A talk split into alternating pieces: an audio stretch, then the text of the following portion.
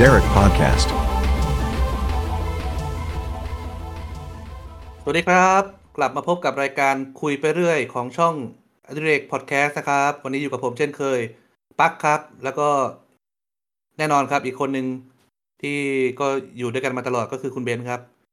สวัสคุดีณเบนซ์คทัรับกทายหน่อย อ่า โอเครวมวันนี้ครบกันสองคนเนาะ แล้วก็จากรายการที่กะว่าจะเป็นอาทิตย์ละตอนกลายเป็น สองอาทิตย์ตอนไปแล้วคุณปักคิดว่าจะมีคนอื่นด้วยเหรอครับ ไม่รู้ก็กะว่าถ้าชวนได้ก็จะชวนมานะครับ แต่ว่ายังไม่สำเร็จ จริงๆยังไม่ได้ชวนแหละ เพราะว่ามันดูรู้สึกยังไม่ค่อยเข้าที่เข้าทางเท่าไหร่แล้วก็ เอ่อช่วงนี้สถานการณ์ก็ไม่ค่อยดีเท่าไหร่เนาะล่าสุดล่าสุดไม่ค่อยที่เมืองไทยอืมหัวหัวคิดอะไรไม่ค่อยออก คิดคอนเทนต์ไม่ค่อยออกเอ่อ ที่เมืองไทยตอนนี้สถานการณ์ก็คือติดกันไปเกินหมื่นคนเนี่ยมาติดต่อกันเป็นเกือบสองสัปดาห์แล้วเออ เกิดเป็นสองสัปดาห์ละเออสองสัปดาห์อย่างเป็นทางการแล้วนะครับ แล้วก็คนเสียชีวิตต่อวันจากโรคโควิด เนี่ยก็ประมาณ เออวันหลักร้อยอืมน่าจะถึงสองร้อยในเร็วๆนี้ อ่าเนอะคุณปังครับอืมผมขอถามคุณปังนิดนึงดิว่าพันอ่าในวงที่ยุโรปเนี่ยครับอ่า มีการพูดถึงไวรัสโควิด แบบมาในแง่ที่ว่ามันมาจากไหนบ้างไหมครับ แบบมีการวิเคราะห์ไหมครับว่าไอไวรัสตัวเนี้ยมันเกิดมาโดยธรรมชาติ หรือว่าอะไรยังไงมีข้อสันนิษฐานอะไรที่ทางทางนู้นเขาพูดกันในวงกว้างบ้างไหมครับ หรือว่าไม่มี มีแหละครับ เรื่องพวกนี้มันมีทุกที่มีทุกประเทศอยู่แล้วนะมันอ่าคือมันก็มีนักข่าวที่เดานู่นเดานี่ไปอะแต่ว่า ท้ายที่สุดแล้วการจะไปกล่าวหาใคร หรือว่าการจะไปต้องมีหลักฐานบอกนะว่าอืมมันก็ต้องมีหลักฐานเนาะดังนั้นก็อย่างที่เห็นว่ามีการมีความพยายามของอเมริกา CDC ของอเมริกาเนาะหรือว่าของ WHO เองที่แบบว่าจะส่งทีมเข้าไปเอ่อที่อู่ฮั่นเพื่อไปสำรวจเรื่องราวต่างๆ ว่าซอสของต้นกำเนิดของไวรัสเนี่ยมันมาจากตรงจุดไหน มันเกิดขึ้นมาได้ยังไง แล้วก็การ trace back โรค ซึ่งไม่ใช่แค่โควิดนะครับ ทุกโรคที่แบบว่าเป็นโรคระบาดใหม่เนี่ย มันจะมีกระบวนการแบบนี้อยู่แล้วเออครับแต่ก็อย่างที่เดาได้ว่าทางทางการจีนก็ไม่ให้ความร่วมมือเท่าไหร่เนาะก็ก็ให้ความร่วมมือแหละ แต่ว่าก็ไม่ได้แบบเปิดร้อยเปอร์เซ็นเพราะว่ามันเป็นลักษณะของประเทศเขาอยู่แล้วที่ว่า เออจะจะจะต้องกักกักอะไรไว้เสมอนะครับซึ่งคัดเขาเรียกว่ากรองเขาเรียกกรองก่อนนะคุณปักอืมอืมซึ่ง นั่นแหละ อย่างนี้ก็ก็เหมือนกับไอ้นี่เลยสิครับคุณปักก็เหมือนกับอ่าอารมณ์เหมือนกับว่าอ่าแลบห้องแลบอัมเบล่าอ่าทำไวรัสอัมเบล่านี่อ่าจากไว้จากเกมอะไรครับ Resident Evil ครับแต่ผมทำไวรัสซอมบี้รู้จากแลบเลยแต่ผมจำเนื้อเรื่อง Resident ไม่ได้นี่มันหลุดมายังไงนะไวรัส Umbrella เนี่ย อ่า มันมันจะมีภาคถ้าถ้า ถ้าคุณปักจะจะเข้าใจในเรื่องเริ่มต้นจริงๆอะคุณปักต้องดูภาค Zero ครับอ๋ออ่าเพราะว่าภาคหนึ่งเนี่ยมันเป็นเริ่มเรื่องหลังจาก Zero มาแล้ว ผมดูสักสามภาคอะ่ะ พอภาคสามที่แบบว่ามีพลังปล่อยพลังไฟมาเผาอีกาซอมบี้อะ่ะจากนั้นผมเลิกดูละเออมันมันมันมันไม่ใช่หนัง ไม่ใช่หนัง thriller action style investigation แล้วมันกลายเป็นหนัง พลังเหนือมนุษย์ไปแล้วครับ ผมเลยเออคือคือตอนหลังมันก็คือเป็นไอ้นี่แหละครับ อ่า มันไม่ได้อยู่ที่ซอมบี้แล้วมันเป็น monster มากกว่าอืมอืมเป็น bio weap on อ่าอ่าที่ที่เขาระบุไว้ทางทาง Capcom นะเขาบอกเป็น bio weapon อาวุธชีวภาพ ไม่ครับ ถ้าเป็นอย่างนั้นอ๋อผมยังโอเคอยู่ แต่ที่ปล่อยพลังไฟมา ระดับโอ้โห ระดับ Jean Grey อะครับเออจาก X-Men อะเออคืออย่างนั้นเลยผมไม่ไม่ไม่เอาละไม่เอาละเออ Fast and Furious ยังทำได้เลย แต่อย่างน้อยครับ Fast Furious พลังมันไม่ได้ออกมาจากมนุษย์ครับ มันมันมันแค่แหกกฎครับ ฟิสิกส์ขับรถยังแหกกฎฟิสิกส์ได้ขนาดนั้นเลยครับ โอ้คุณคุณต้องรอดู Fast 9ครับ อืม ผมอะนี่เดี๋รยอดูเลย ยังไงยังไงเรื่องโควิด เรา เราไม่ต้องไปพูดกับมันมากแล้วกันเนาะก็อ่าสรุปข่าวข่าวเก็บไว้เป็น record หน่อยนะครับ ก็คือ เอ่ออันนี้คือวันที่หนึ่งสิงหาเนาะแต่วัควัคซีนไฟเซอร์ จากสหรัฐอเมริกา ที่เขาบริจาคให้เราเอ่อหนึ่งจุดห้าล้านโดสมั้งเพิ่งมาถึงเมื่อประมาณวันสองวันก่อนนะครับ อืมครับ ก็หวังว่าจะได้เป็นเป็นจะรีบกระจายให้บุคลากรทางการแพทย์ แล้วก็เอ่อให้กับคนที่เขาต้องการจริง ๆ นะครับเออแต่สำหรับความคิดเห็นของผมก็คือว่าตอนนี้ไม่ว่าวัคซีนตัวไหนก็ตามนะครับ จะเป็นซีโนแวค ซีโนฟาร์มแอสตราเซเนกาโมเดอร์นาหรือไฟเซอร์ที่ที่เข้ามาแล้วหรือที่กำลังจะเข้ามานะครับ ถ้าคุณมีถ้าใครมีโอกาสได้ฉีดก็ควรรีบไปฉีดนะครับ เออฉีดได้ก็ฉีดไปก่อนเลยนะครับ ครับ เพราะว่า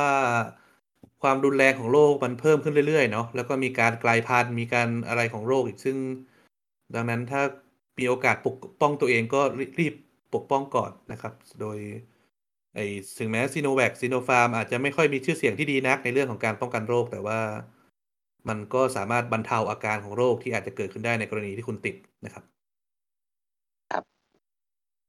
อันนี้เอออ่าอืมอืมผมยังไม่ได้สักเข็มนี้ผมก็คงจะต้องรีบหาบ้างนะครับ ก็หวังว่าเขาจะเปิดให้จองเร็วๆนี้เนาะอืมเพราะว่า โอ้โห คุณอืมปักจะพูดเรื่องระบบจองผมนี่อื้อหือ ว่าจะไม่พูดแล้วนะ ไม่พูดแล้วกันอะเดี๋ยวเราเข้าประเด็นกันเลยดีกว่าครับ คุณปักเดี๋ยวยาว โอ้ย เราเดี๋ยวเรายังไม่ต้องรีบเข้าประเด็นครับ เพราะว่าถ้าเราตัดเรื่อง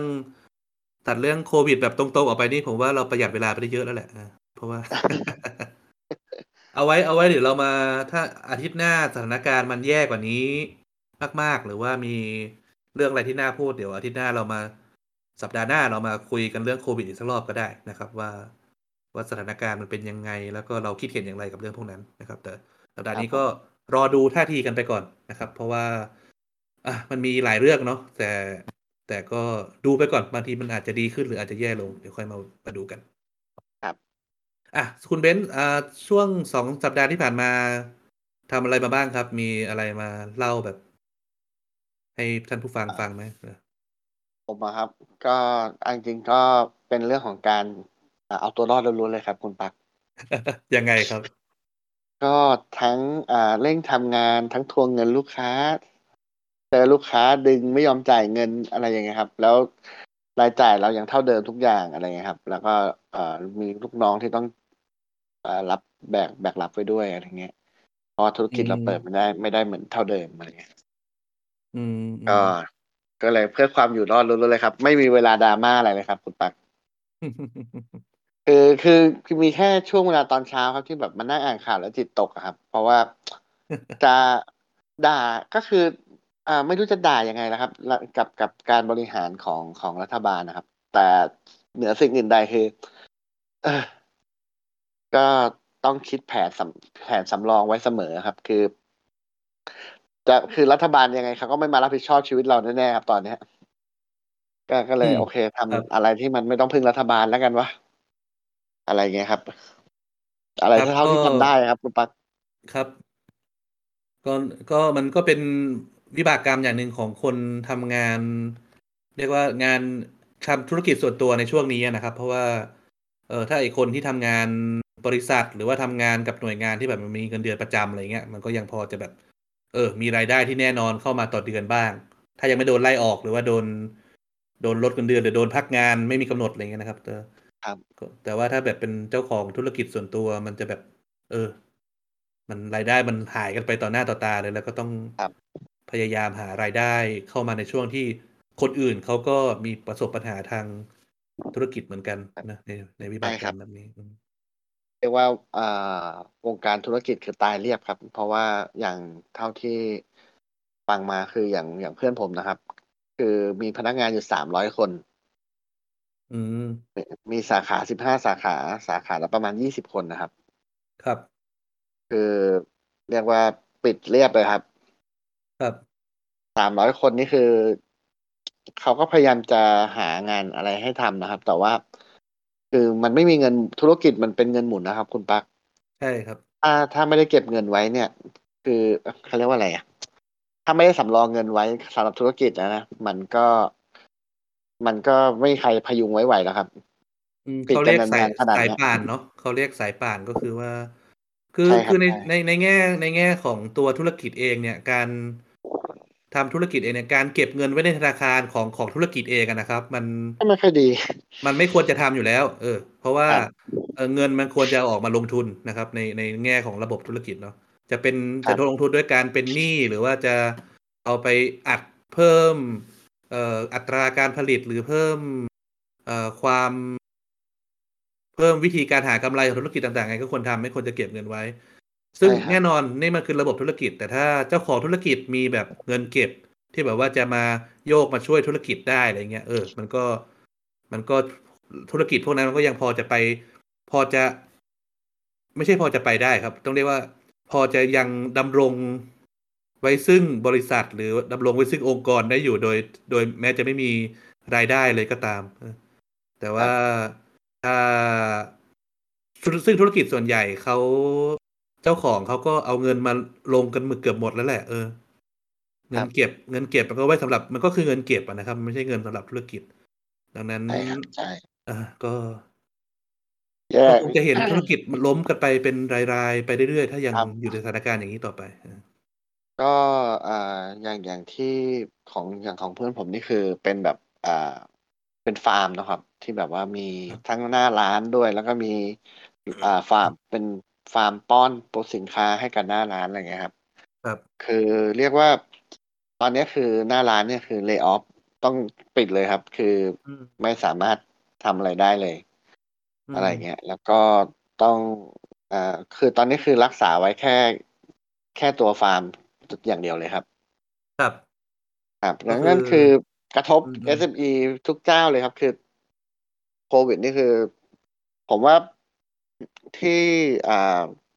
ประเทศไทยคือระบบเศรษฐกิจส่วนใหญ่นะครับอ่าเอาคำเนี่ยจริง ๆ แล้วผมว่าส่วนใหญ่ส่วนมากเนี่ยมันเกิดจาก SME นะครับ ที่อืมเขามาป้อนเป็นเหมือนเหมือนเส้นเลือดฝอยอะครับ ที่ป้อนระบบเศรษฐกิจอยู่หรืออะไรเงี้ย พอ SME ตายเนี่ยคือมันกระทบเยอะครับ เพราะว่าแต่ละธุรกิจเนี่ยเขาก็อ่าคือมันจะอาจจะไม่เหมือนบริษัทใหญ่ที่มีพนักงานหมื่นคนอะไรอย่างเงี้ยนะครับ แต่ว่าพวกเนี้ยคือเขาอะสัมผัสกับอ่าเขาเรียกอะไรแรงงานที่ที่อยู่ตรงนั้นนะครับ ในท้องถิ่นนะครับค่อนข้างเยอะ อืมอ่าเป็นธุรกิจในท้องถิ่นซะเยอะ แล้วคราวนี้คือพอ SME ล้มเนะครับ มันก็กระทบกับคน ที่เขาทำงานหาเช้ากินข้ามอย่างอย่างหลีกเลี่ยงไม่ได้เลย ครับครับ อันนี้คือสภาพที่ที่ที่เป็นอยู่ตอนนี้นะครับ เพราะว่าอย่างของผมนี่คือ อ่าขนาดผมพนักงานไม่เยอะนะ แต่ว่าคือก็ต้องคือตอนเนี้ย ให้เหลือทำงานครึ่งหนึ่งครับ ลดไปครึ่งหนึ่งอะครับ ต้องต้องยอมลดนะครับ แล้วก็ต้องปิดออฟฟิศตัวเองอะไรเงี้ยครับ เพื่อเพื่อประหยัดอืมค่าใช้จ่ายอะไรเงี้ย อ่าแล้วแล้วอีกเรื่องหนึ่งคุณปักที่ที่เป็นค่าใช้จ่ายที่คือคนไม่ได้ทำธุรกิจอาจจะไม่เข้าใจ คือการเลิกธุรกิจเนี่ย มันไม่ใช่ว่าเลิกกันได้ทันทีนะครับคุณปักเพราะว่าทุกอย่างเนี่ยคือเราเลิกเอ่อเราลงทุนไปเนี่ย แล้วถ้าเราเลิกเนี่ย มันก็ต้องมีเงินจำนวนหนึ่งนะครับสำหรับการเลิก ครับ อ่า คือเราจะออกจะ exit ออกจากอะไรสักอย่างหนึ่งครับคือเราก็ต้องมีค่าชดเชย ค่าอ่านู่นนี่นั่นคือมันมันเยอะหมดครับ แล้วแม้แต่ของที่อะเราเก็บไว้อะครับ คือถ้าเราเลิกเนี่ยเราจะไปเก็บไว้ไหน บางทีอือะมอืมคือมันอาจจะต้องเช่าโกดังเพื่อเก็บของพวกนี้อีกแล้วของมันเสื่อมสภาพเงี้ยครับ หลายธุรกิจอะเป็นไม่ได้เขาไม่อยากปิดหรอกครับเขาเพราะว่า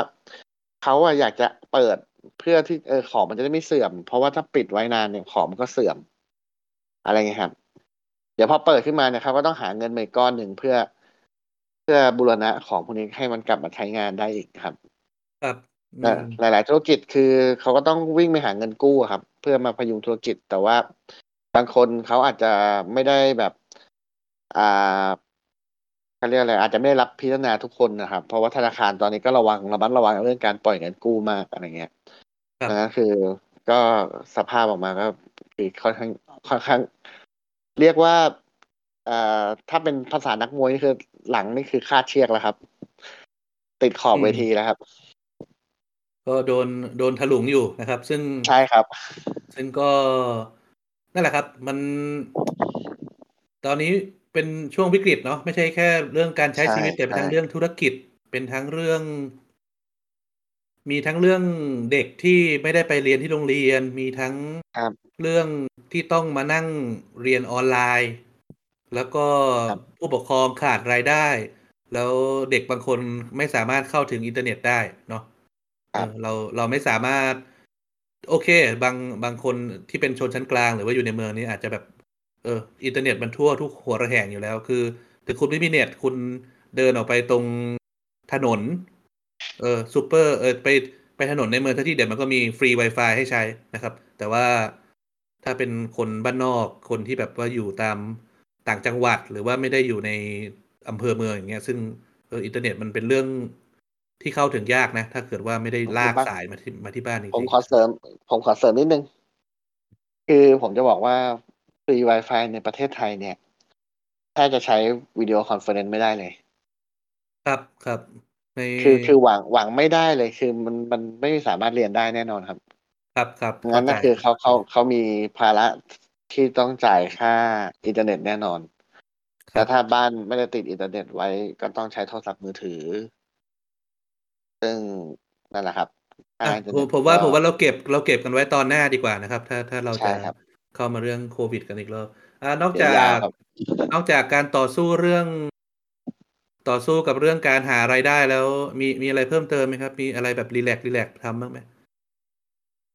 ไม่มีเลยครับขอคุณณปั๊เบกนไม่มีเลยไม่มีเลยครับ คือณวันเนี้ยที่ที่จะอัดวิดีโอกันนะครับไอยอัดพอดแคสต์กันเนี่ย ผมยังนั่งทำงานอยู่จนจนวินาทีสุดที่ที่คุณปั๊กทักมาครับ คือเพิ่งจะครับเสร็จแล้วยังไม่ได้ทานข้าวเลย อะไรครับเงี้ยครับ คือ แต่แต่เสร็จงานนี้ก็ยังยังพักไม่ได้นะครับ เดี๋ยวผมยังต้องไปทำงานอีกสองงาน เพราะว่าต้องไปเก็บงานให้ลูกน้องอีกอะไรอีกเพราะว่าลูกน้องยังทำต่อกันไม่ได้แล้ว ครับงั้นเราเรายังไม่พูดเรื่องเครียดๆกันดีกว่านะครับเอาไว้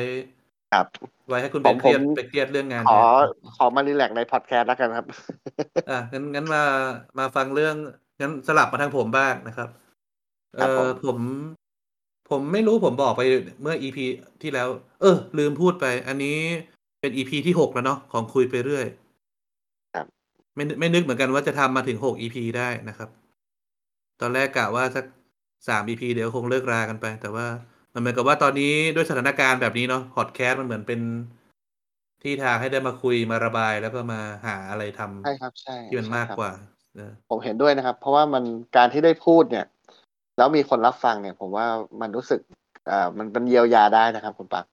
ถึงแม้จะฟังกันเองไม่มีใครฟังแต่เราก็รู้ว่าเออเราได้พูดอะไรแล้วมันอยู่ใช่ครับใช่แล้วถ้าหรือเราจะมากลับมาฟังทีหลังคนเดียว หรือว่าจะมีผู้ฟังมาฟังด้วยก็เป็นเรื่องน่ายินดีทั้งนั้นนะครับ เป็นเรื่องที่แบบว่า เออครับเพราะว่าเมื่อเมื่อสักประมาณอาทิตย์ก่อนเนี่ยผม คือผมคือเครียดมากแล้วผมไม่ได้คุยกับใครเลยเรื่องเรื่องปัญหาพวกเนี้ยเพราะว่าคือแม้แต่ Facebook ผมก็ไม่โพสต์ไม่ได้เล่นเลยอะไรเลยนะครับ แต่ผมอ่านข่าวทุกวัน แล้วก็ดูไทม์ไลน์คนอื่นทุกวันอะไรเงี้ยอ่า แต่คือผมอะรู้สึกว่าปัญหาของผมเองอะคือพูดไปก็ไม่มีใครช่วยผมได้นึกออกไหมครับอ่าเออผมก็เอแบอบเดี๋ยวเดี๋ยวผมก่อนจนเข้าเรื่องผมผมขอ comment ตรงนี้นิดนึงนะครับ คือผมเป็นคนด้วยนิสัยของผมเอง ผมเป็นคนที่อินกับเรื่องสถานการณ์บ้านเมืองมากเนาะแล้วดังนั้นเวลาอ่านข่าว อ่านข่าว ผมอินเรื่องการเมืองมากเอาอย่างนี้ดีกว่า แล้วเวลาอ่านข่าวอะไรนี่มันก็เครียดนะครับ ซึ่งยิ่งถ้าพอมีเวลาอยู่บ้านนานๆ แล้วก็มีเวลาเวลาเล่นอินเทอร์เน็ตนานๆ แล้วเห็นเอ่อสถานการณ์ที่มันยากลำบากเห็นอะไรที่มันไม่สมเหตุสมผล มันก็ยิ่งเครียดเข้าไปใหญ่ครับ เห็นข่าวพวกนี้เนาะดังนั้นครับเอ่อสิ่งที่ผมเนี่ยอยากแนะนำก็คือควรควรแบ่งเวลาครับ เออ ถ้าก็ต้องโดยเฉพาะเรื่องโซเชียลมีเดียเนี่ยถ้างดได้คนงดนะครับครับคืออาจจะเหลือแค่วันละชั่วโมงเป็นอย่างมาก หรือว่าแค่เปิดข่าวแล้วก็จบ แล้วก็ตอนเย็นค่อยมาดูอีกรอบแค่นั้นพอครับ อย่าครับอย่าอยู่กับมันนานๆ ไม่งั้นจะเครียดเกินไปนั่นนั่นแหละคือผมอะอยากจะคือเราอยากจะสื่อว่า คือตอนช่วงที่ผมเครียดนะผมเครียดจนแบบอยากอยากจะร้องไห้เลยนะครับ แต่ว่าพอหลังจากได้ อ่าได้คุยกับเพื่อนได้อ่าได้พักไปทำอย่างอื่นบ้างอะไรบ้างนะครับ คือ เออ ผมรู้สึกว่าผมมีมีมีแรงมากขึ้นครับ คือ สามารถที่จะแบบอ่าสู้กับปัญหาต่อได้คือ คือ ถึงปัญหามันจะไม่ได้แก้ไขในทันทีได้ก็เถอะแต่ว่า ผมผมมองเห็นช่องทางเพิ่มขึ้นมาครับ อะไรเงี้ยผมก็เลยแบบโอเค exit ออกจากปัญหาตรงนั้นได้ ไม่ได้จมอยู่กับความเครียดตรงนั้นก็ก็นั่นแหละครับ การการพูดคุยครับช่วยช่วยถึงจะไม่ได้ช่วยแก้ปัญหาให้เราแต่มันช่วยให้เรา อ่าสบายใจขึ้นครับ ครับ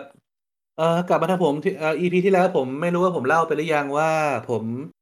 ฉีดไฟเซอร์เข็มที่สองเรียบร้อยแล้วนะครับ แล้วก็ครับวันพรุ่งนี้จะเป็นวันที่ผมจะเป็นอิสระอย่างแท้จริงเนาะ ก็คือเขาบอกว่าครับต้องฉีดครบสองเข็ม แล้วอีกสองสัปดาห์ถัดมา เออ ถึงจะแบบว่าเป็นคนที่แบบ ถือว่าได้รับเอ่อภาษาอังกฤษเขาเรียกว่า fully vaccinated นะครับ ก็คือเป็นคนที่เอ่อได้รับผลจากการฉีดวัคซีนอย่างสมบูรณ์นะเออเอ่อผมคุณป้าผมขอถามนิดนึงผม อันนี้ผมสงสัยนะครับเพราะว่าอย่างอย่างอ่าวัคซีนไข้หวัดใหญ่อย่างเงี้ยครับเราจะต้องเราเราจะต้องฉีดทุกปีอะไรเงี้ยครับ คือเพื่ออย่างอย่างวัคซีนโควิด เนี่ย มันต้องฉีดทุกปีไหมครับ อันนี้ไม่ทราบครับ มันอย่างอืมที่เรา คือคือถ้าใครที่ตามข่าวเรื่องวัคซีนจะรู้ว่าทุกวันนี้ที่ใช้ที่ฉีดกันทั่วโลกเนี่ยมันเป็น emergency use นะครับ ก็คือครับเป็นการอนุมัติให้ฉีดโดย ยังไม่ใช่เป็นตามกระบวนการปกติ ถ้าเป็นครับตามกระบวนการปกติ อาจจะใช้เวลาสองถึงห้าปีเลยด้วยซ้ำเพื่อกว่าจะอนุมัติให้ใช้นะครับครับในใช้แบบทั่วไป แต่ว่าในสถานการณ์ที่ แบบเนี้ยเขาเลยอนุมัติให้ใช้แบบเอ่อเร่งด่วน ซึ่งดังนั้น โอ้เดี๋ยวเก็บไปพูดอาทิตย์หน้าเถอะครับ เออเนาะอืมอืมแล้วต่าแล้วต่ที่อย่างที่เยอรมันนี่ครับครับอ่าถ้าอย่างที่เยอรมันที่ถ้าได้รับวัคซีนครบแล้วเนี่ย คือครับต้องสวมแมสอยู่ไหมครับ สวมครับ สวมครับอ๋อก็คือยังยังแพร่เชื้ออ่ามีโอกาสแพร่เชื้อได้อยู่หรือเปล่า คือต้องเป็นต้องนโยบอกบายว่านโยบายของทางเยอรมันค่อนข้างคอนเซอร์เวทีฟนะครับ ก็คือ เอ่อเป็นนโยบายที่แบบว่าจะไม่เปลี่ยนอะไรแบบปรับปรับอะครับครับ อืมอืมเขาเขาจะค่อยๆเปลี่ยน ค่อยๆปรับ อย่างเช่นจะอืมค่อยๆล็อกดาวน์อะไรเงี้ยเขาก็หรือว่าเซมิล็อกดาวน์อะไรก็ตามเขาจะแบบให้เวลาเป็นสองอาทิตย์ให้เวลาอะไรอย่างนี้ แล้วก็ทุกอย่างไม่ใช่แบบว่าตัดสินใจปุ๊บเดียวเลย แล้วก็เนื่องจากระบบที่เยอรมันมันเป็นระบบสหพันธรัฐนะครับ ดังนั้นคุณคุณ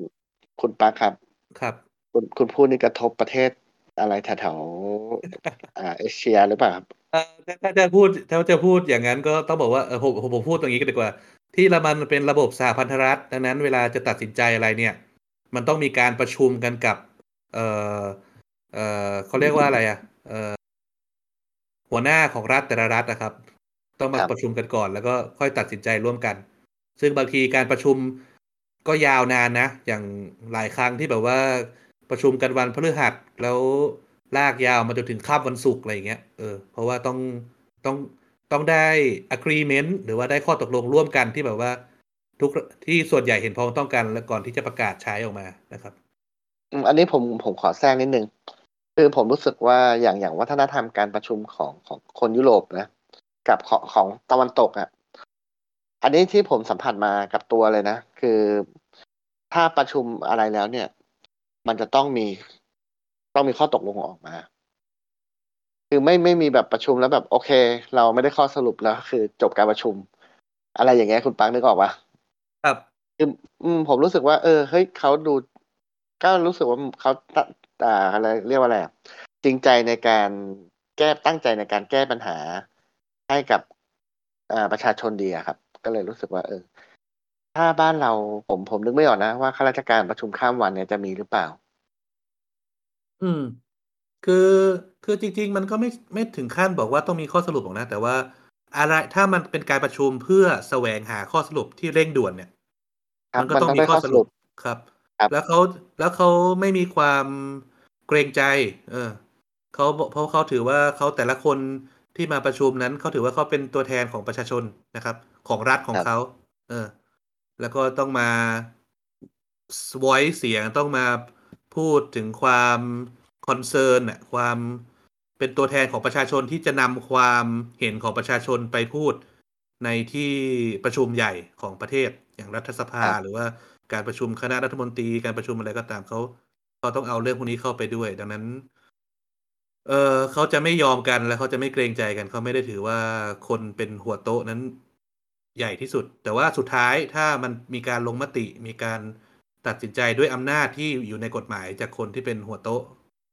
เขาก็รับฟังและเอาไปปฏิบัติตาม แต่ก็ไม่ไม่ได้ไปแบบเงียบๆนะครับ ก็ไปแบบบ่นอุบอิบเหมือนกัน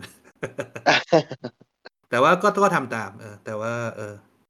คือก็ก็ไม่พอใจอะใช่มันมันมันคือลักษณะของระบบประชาธิปไตยอะครับ คือมันครับมันต้องไปกันแบบนั้นเลยอืมเห็นต่างได้ครับ ไม่ไม่ใช่ว่าต้องเห็นทางเดียวกันหมด ใช่ ทะเลาะ ทะเลาะกันได้ เออ ทะเลาะกัน เออ ก็แค่ไม่มา มาทะเลาะกันออกทีวีได้ยิ่งดีนะครับ คนจะได้มาครับ นั่งฟังแล้วก็รู้ว่าแต่ละฝ่ายคิดเห็นยังไง เออ อืมอย่างอย่างตอนที่ผมทำงานอยู่ที่อ่าบริษัทต่างชาตินะครับ เวลาทะเลาะกันนี่ก็คือทะเลาะกันจริงจังเลยนะครับ คือแบบอ่าไม่แต่ก็ก็คือพอประชุมเสร็จก็ไปกินข้าวด้วยกันเหมือนเดิมนะครับ ไม่ได้โกรธอะไรกัน อ่า แต่แค่ความคิดคนละคนละแบบกันแล้วคือ มันมันเลยรู้สึกว่าถามผมว่าสำหรับคนไทยที่ที่ทำงานอยู่กับกับสภาพแวดล้อมอย่างนั้นอะ มันเลยต้องต้องปรับตัวตามเขาอะครับ คือเราจะครับไม่มา overly เราจะไม่มา overly ไทยในในเวทีแบบเนี้ยครับ เออือมคือกลายเป็นว่า เออเฮ้ยผมก็ทำมาแล้วผมก็รู้สึกว่า เออเฮ้ยมันมันแตกต่างจากจาก สังคมที่ที่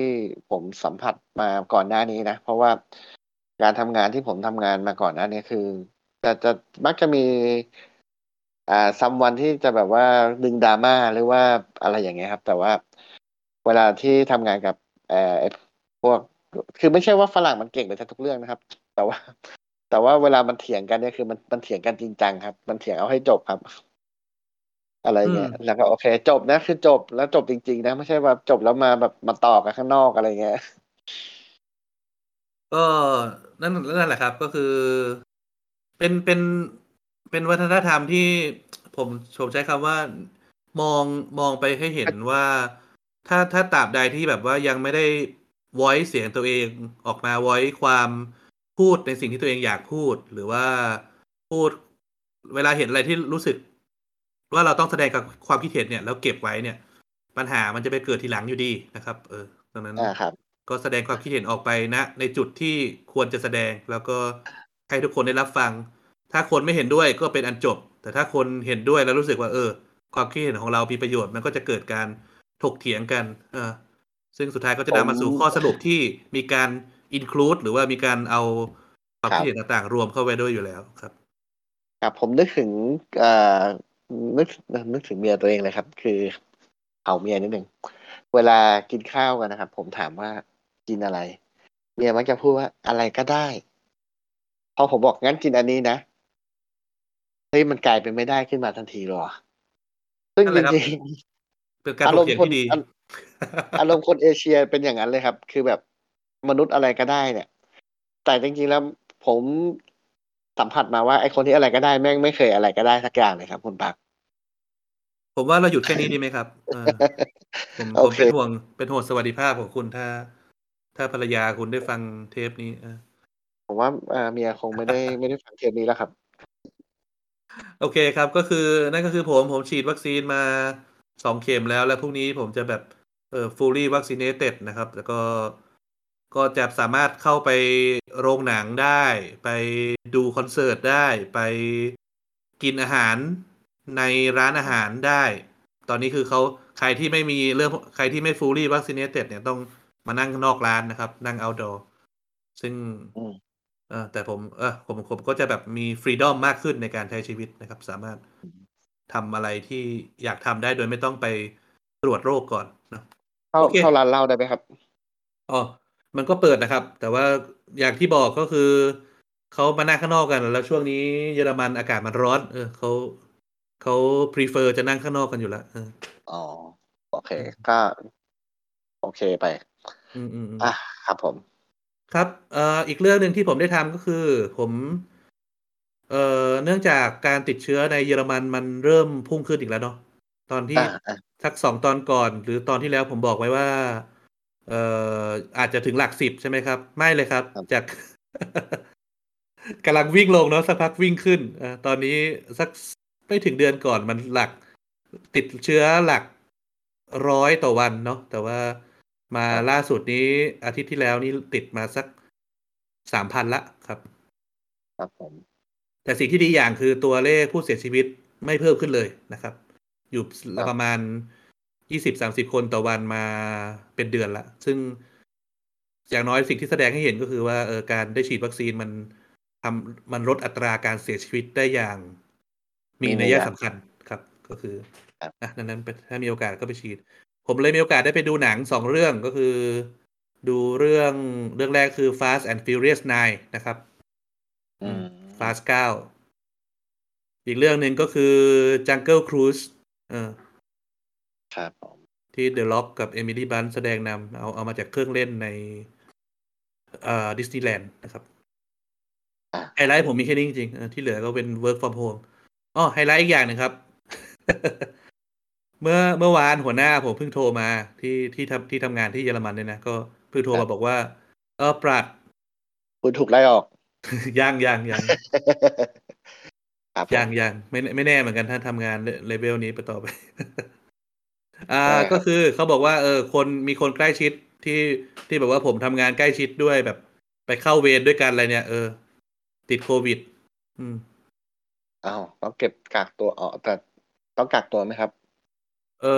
อแต่อย่างที่บอกตก่อนผมเข้าโรงหนังอะ ผมต้องมีการตรวจโรคอยู่แล้วไงอ่า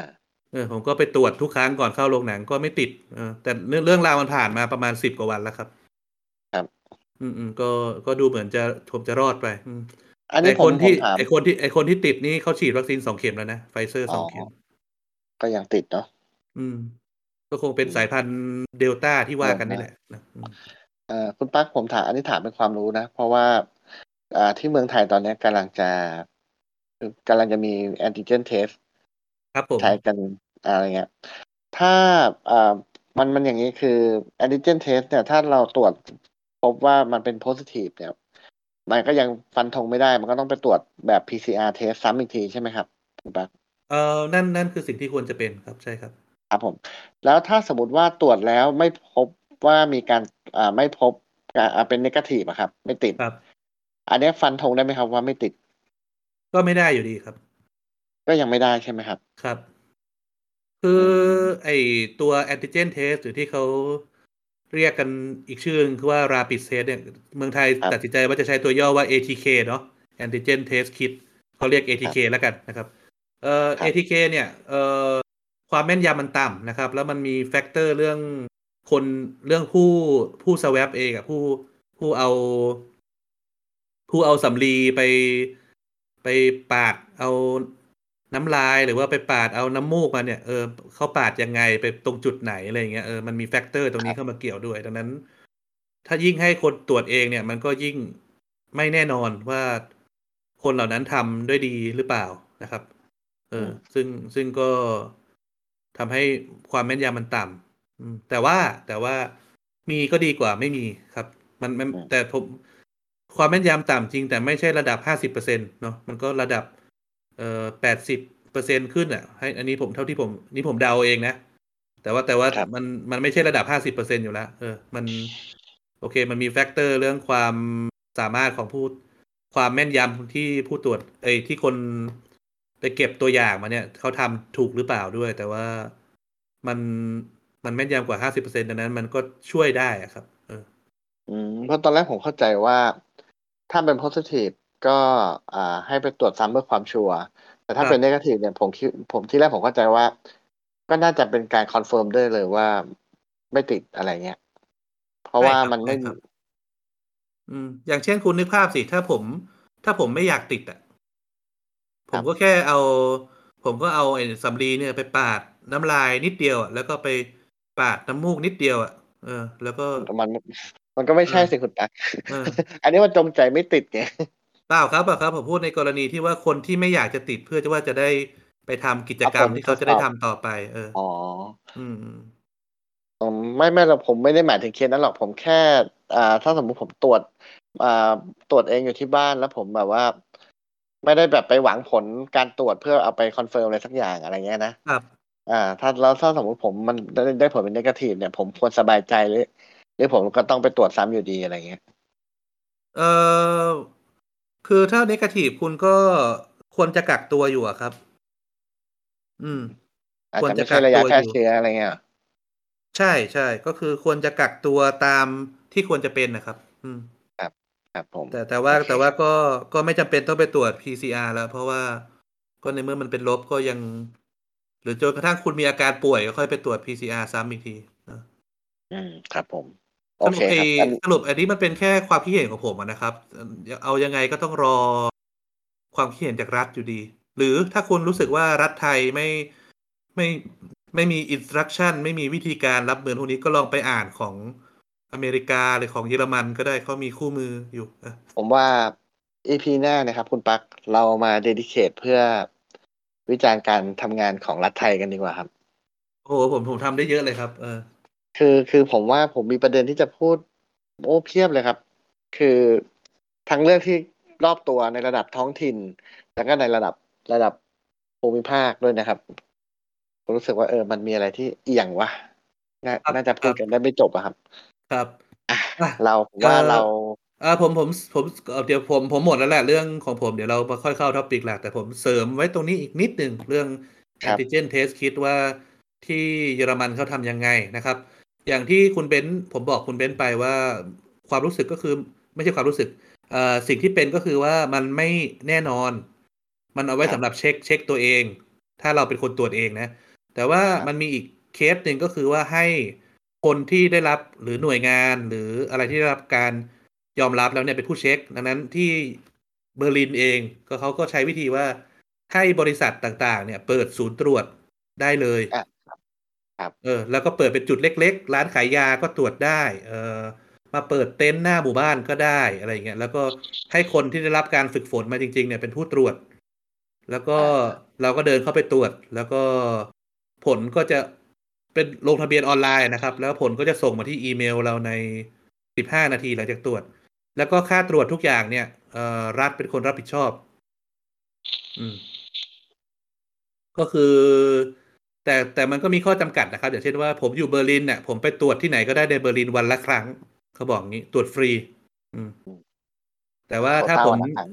ถ้าผมย้ายไป ถ้าผมไปอยู่ ถ้าผมอยู่ดีๆผมเดินทางไปเมืองอื่นอย่างเงี้ยเออไป ฮัมบูร์กไปอะไรเงี้ยแล้ว แล้วผมจะไปตรวจที่ฮัมบูร์กผมต้องจ่ายเงินเอออะอันนี้พอเข้าใจได้ครับ เพราะว่าอืมรายชื่อรายชื่ออะไรอยู่ อยู่ที่เมืองนั้นอะไรครับมันการตรวจสอบมันจะได้ทำได้ อ่าแบ่งแบ่งกันได้ชัดเจน ครับ แต่แต่นั่นนั่นคือประเด็นครับก็คือทำให้การตรวจโดยคนที่เชี่ยวชาญเนี่ยเข้าถึงได้ง่ายเออนั่นนั่นคือกุศโลบายของเขาเออแล้วก็ให้ทำให้ เอ่อไม่มีค่าใช้จ่ายเนาะอืม แล้วเมื่อมีจุดตรวจเยอะมันก็จะไม่มีคนมาออขอตรวจกัน เออ โอเค เดี๋ยวไว้คุยกันอีพีหน้าเรื่องพวกนี้ ถ้าถ้าวนมานะอ่าโอเคครับงั้นเรามาเข้าท็อปิกหลักกันดีกว่านะครับ ซึ่งใน EP นี้ เรื่องที่เราจะพูดกันก็คือเรื่องของหนังและซีรีส์ในดวงใจนะครับ อ่าครับผม แต่ก่อนที่เราจะไปเข้า จริงๆ คือเรากะว่าเราเดี๋ยวเราจัดอันดับมาหนัง ห้าเรื่องแล้วก็ซีรีส์ห้าเรื่องที่เราชอบที่สุดนะครับ แล้วเดี๋ยวเราจะมามามาลิสต์กันแล้วก็มามาคุยกันเอ่อก่อนแต่ก่อนหนานั้นเราก็ต้องทำตามสไตล์ EP ก่อนๆก็คือต้องมาลองไล่ย้อนอดีตกันดูหน่อย ครับอะคุณเวสหนังเรื่องผมขอถามคำถามแรกเลยก็ได้หนังเรื่องแรกที่คุณไปดูในโรงคือเรื่องอะไรครับ พอจะจำได้ไหมโอ้โหจำได้แน่นอนครับ ครับ อันนี้อ่าเป็นหนังที่เรื่องแรกในชีวิตนะครับ มันผมผมจำได้สองเรื่องคือเรื่องแรกในชีวิตกับเรื่องแรกที่ไปดูด้วยตัวเอง ครับ อ่า ทั้งสองเรื่องอยู่ในความทรงจำผมทั้งทั้งสองเรื่องเลย ครับ เรื่องแรกที่ผมดูเนี่ยคือเรื่องจูราสสิกพาร์คครับ อันนี้คือไปดูกับครอบครัว ใช่ครับขับครับ นั่งรถเข้าไปดูในที่พาต้าปิ่นเกล้าครับ ครับผม โอ้โห เป็นหนังที่แบบตื่นตาตื่นใจมาก คือตอนนั้นนี่คือแบบไดโนเสาร์มันเป็นอย่างนี้นี่เอง อืมครับ เป็นแบบว่าไม่ไม่ไม่เคยแบบดูหนังแล้วแบบว่ารู้สึกแบบเต็มอิ่มขนาดนั้นมาก่อนอะไรเงี้ย คือนั่นนั่นคือตอนเด็กอะไรเงี้ยครับตอนหนึ่งครับครับผม แล้วก็อีกอีกกรณีหนึ่งหนังที่แบบว่าไปไปดูเองล่ะ อีกอีกเคสหนึ่งอ่าไปดูเองอีกเคสหนึ่งนี่ก็ก็ อ่า เป็นเรื่อง อ่า ตอนนั้นอยู่ ม.หนึ่ง ไปดู Jurassic Park รอบสอง ไม่ใช่ครับ เป็นเรื่อง อ่า เป็นเรื่อง Starship Trooper ครับ อ๋อ โอเคครับ คือแบบ โอ้โหอืมอันนี้ก็มันครับ มันคือ มันอย่างเดียวเลยครับ แต่ว่า แต่แต่ชอบแต่ว่านะผมชอบ ม.หนึ่ง ม.หนึ่งนี้ก็ไม่ควรไปดูหนังเรทนั้นนะครับ ก็อืม ตอนนั้มันนโหคือดไปไปกับมันเพื่อโหนดไปเออๆไปกับเพื่อนไปกลุ่มอะไรเงี้ย แล้วก็ แต่สมัยนั้นอาผมว่าเหมือนเขาไม่ค่อยแบ่งเรตกันด้วยซ้ำนะเออยังเลยตอนนั้นยังไม่มีการจัดเรตเลย เออๆก็ออืยากดูอะไรมก็ดูไปเออใช่ครับ ปั่นจักรยานไปดูกันโอ้โฮนัดกันหน้าโรงหนัง ปั่นกันมาอเหงื่อท่วมเลย สมัยนั้นที่ราชบุรีโรงหนังเป็นโรงหนังอะไรครับ?ชช่วงคุเป็ณนมเป็นต้นธนาซธนาซินิเพ็กซ์ครับอ๋อเป็นก็สเป็น เอ่อเครือแบบว่าแบ่งโรงแล้วเนาะแบ่งมีโรงมีกาใชร่จองที่นั่งแล้วใช่แต่ว่าไม่ อาจก่จอะนไมห่ไน้านีด้หรู้หราแบบเซเว่นเอ๊ยก่อนแบบเมเจอร์อะไรอย่างงี้เออก่อนหน้านี้ก็ยังยังมีโรงหนังท้องถิ่นอยู่นะ แต่ว่าครับอ่ายุคนั้นมันเพิ่งจะล้มไป เพิ่งจะเลิกบให้บริการไป เพราะว่าอืมอ่าซินิเพ็กซ์รูปแบบใหม่เขาเข้ามาอะไรเงี้ยครับครับถ้าเป็นเมื่อก่อนนี้ผมจะดูโรงหนังอยู่2เรื่องที่แบบว่า จริงๆแล้วผมชอบนะ เพราะว่า location มันเนี่ย คลาสสิกมากเลย คือ มันเป็น background ให้กับภาพยนตร์หลายเรื่องเลย ครับ คือโรงโรงหนังคีรีทองครับ อืม จะอยู่ในตลาดแบบคือเป็นแบบ อ่า ตึกมันจะล้อมรอบแล้วก็แบบ อ่า อาคารมันก็จะเป็นเป็นอาคารแบบ ย้อนไปประมาณสัก40ปีก่อนอะไรเงี้ยครับ เป็นสร้างตั้งแต่40ปีที่แล้วอะไรเงี้ยอืม ดูคลาสสิกดี ซึ่งแบบตอนผมไปนั้นคือมันเด็กมากอะครับ คือ ก็เลยจดจำอะไรไม่ค่อยได้ แต่ว่าพออยู่หลังจากนั้นก็มาเป็นธนาซินิเพ็กซ์เนี่ยแหละครับครับครับผมอะมาของผมบ้าง หนังเรื่องแรกที่ผมเข้าไปดูในโรง ผมจำได้ เป็นไปดูกับโรงเรียน สมัยนั้นอยู่ป.1ไปดูอืเรื่องสุดมสะสุดสาครอ๋อนี่นี่เอ่อวันวันไอ้นี่ใช่ไหมวันสุนทรภู่ใช่ไหม?ใช่ครับ โรงเออเรียแตน่พาพูดไถปึงดูเรื่องสุดสาครโอ้โฮสมัยนั้นก็ยังมีการพาเด็กไปดูหนังอะไรแบบนี้เนาะคือโรงเรียนผมโรงเรียนผมเล็กครับ ผมเรียนโรงเรียนชื่อโรงเรียนตังเองเออเป็นโรงเรียนมูลนิธิปอเต็กตึงอะเออ ก็เขาเขาเขามีโรงเรียนของมูลนิธิอยู่ที่นั่นเออที่จังหวัดจันทบุรีครับ อืมอะฮะผมเรียนป.อ๋อ1ที่นั่นก็เขาก็แบบห้องหนึ่งมีสัก20คนเองมั้งเออเขาก็ เลยพาไปดูได้ เอออืมครับผม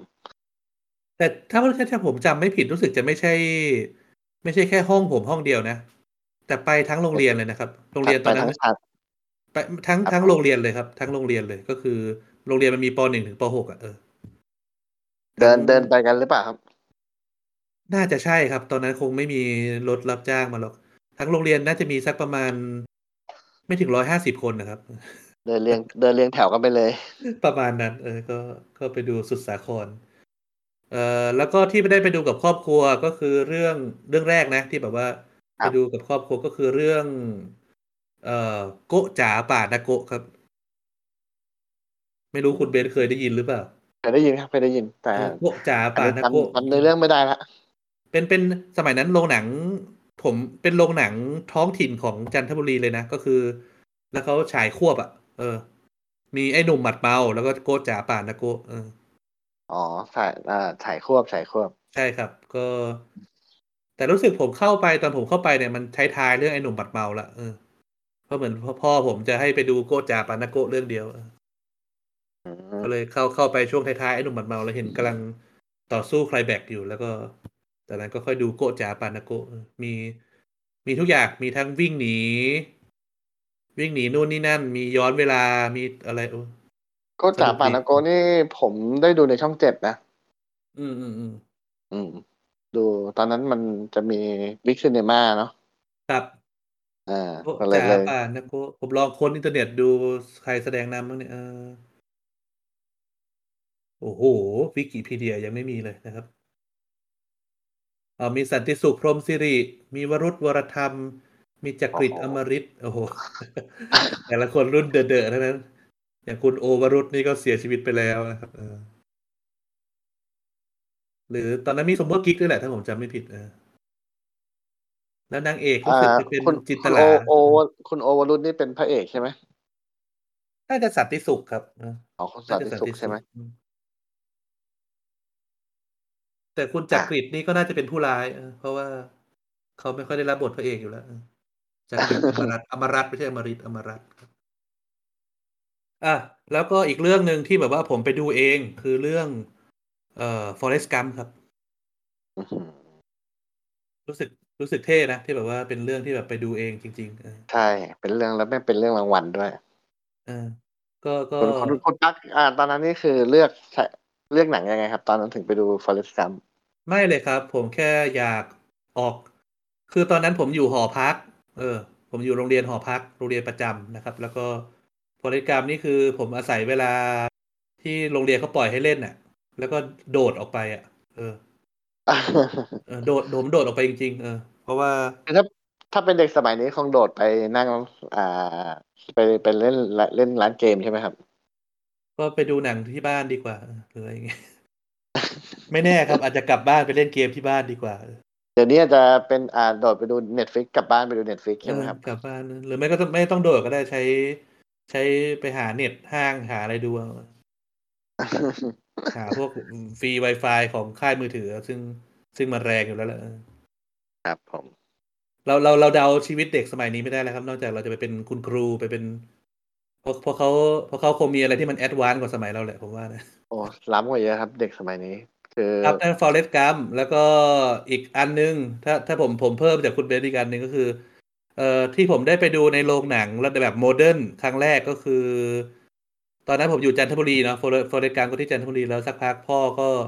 ย้ายงานเข้ากรุงเทพก็เลยครับได้ไปดูหนังแบบโรงหนังแบบ modern ครั้งแรก ผมจำชื่อโรงหนังไม่ได้แต่แต่อยู่ที่ฟอร์จูนทาวน์นะครับ ตอนนั้นครับที่แยกพระราม9ตัดกับรัชดาแหละก็ตรงนั้นมันตอนนั้น ห้างฟอร์จูนมันจะอยู่ตรงสี่แยกเลย แล้วก็มันจะติดกับห้างอีกห้างหนึ่งชื่อว่าห้างเยาวฮัน ทุกวันนี้ไม่มีแล้วนะครับก็เออมันจะมีห้างมันจะมีโรงหนังอยู่ตรงนั้น แล้วโรงหนังไม่ได้อยู่ชั้นบนสุดนะ อยู่ชั้นใต้ดิน เป็นเป็นการทำอะไรที่แปลก แล้วผมได้ไปดูเรื่องแรกตอนนั้นก็คือดูเรื่อง Toy Story ครับ อืม ได้แบบไปดูหนังโรงหนังในโมเดิร์นครั้งแรกคือ Toy Story อ้าว Toy Story นี่ก็เป็นเรื่องที่ผมชอบชอบนะ คือลำบากใจมากเลยคุณตั๊กครับ ตอนที่คุณตั๊กให้จัดลำดับมาเนี่ย เดี๋ยวคืเดี๋ยวอค่อยเดี๋ยวค่อยไปว่ากันตอนจัดอันดับก็ได้ครับเออคือคือคือผมไม่รู้จะเลือกให้ลเอาอะไรมาใส่ลำดับดีคืออื้อฮืออันนั้นก็ชอบอันนี้ก็ชอบใช่ๆผมก็ตัดไปเยอะเหมือนกันเออก็อันนี้คือคัดมาเท่าที่ อันนี้ จะจะจะตัดได้แล้วจริงๆเสียดายมันมีอีกหลายเรื่องที่แบบอยากใส่เข้ามา มันก็อมีหลาายเรื่องที่ผมอยากใส่ให้ตัวเองดูเท่นะ ใช่ๆแต่อยาแต่กใส่อันใหนี้้ตัคืวเองอดูเท่แต่แต่รู้สึกว่า ให้ผมไปดูซ้ำอีกผมคงไม่ดูอะเออมันมีเรื่องที่ความรู้สึกแบบนั้นหลายเรื่องเหมือนกันเออรู้สึกว่าชอบอืมแล้วดูแบบ เป็นหนังที่แบบ เออ เจ๋ง แต่ว่า ถ้าให้อ่าให้ดูซ้ำว่างๆไปดูดูซ้ำอีกก็คงคงไม่อยากดูเท่าไรครับอืมเออใช่ๆผมก็รู้สึกเอ่อผมตอนที่ผมทำ list ผมก็คิดแบบคุณตั๊กนะ คือ เออไอ้เรื่องนี้เราเราก็ชอบนะ จริงใส่แล้วมันดูเท่นะ แต่แบบถามว่าเฮ้ยแล้วเราจะจะไปดูอีกรอบไหม?เออคือไม่พอแล้วอะไรเงี้ยครับเออๆคดังบนั้นผมเรื่องเรื่องที่ผมเอามาใส่ใน list ผมเนี่ยคือเรื่องที่ให้ผมดูซ้ำอีกรอบก็ได้ ผมยินดีก็เอเถอะออาโออยาเคกอยากงั้นดูเลยแหละอืมงั้นใจเราตรงกันนะครับ คุณตั๊ก อืมอ้าวแล้วมันจะมีเรื่องอะไรที่น่าย้อนอดีตอีกไหม?อาคุณ ก็อ่าเออผมว่าจะพูดอันนี้อีกนิดหนึ่งคือเรื่องของอ่าคุณต้องผมมีคำถามคุณตั๊กครับ คุณตั๊กได้เลยครับ คือคุณตั๊กไปดูหนังเรื่องแรกที่ไปดูกับ กับเพศตรงข้ามครับ คุณตั๊กเฮ้ย สมัยไปนีดู้เรื่อเขงาอะไร?สมัยนี้เขาไม่ไม่มีการแบ่ง gender กันแล้วครับ ไปดูกับผู้หญิงครับอาถ้างั้น ไปดูกับสาวเรื่องแรกคไปดูือกับเรสาื่วองครับ ไปเดตอ่าเดตแรกที่คุณตั๊กหนังเรื่องแรกที่ไปเดตดีกว่าคุณตั๊กไปดูกับไปดูกับสาว เออ ก็เหลือปคือจไปำไดดู้ไหมเอกับส่าย?วก็เป็นเรื่อง Serendipity ครับจำได้ รู้จักไหมเนี่ย? Serendipity เคยได้ยิน แต่จำเรื่อเงป็นเนื้อเรื่องไม่ได้แล้วเอ่อเป็นคือเนื้อเรื่องมันโคตรโรแมนติกอะครับ ก็คือ ผมเลือกแล้วนะเออ แล้วจงใจนัดไปดูเรื่องนี้ด้วย ก็คือไปดูที่เดอะมอลล์บางแคจำได้เลย ที่เดอะมอลล์บาครับงแค เพราะตอนนั้นผมอยู่นครปฐมแล้วก็คนที่ผมนัดด้วยเนี่ยอยู่เอ่อมาจากราชบุรีเอ๊เอ๊ก็เลย ก็เลยต้องเข้าเข้ามาที่ห้างใหญ่ ๆ ที่ใกล้ที่สุดก็คือเดอะมอลล์บางแคแหละครับ อีกอันผมคืวอ่าปผิ่มนรูเก้ล้าเนาะจักนะ ผผมว่าผอีมกอันรู้จักนะอีกอันคือปิ่นเกล้าครับเราเราเราข้ามเรื่องตั้งแต่ไปคุยไปคุยกันหลังไมานะครับก็ก็ไปที่เดอะมอลล์บางแค อีกอันคือเซนปิ่นเนาะแต่ว่าตอนนั้นเอ่อเดอะมอลล์บางแคดูจะเขาเรียกว่าอะไรอะดูจะวุ่นวายน้อยกว่า และดูเป็นหลักเป็นแหล่งกว่า ผมเลยว่าเออไปเจอกันเดอะมอลล์บางแคแล้วกันเอ่อก็ก็ได้ไปเดอะมอลล์บางแคแล้วไปดูเรื่อง Serendipity แล้วก็ออกเดทกันตรงที่ห้างนั่นแหละ ก็ Serendipity เอ่อนักแสดงนำคือ จอห์นคูแซกกับเคทเบคคินเซลนะครับ เล่าเรื่องราวของเอ่อคนที่ชอบกันแล้วก็มาเจอกันอีก แล้วจากกันตอนวันวาเลนไทน์มั้งแล้วก็อีกสิบปีให้หลังก็มาพบกันอีกครั้งในวันวาเลนไทน์อะไรประมาณเนี้ยเออครับผม ครับเป็นเป็นแนวโรแมนติกเอออ่าโอเค นี่ตาตาตาผมบ้างตาผมบ้างอ่าผมต้องผมต้องเป็นคนถามเพื่อให้คุณเบนซ์เบนซ์ไม่รู้สึก awkward นะครับอ่าแล้วคุณเบนซ์ล่ะครับ จริงๆ คุณอยากเล่ากับคุณมากกว่า คุณแค่มาถามผมนำเฉยๆเอาเลยครับครับไปดูพอไปดูหนังพอดีกับเดทแรกผมนึกที่ไหนได้ครับอืมอืมอืมอ่าอันเรื่องเรื่องที่ไปดูนี่คือเรื่องไอ้นี่ครับ There's something about Mary There's something about Mary เป็นหนังของสองพี่น้องโคเอนเนาะก็ดารานำเป็นเบนสติลเลอร์กับ เอ่อใครนะคาเมรอนดีอาสนะครับ ซึ่งครับหลังๆมานี้คาเมรอนดีอาสบวมมากเธอไค่อยเธอเธอไม่ไม่แสดงหนังละ เออ ครับผมก็หวังว่าจะกลับมาเร็วๆอะเล่าเล่าเรื่องของคุณเลยครับ ก็อ่าตอนนั้นอยู่ที่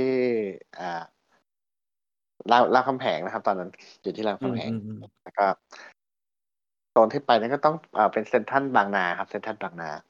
ที่นัดเจอกันเพราะว่า อ่าชีนี่เรียนอยู่มบุรพา แล้วก็ครับต้องต้องนั่งรถเข้ามา เพื่อเพื่อแบบตรงเนี้ยใกล้สุดละที่ที่มีโรงหนังที่แบบ เออมีที่มีที่ให้เดทคือถ้าถ้าไปไปดูหนังที่อื่นนี่ก็คงคงไม่มีทำคงไม่มีไม่รู้จะไปทำอะไรต่ออ่าได้เลยเดี๋ยวครับ ผมขอแก้นิดนึงนะครับ เอ่อ There's something about Mary เป็นหนังปี 98 นะ ของสองพี่น้องฟาเรลลี่นะครับ ไม่ใช่โคเอนเออนั่นมัน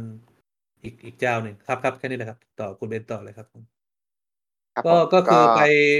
ไปดูกันที่บางนาเนาะชื่อชื่อใช่ครับใช่ห้าห้างอะไรนะครับจำจำชื่อห้างได้ไหมเซนทันบางนา เอ่อเป็นเป็นเมเจอร์หรือ SF พอจะจำได้ไหมตอนนั้นยังไม่มี SF มั้งอ๋อเหรอ โอเค โอเคใช่เออใช่น่าจะเป็นเมเจอร์ อืมครับผม ก็ อ่าก็รู้สึกว่าเป็นเป็นปกติไม่ค่อยดู category นี้นะ แบบอ่าแบบ love romantic comedy อะไรพวกเนี้ยครับผมว่าเรื่องหนังพวกเนี้ยน่าจะเป็นต้นแบบให้หนังกับอ่า GTH พอสมควรนะ ที่แบบว่าอ่าทำหนังรัก romantic comedy อะไรพวกเนี้ยครับ เออ แต่หนังแต่ There's Something About Mary มันถ่อยพอสมควรเลยนะครับ ครับก็ค่อนข้างจังไรครับ คือแมรี่เป็นเออ คือไปดูเองแล้วกัน คือคือผมว่าก็ไปดูแล้วคือ ก็อารมณ์แบบผู้หญิงโกโก้คนหนึ่งอะไรเงี้ยครับคุณปักเออเอ้ยอะเอ่อคุณปักผมขอโทษไม่ใช่แดนสปริงว่าแมรี่อ้าว ผิดเรื่อง อ้าวอ่าโอเคครับ อะเริ่มใหม่ อันนี้ ชื่อเรื่องนี้ครับ อ่าบิจเจตโจนบิจ et Jones Diary มั้ง โอเค Bridget ใช่โจนใช่เดลี่อันนี้ชัวร์นะครับ ผมจะได้พูดชัวราร์ยครับละเอียดชัวร์หนังชัวร์ชัวร์ครับ เพราะว่าแล้วเดี๋ยวเมื่อแล้วเดี๋ยวกี้เดี๋ยวพอเดี๋ยวพอเดี๋ยวพูดเดี๋ยวถึงเดี๋ยวเดี๋ยวเดี๋ยวก่อนไปต่อแล้วไอ้ There's Something About Mary นี่มาจากไหนครับอ่ามันเป็นเรื่องที่มันคือเป็นเรื่องที่ผมชอบชอบดู แต่ว่าผมมันดูในวิดีโอเรื่องเนี้ย เออ อ่า ผมเช่าเอาเลยวิดีโอเลยมาดูแต่ something about Mary แต่ว่าอ๋อไอ้ Bridget Jones Diary เนี่ยไปดูที่โรงหนังแล้วคือมัน มันมีลิลี่เหมือนกันผมก็เลยจำผิดอ๋อโอเคก็ เพราะเพราะผมว่า There's Something About Mary นี่มันถอยมากเลยนะครับ ก็คือมันค่อนข้างจังไรครับแค่แค่เปิดเรื่องมาไอเด็กหนุ่มคนนึงไปขอสาวเดทแล้วปรากฏว่ารูดซิป ติดติดไข่คือคือถ้าผมไปดูเรื่องนั้นก็สาวผมผมคงพังเหมือนกันเออผมเลยงงว่าคุณคุณตัดสินใจไปดูเรื่องนี้อะบิ d เจ็ตโจนเดลี่ แสดงนำโดยภาคแรกใช่ไหมครับ น่าจะภาคแรกใช่ครับก็ใช่ภาคแรก ก็แสดงนำโดย เอ่อ เอ่อ เรเน่เซลวิเกอร์นะครับ แล้วก็ฮิวแกรนแล้วก็โคลินเพิร์ดนะครับอืมซึ่งครับโคลินเพิร์ดนี่ก็คือไอดาราดำเรื่อง King Speech ถ้าใครที่ดูหนังหลังๆ นี้ก็คงรู้จักดีนะครับ เป็นหนังครับหนังได้ยอดเยี่ยมออสการ์ได้ได้รางวัลนำชายออสการ์ไป รู้จักว่ารู้อืมรู้แต่ว่าฮิวแกนเท่มากเลยครับ ตอนนั้น อืมอืมฮิวแกรนหล่อมากเพราะว่าเป็นแบบอารมณ์เหมือนผู้ชายอบอุ่นเลยครับฮิวแกนเนี่ย อืมนะครับ คุณปักช่วยอ่าช่วยช่วยเล่าเนื้อเรื่องย่อให้ให้สักนิดได้ได้ไหมครับอ้าวคุณไปดูเองคุณเล่าเองสิโอ้ได้ครับก็ได้ครับไม่มีปัญหา เออแต่ผมว่าคุณปักน่าจะเล่าได้ละเอียดกับผมนะ เพราะว่าผมคร่าวๆที่ที่ที่ดูมาคือเป็นแบบ อ่าเป็นชีวิตของผู้หญิงวัยทำงานคนหนึ่งอะรับคุณปักต่อเลยมจริงๆ มันมันมันเป็นเอ่อมันเป็นซีรีส์ของทางฝั่งอังกฤษนะเนาะอืมครับก็ก็อย่างอย่างเช่นเห็นเห็นได้ว่าเป็นนักแสดงอังกฤษนำมาผมผมไม่แน่ใจว่าเป็นซีรีส์ของเนื้อเรื่องมันเป็นของอังกฤษไปเลยหรือเปล่า แต่ว่านักแสดงนำชายทั้งคู่เป็นชาวอังกฤษทั้งคู่นะครับ ตัวตัวเรเน่เองนี่ชาวอังกฤษหรือเปล่า ไม่แน่ใจแฮะ คุณคุณเบนซ์พอจะมีข้อมูลไหมตัวคุณเรเน่นี่เขาอังกฤษหรือเปล่าไม่นะครับ ไม่ได้ไม่มีครับ ไม่ไม่ไม่ได้ทราบไม่ได้หาข้อมูลเหมือนกันครับโอเคโอเคคุณตัวนักแสดงผู้หญิง Renée เขาเป็นเท็กซัสนะครับ เป็นเกิดเกิดเท็กซัสดังนั้นเป็นชาวอเมริกันอ๋อคนอเมริกันครับครับเออแต่แต่ในเรื่องย่อๆก็คือ ผมผมไม่อยากไปเปิด เอ่อวิกิดูนะแต่ผมจำได้ว่าเป็นเรื่องของผู้หญิงคนหนึ่งที่แบบมีผู้ชายสองคนเข้ามาในชีวิตนะครับ แล้วเธอเธอคือเธอเขียนได้ในมันเป็นมามันมาจากหนังสือ ซึ่งเป็นไดอารี่ของบริ d เจตโจนส์นะครับ ก็ครับบริ d เจตโจนส์ก็จะเขียนเล่าชีวิตประจำวันไป แล้วก็มันจะมีผู้ชายสองคนเข้ามาในชีวิตคนหนึ่งก็คือ Hugh Grant นี่แหละ อีกคนหนึ่งก็คือเอ่อ Colin Firth เนาะซึ่งครับแล้วก็มีเรื่องราวโรแมนติกวุ่นวายอะไรตามภาษาหนัง romantic comedy ทั่วไปครับเอ่อทั้งหนังและหนังสือธีม romantic comedy ทั่วไปแล้วก็เอ่อ สุดท้าย Bridget ก็ต้องเลือกว่าจะเลือกว่าจะใช้ชีวิตหรือว่าเลือกเลือกจะคบใครนะในท้ายที่สุดครับครับซึ่งผมก็เนื้อเรื่องมันแค่นี้แต่ว่ามันสนุกแล้วก็มีพล็อตที่น่าสนใจนะครับ ก็มีโอกาสก็ควรไปดูครับ เพราะว่าตอนแรกที่ผมฉุกคิดขึ้นมาได้ว่าผมพูดผิดเนี่ย เพราะว่าเอ่อคุณตอนผมบอก romantic comedy ปุ๊บ เอ๊ะMary นี่มัน romantic comedy ตรงไหนวะ เออนั่นนั่นเออถ้าทีคำว่ามันนี่ romantic comedy ครับ แต่ว่าเรทอาจจะไม่ใช่สำหรับเยาวชนนักนะครับเออครับผม โอเค โอเค อะครับโอเคแล้วหมก็ดหมดคำถามของผมแล้วอะก็มีแต่ผมมีเรื่องจะเสริมนิดนึงคุณปักก็คือว่าอ่า เวลาที่คือโรงภาพยนตร์กับกับ อ่าคนเจนวัยเรารุ่นรุ่นเรานะครับ สมัยวัยรุ่นเนี่ย ก็มักจะเป็นศูนย์รวมที่เป็นที่นัดที่นัดเจอกันดีกว่าอืม อารมณ์นั้น คือเรามีอะไรเนี่ยเราก็จะไปนัดเจอ กันที่โรงหนัง หรือว่าเจอเพื่อนเจอสาวหรือว่าอะไรกันอย่างเงี้ย แล้วก็คนส่วนใหญ่ก็จะไปนัดนัดเจอกัน ในห้างคือบ้างตามคือมันตรงมันบ้างมันเหมือนมันเหมือนเป็นสิ่ง special นะครับ ซึ่งครับเป็นเหมือนเป็นเรื่องพิเศษอะเพราะว่าโอเคใช่ปกติเรานัดเจอกันแถวบ้านแถวอะไรอย่างเงี้ย ถ้าเราใช่ครับ ถ้าเราไม่ได้เรียนเนื่องจากเราทั้งคู่ไม่ได้เรียนกรุงเทพเนาะเราครับเรียนจังหวัดที่ห่างออกจากกรุงเทพมาเนี่ย ดังนั้นใช่เอ่อการมีโอกาสได้ไปดูโรงหนัง modern เนี่ยอืมครับมันเป็นอีเวนต์มันเป็นอีเวนต์พิเศษ อืม ซึ่งซึ่งก็ต้องทำช่วงเสาร์อาทิตย์เท่านั้นเพราะว่า จะให้เดินทางเข้ากรุงเทพคือคือวันที่มาเรียนเนี่ย กว่าจะเข้าไปถึงโรงหนังก็อย่างเร็วก็หกโมงเย็นแล้วอะครับเออซึ่งมันก็ไม่มีใช่ครัเวบลาทำอะไรเนาะเออแล้ว เออดังนั้นมันก็ต้องวัดนัดกันวันเสาร์วันอาทิตย์อะไรอย่างเงี้ยแล้วก็ไปเจอกันไป มันมันมันก็เป็นซีเควนต์อย่างเงี้ยแหละเนาะก็คือ ไปเจอกันก่อน จากนั้นก็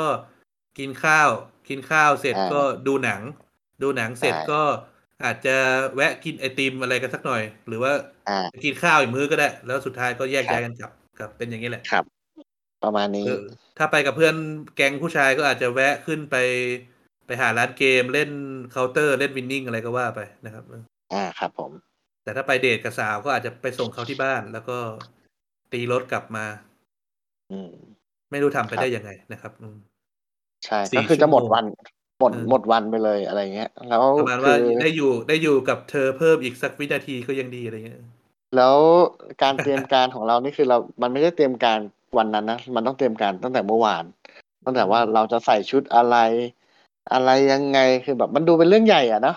ครับอืมคือคือการไปการการไปกระสาวหรือว่าการแบบว่าไปโรงหนังเนี่ยคือมันดูเป็นเรื่องพิเศษที่แบบเฮ้ยชุดเรามีหรือยังอะไรนู่นนี่นั่นอืมกางเกงในก็ต้องเลือกตัวที่ขอบไม่ย้วยนะครับ ต้อง เลือกครับผมตัวที่ เออ แล้วก็ยีนก็ต้องดีจะรีดดีไหมนะเออใช่เสื้อตัวนี้นะครับดีหรือเปล่าอ่าอืม คือมันมันมันทำให้เรามีความมั่นใจในในระดับหนึ่งด้วย ถ้าเราแบบเสื้อผ้าเราไม่พร้อมหรือว่าอะไรเงี้ยเราก็จะแบบอืมรู้สึกไม่ค่อยมั่นใจอะไรอย่างเงี้ยครับ แต่ทุกอย่างดีหมดสุดท้ายมองรองเท้านันยางนะครับครูครูครูคีบสุดท้ายรองรองเท้านันยาง ไม่ใช่ช้างดาวครับรองเท้านันยางไม่มี แล้วก็เพราะขาดว่าตรไม่งนิ้วก้อยด้วยเออ ไม่มีคู่อื่นแล้ว มีคู่นี้จริง ๆ คู่เดียว เอออืม ยังไม่มีตังค์ซื้อคู่อื่นนะก็ สมัยก่อนแต่งนี่ถ้าอืมใครจะใส่รองเท้าอ่าดีๆแฟชั่นเนี่ยครับ น้อยมากส่วนใหญ่ก็จะแบบ ที่เพื่อนผมที่นิยมใส่กันมันจะเอารองเท้าบาสมาใส่ครับคุณปักอืม เออซึ่งแบบ มันก็จะซื้อทั้งรองเท้าบาสแล้วก็เล่นกีฬาบาสไปด้วยเลยคือแบบอืมรองเท้าบาสคู่หนึ่งก็โอ้หลายพันอืมอยู่นะอะไรเงี้ย แต่แต่แต่หลัไม่งค่อยมีๆหลันะงๆคนที่จะหลังซื้อๆผแวมนก็อะไรเงี้ยหลังๆผมก็รองเท้าแตะไปเลยนะจบ ใส่ใส่ Scholl ใส่อะไร Adda ให้มันดูดีหน่อย ก็อย่าอย่าไปเออใส่ช้างดาวไปเออจริงๆตอนนั้นแล้วสมัยนั้นช้างดาวมันมีมันมีไนกี้แล้วก็แวนเนาะแวนนี่เป็นที่นิยมแวนกันครับอยู่ช่วงหนึ่งใช่ มันเป็นเหมือนรองเท้าของนักเล่นสเก็ตบอร์ดเนาะแต่ว่าไม่เห็นมีใครเล่นสเก็ตบอร์ดกับสักคนยุคเราเออนั่นน่ะสิ แต่ซื้อแวนกันหมดนะ อืม แต่เกมเกมตอนนั้นเกม PlayStation ตอนนั้นก็มีแต่เกม extreme นะ เกมสเก็ตบอร์ดนะ อืมอืมอืมไม่เห็นมีใครเล่นสเก็ตบอร์ดเลย ทุกวันนี้ไม่มีเกม extreme เล่นเลยนะ แต่ทำไมเด็กเล่น surfboard กันจัง เออเออพูดถึง X เกมแวะนอกเรื่องนิดนึงครับ ก็คุณเบนได้ดูคลิปนั้นไหมที่ไอเด็กบราซิลวัยสิบสามคว้า คว้าแชมป์ได้อะแชมป์แชมป์โลกอะอ๋อยังยังไม่ได้ดูครัไม่บไม่ใช่ไม่ใช่โอลิมปิกนะ เป็นเป็นเด็กบราซิลวัยสิบสามแล้ว แล้ว Tony Hawk กลับมาลงแข่งขันด้วยเอออืมคือ Tony Hawk แก retire ไปแล้วแหละ แต่ว่าแกมาลงเป็นพิธีอะไรประมาณเนี้ยเออครับ แล้วประมาณเออแล้วปรากฏว่าไอเด็กนี่มันทำ turn ได้มากกว่า Tony Hawk อะครับสามรอบครึ่งมั้งเออเออก็แหมแต่ Tony Hawk เขาก็อายุเยอะแล้ว ไม่ไม่ช่วง peak ของ Tony Hawk เองเขาก็ทำไม่ได้ครับสามรอบครึ่งอ๋อหมายถึงว่าอืมเขาทำได้เยอะกว่า Tony Hawk ในเอออดีตด้วย ใช่เป็นสถิติโลกเออก็จะมีโอกาสเดี๋ยวไปหาคลิปดูเดี๋ยวเดี๋ยวถ้าเออผมไม่ลืมเดี๋เดี๋ยยวผมส่งให้ทีหลังนะโอเคเออเดี๋ยวผมลองไปดูใน YouTube เนี่ย อืมอืมอืมอืมก็อืมเอาละก็ในโอลิมปิกเกมมันก็มีการทำลายสถิติไปเรื่อยๆเนาะแล้วก็ในใช่กีฬาประเภทอื่นมันก็มีมาเรื่อยๆแต่ที่มันน่าทึ่งคือมันเป็นเด็กอายุสิบสามนะครับ ก็เดี๋ยวนี้ อ่ามันดูดูถูกเด็กไม่ได้เลยนะครับ ว่าเด็กผมว่าเขาเรียกว่าเด็กเจนใหม่ ๆ เนี่ยครับเขาเขาเรียนรู้ได้เร็วเขาปรับตัวได้เร็วนึกออกไหมคือผมเทียบกับตัวเองนะ ถ้าสมมติว่าผมจะเรียนรู้อะไรสักเรื่องเนี่ย คือผมว่าผมช้ากว่ากว่ากว่าเด็กยุคนี้นะอืม อืม ความรู้สึกเพราะว่ารู้สึกว่า เออ เรา เอ่อเขาเรียกอะไรเราไม่คุ้นเคยกับอะไรที่มันเปลี่ยนแปลงกระทันหันระดับระดับแบบเด็กปัจจุบันเนี่ย ครับ อืมครับผมว่า ดีอ่าเหมือนกับว่า มนุษย์มันมีวิวัฒนาการนะคุณปั๊กครับคือมันก็จะยิ่งเก่งขึ้นเรื่อยๆ ตามเจเนอเรชันน่ะนะ ผมไม่คิดว่ามนุษย์มันจะแย่ลงไปหรอก อืม เพราะว่าเท่าที่สังเกตดูเนี่ย มันจะมีแต่คนเก่งขึ้นเก่งขึ้น แต่ผมไม่รู้ว่า ค่าเฉลี่ยมันจะถ่างออกไปขึ้นเรื่อยๆ หรือเปล่านะ ตามความเหลื่อมล้ำอะอืม แต่เรื่องหนึ่งที่เออน่าแปลกผมใจเนาะอย่างเช่น อย่างเช่นว่า ที่พ่อแม่ไม่ค่อยสูงอย่างเงี้ย แต่ลูกออกมาสูงปรี๊ดเลยอะเออ ก็มีครับ ซึ่งใช่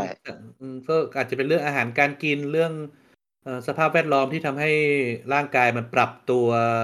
มันมันเรียกว่ามัน evolve ขึ้นมันพัฒนาขึ้นมากกว่าใช่เอ่อลักษณะของทางพันธุกรรมของเราเอง ซึ่ง ซึ่งเรื่องพวกนี้ก็ยิ่ง นี่นี่ขนาดเรื่องทางพันธุกรรมเนาะดังนั้นเรื่องเรื่องไอการสกิลต่างๆ ที่มันมันมีการต่อยอดจากรุ่นก่อนๆมาเรื่อยๆก็ ไม่แปลกที่ว่าเราเรื่องพวกนี้มนุษย์จะเก่งขึ้นเนาะอะก็ใช่ครับ แม้แต่ทุกวันนี้คือแบบนักคอมพิวเตอร์เด็ก ๆ นะ เป็นที่แบบเป็นโปรแกรมเมออืร์มตอนเด็กๆตัวเล็กๆอะก็สร้างสรรค์ผลงานอะไรได้ไม่แพ้ ไม่แพ้พวกผมเลย คือแบบอื้อหือนี่นี่ฝีมือเด็กจริงเหรอเนี่ย อะไรอย่างเงี้ย เออมักอืนับวันมมันจะมีแต่ยอดมนุษย์เพิ่มขึ้นมาเรื่อยๆอะไรเงี้ยแต่ผมไม่รู้ว่า โดยโดยภาพรวมแล้วเนี่ย คือมันคนที่อ่าถูกตามไม่ทันถูกทิ้งไว้ข้างหลังเนี่ย มันจะเยอะขึ้นหรือเรื่อยๆหรือเปล่าอะไรเงี้ยครับ คือถ้าครอบครัวไหนมีการอะไร support ที่ดีเนี่ย ก็จะจะโดดเด่นขึ้นมาเลย อ่า แต่ถ้าสมมุติครอบครัวไหนที่ไม่ได้ดูแลอย่างใกล้ชิดหรืออะไรเงี้ย ก็จะกลายแบบเป็นว่า อ่านี่ไปเลย ไม่ไม่ไม่เจิดเขาเรียกอะไรอะไม่ได้รับการขัดเกลาไปเลยอะไรเงี้ยครับ เออผมว่าประเด็นนี้ถกกันได้เยอะครับ มันมีทั้งมุมที่ตัวผมเองก็อาจจะเห็นด้วยอีกบางมุมก็ไม่เห็นด้วย แต่แต่โดยลักษณะโดยข้อสรุปก็คือมันเป็นเรื่องที่ไม่ใช่แค่ทางครอบครัวนะเป็นเรื่องที่ทางรัฐทางอะไรต้องอ่าต้องอ่ามีใช่ส่วนใช่ร่วมด้วยเออซึ่งดังนั้นผมว่าอย่าอย่าไปต่อเลยนะครับ ครับเริ่มจากรองเท้า Vans มาถึงนี้ได้ไงก็ไม่รู้นะครับ ย้อนกลับไป ย้อนกลับไปก็แต่งตัว มีมีคุณเบนซ์มีอะไรอีกไหมเรื่องย้อนอดีตที่อยากคุยเรื่องหนัง ผมผมเอาเรื่องหนึ่งแล้วกัน เออเมื่อก่อนครับโรงหนังเมเจอร์ เนี่ย มันเหมือนเป็นอะไรที่ที่ยิ่งใหญ่เนาะเออเหมือน อ่า grand grand เพราะเพราะสมัยเนอะสมัยแรก ๆ ที่สมัยที่ก่อนเมเจอร์มาเนี่ย การไปดูหนังในโรงเนี่ย มันไม่ได้ใช้ระบบจองตั๋วนะครับ ก็คือครับไปซื้อตั๋วเอาหน้าโรงเลย แล้วก็อ่าได้ตั๋วไปมายืนแล้วก็ต่อแถว แล้วก็ยืนต่อแถวกันเลย เออ แล้วก็เป็นเรื่องที่นั่งเอาข้างในเลยนะครับ แต่พอมี มีมีระแอบปบมีอะไรเออ มีแอปแอปยังไม่ต้องพูดถึงแค่แค่ระบบจองอ๋อของเมเจอร์เออครับ ที่ต้องเลือกที่นั่งเลือกอะไรก็ เออ นั่นก็เป็นอีกนวัตกรรมหนึ่งแล้วเข้าไปมันมีการจัดตกแต่งแบบเป็นพรมอะ ครับ เออ เป็นพรมแบบดูลุกชัวรี่ดูไฮโซอะไรเงี้ยครับ ก็ เออ ดูน่า เป็นอะไรที่แบบอยากเข้าอะ แล้วผมครับ ทำให้ผมเป็นคนผมชอบดูหนังในโรงมาตั้งแต่ตอนนั้นเลย ทุกวันนี้ก็เลิกไม่ได้นะครับ ครับ ก็ยังชอบคือไปดูในโรงอยู่เออทางเดินก็จะปูพรมอื้อหือเดินแล้วเออนุ่มเออสบายเท้า แอร์เย็นใช่ ช่ำโซฟาแบบนั่งแล้วแบบ อืมเต็มก้น เออ ป๊อปคอร์นอื้อหือือมฟิน แต่ว่าราคาคือ มันก็แพงแพงขึ้นเรื่อยๆเนาะเออครับเมื่อก่อนป๊อปคอร์นไม่แพงขนาดนี้นะเออโอ้เมื่อก่อนเพื่อผมซื้อนี่คือแปดสิบบาทเอ้ยไม่ใช่ คือหกคือสิราบคาราคามันจะพอๆกับตัวหนังอะ เออ ไล่มาตั้งแต่หกสิบแล้วมั้งใช่ไหม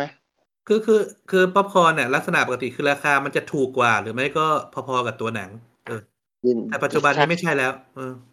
อืมปัจจุบันนี้แพงกว่าตัวหนังไปห้าสิบเปอร์เซ็นแล้วนะครับ ก็ มัน เออ ล่าสุดคุณปักผมอืมพาลูกไปดูหนัง ผมก็ซื้อครับป๊อปคอร์นแล้วคือแบบลูกก็อยากกินป๊อปคอร์นเนี่ยผมก็เลยอะโอเคงั้นเอามาซื้อไปสองสองอัน แล้วก็น้ำสองแก้ว อะไรเงี้ย บวกค่าตัวหนัง อืม คุณปักโดนไปพันหนึ่งอืม คือแบบ อืมพันหนึ่งเดี๋ยวนี้มันทำได้แค่นี้เองเหรอใช่มันมันแพงไปนะครับ แพงแพงเวอร์ไปสำหรับเรื่องป๊อปคอร์นเนี่ยเนาะโอ้ยิ่งยิ่งไปซื้อของในซูเปอร์นะคุณปักพันหนึ่งนี่คือแบบ ยังไม่เต็ม ยังไม่เต็มตะกร้าเลยคือแบบอ่านั้นนั้นนั้นนั้นคุณนอกเรื่องแล้วครับ คุณนอกเรื่องแล้วโอเคโอเค เรื่องป๊อปคอร์นแพงไปถึงซูเปอร์มาร์เก็ตได้ไงเออไม่ไม่ไม่ใช่ละอืมอืมหรือคุณไปโอเคซื้อครับซูเปอร์ไหนเนี่ย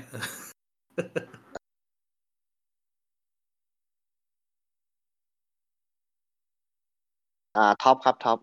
คุณก็ไม่ครับคือค่าแพงขเงี้อยงเหรอชีพเออมันก็แพงขึ้นอะไรอย่างเงี้ยอ๋อครับ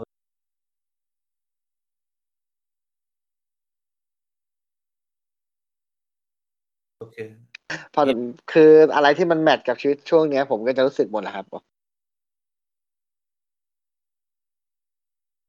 คุณปักคือไม่ได้ตั้งมันมัน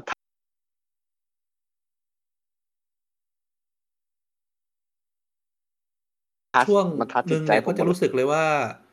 โฆษณามันยาวมากเนาะเป็นชั่วโมงนะครับ มันแบบว่าเป็นเออความรู้สึกมันนานเป็นชั่วโมงอะแต่ว่าถ้านับจริงๆ ก็ตกประมาณสี่สิบนาที แบบตั้งแต่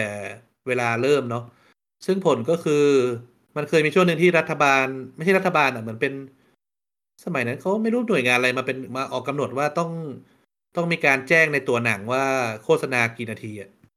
อืม หนังเริ่มฉายจริงกี่เมื่อไหร่อะไรวะเนี่ยอืมแต่ว่าทุกวันนี้ก็เนียนๆเลิกทำไปแล้วเออนะครับเมื่อก่อนเพราะว่ามันมีกฎออกมาบังคับเออเพราะว่าเท่าที่ผมจำได้นี่คือ โฆษณามันจะอยู่ไม่เกินครึ่งชั่วโมงนะคุณปักครับ อ่า ไม่เกินสามสิบนาที ผมจะไม่ไม่ไม่อันนี้อันนี้เป็นกฎที่ที่เขาอ่าครับทำมาผทีมหลังก็แล้ทวนอืมอืมผมจะมีเวลาเนี้ยอยู่ในหัวเสมอว่า โอเค ถ้าเราไปตรงเวลา เราไปเลทเนี่ย เราเลทได้ไม่เกินสามสิบนาทีเนี่ยเรายังขายตัวแล้วอยู่ อืมอืมอืมอะไรอย่างเงี้ยคือถ้าเราเลทก็คือ เราต้องไปคุยหน้าโรงถ้าที่เหลือเราถึงจะได้อะไรเงี้ยครับ อืม แต่แต่ถ้าเลยนั้นนี่คือหนังมาแล้วแต่แต่แต่ผมไม่เคยเจอที่แบบโฆษณาชั่วโมงนะคุณปัก อันนี้อันนี้ไม่เคยเจอ ไม่น่าถึงครับผมไม่น่าถึง แต่แต่มัน สมัยก่อนเกินครับ เกินครึ่งชั่วโมง ผมผมค่อนข้างมั่นใจ อ๋อแสดงว่า อ่าแสดงว่ายุคนั้นเนี่ยเพิ่งจะค้นพบสินะว่ามันสามารถขายโฆษณาทางภาพยนตร์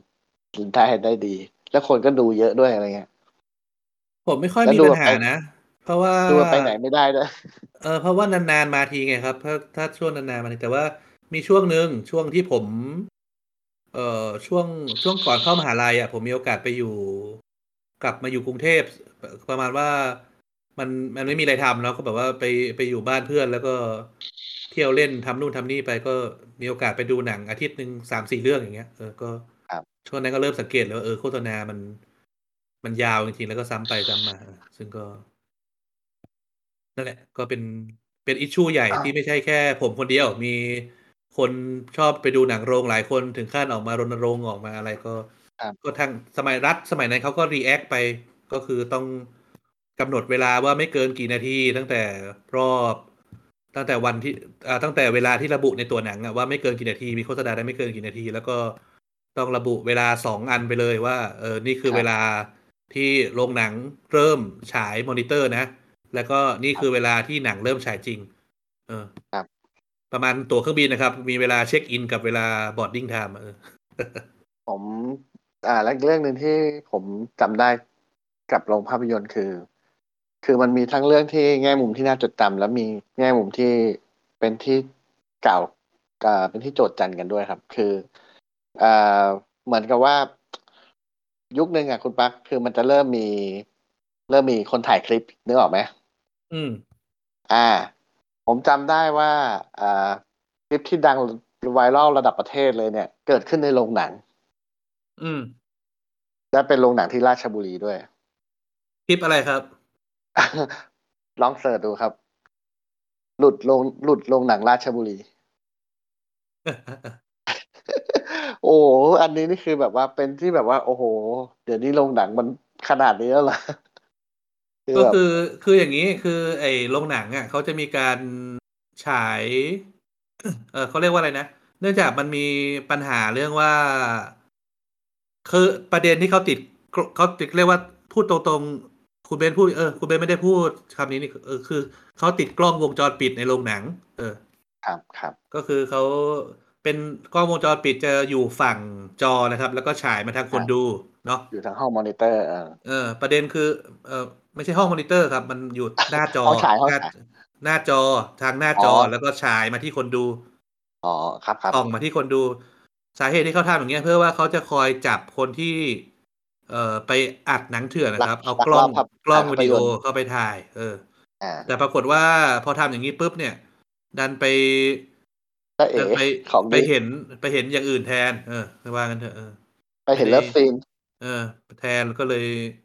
เป็นอะไรที่มันโด่งดังขึ้นมาในช่วงนั้นเออครับ เขาก็เลยเอาคลิปมาปล่อยกันอือหือแล้วครับนี่แต่จริงๆผิดกฎหมายเนาะเอออืมก็การเป็นถือว่าเป็นการละเมิด เออเพราะว่า เพราะว่าการทำเรื่องพวกนี้เนี่ยมันต้องมีการแจ้งเตือนล่วงหน้า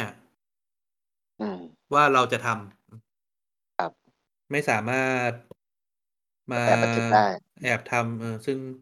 ซึ่งอย่างในเยอรมันเอง แม้กระทั่งกล้อง วงจรปิดในสถานีรถไฟอะนะครับ ก็ต้องมีการติดป้ายบอกนะ ครับเปิดติดป้ายไว้ตรงทางเข้าสถานีรถไฟอะครับว่าแต่ในบันทึกนะในระบบ ถ้าคุณเดินลงบันไดนี่มาเนี่ยแสดงว่าคุณมันมีระบบอยู่นะเออ บอกไว้เออครับเหมือนเหมือนกับเป็นการบอกว่า เออ ถ้าถ้าคุณเดินลงบันไดเข้ามาในสถานีเนี่ย คือคุณยินยอมแล้วนะว่าเราจะให้เราบันทึกภาพ อ่า ครับ ถือว่าเป็นการอ่าสร้างข้อตกลง แต่จริงๆ เรื่องพวกนี้ไม่ใช่ว่าทางรัฐเขาใส่ใจอะไรหรอกนะครับ บางทีอาจจะไม่ได้เริ่มอย่างนั้น อาจจะเป็นเริ่มว่ามีคนไปฟ้องเออ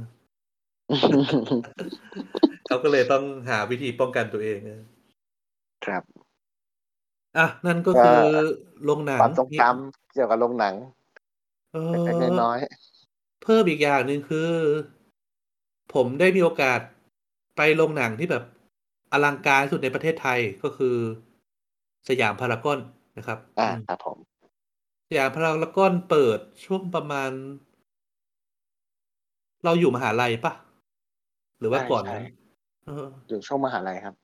น่าจะอยู่เปิดช่วงเราเราเราอยู่ประมาณมหาปีลัยปีน่าจะอยู่ที่ช่วงประมาณปีสุดท้ายนะครับเล่าๆนั้นนะครับแล้วก็ก็ได้มีโอกาสเปิดพารากอน ก็นั่นแหละผมได้มีโอกาสไป พอผมรู้เนื่องจากผมชอบดูหนังมากเนาะผมก็เลยมีได้ได้เข้าไปดูที่นั่น แล้วก็ เอ่อได้ไปโรงหนังเขาเรียกสยามพาวิไลอะไรประมาณเนี้ยชื่อแบบอ่าครับหรูมากอะเออ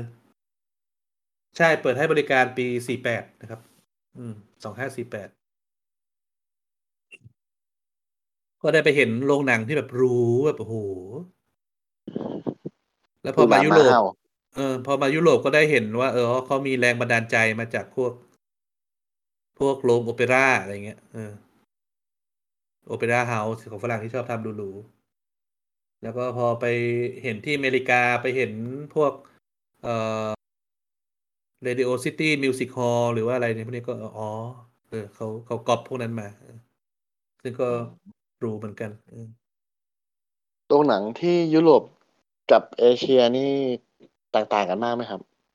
เออให้พูดกับเอเชียผมคงตอบลำบากครับถ้าให้แต่ให้อะเทียบอะกับที่ไทยแล้วกันไทยที่ไทยก็ไม่ต่างกันมากครับ แต่ที่ไทยจะสะดวกสบายกว่าเยอะครับอืมหรูหรูกว่าเยอะ แล้วก็เน้นความสบายกว่าเออแต่โรงหนังมันก็มีหลายเกรดเนาะของครับเนื่องจากของไทยมันค่อนข้างผูกขาดเนาะมีแค่สองเครือก็คือเครือ SF กับ Major มีเครืออื่นไหม ธนานี่เราไม่นับแล้วกันเนาะเออเพราะว่าก็เขาเขาโลหคอลลักไปๆก็หน่อยหลักๆก็มีหลักๆก็มีแค่สองสองเจ้านี่แหละครับ ครับก็นั่นแหละดังนั้นมันเลยที่ไหนมันก็เหมือนเหมือนกันเออแต่ว่าถ้าเป็นที่เยอรมันนี่มีหลายเจ้าเนาะเออ แล้วเจ้า local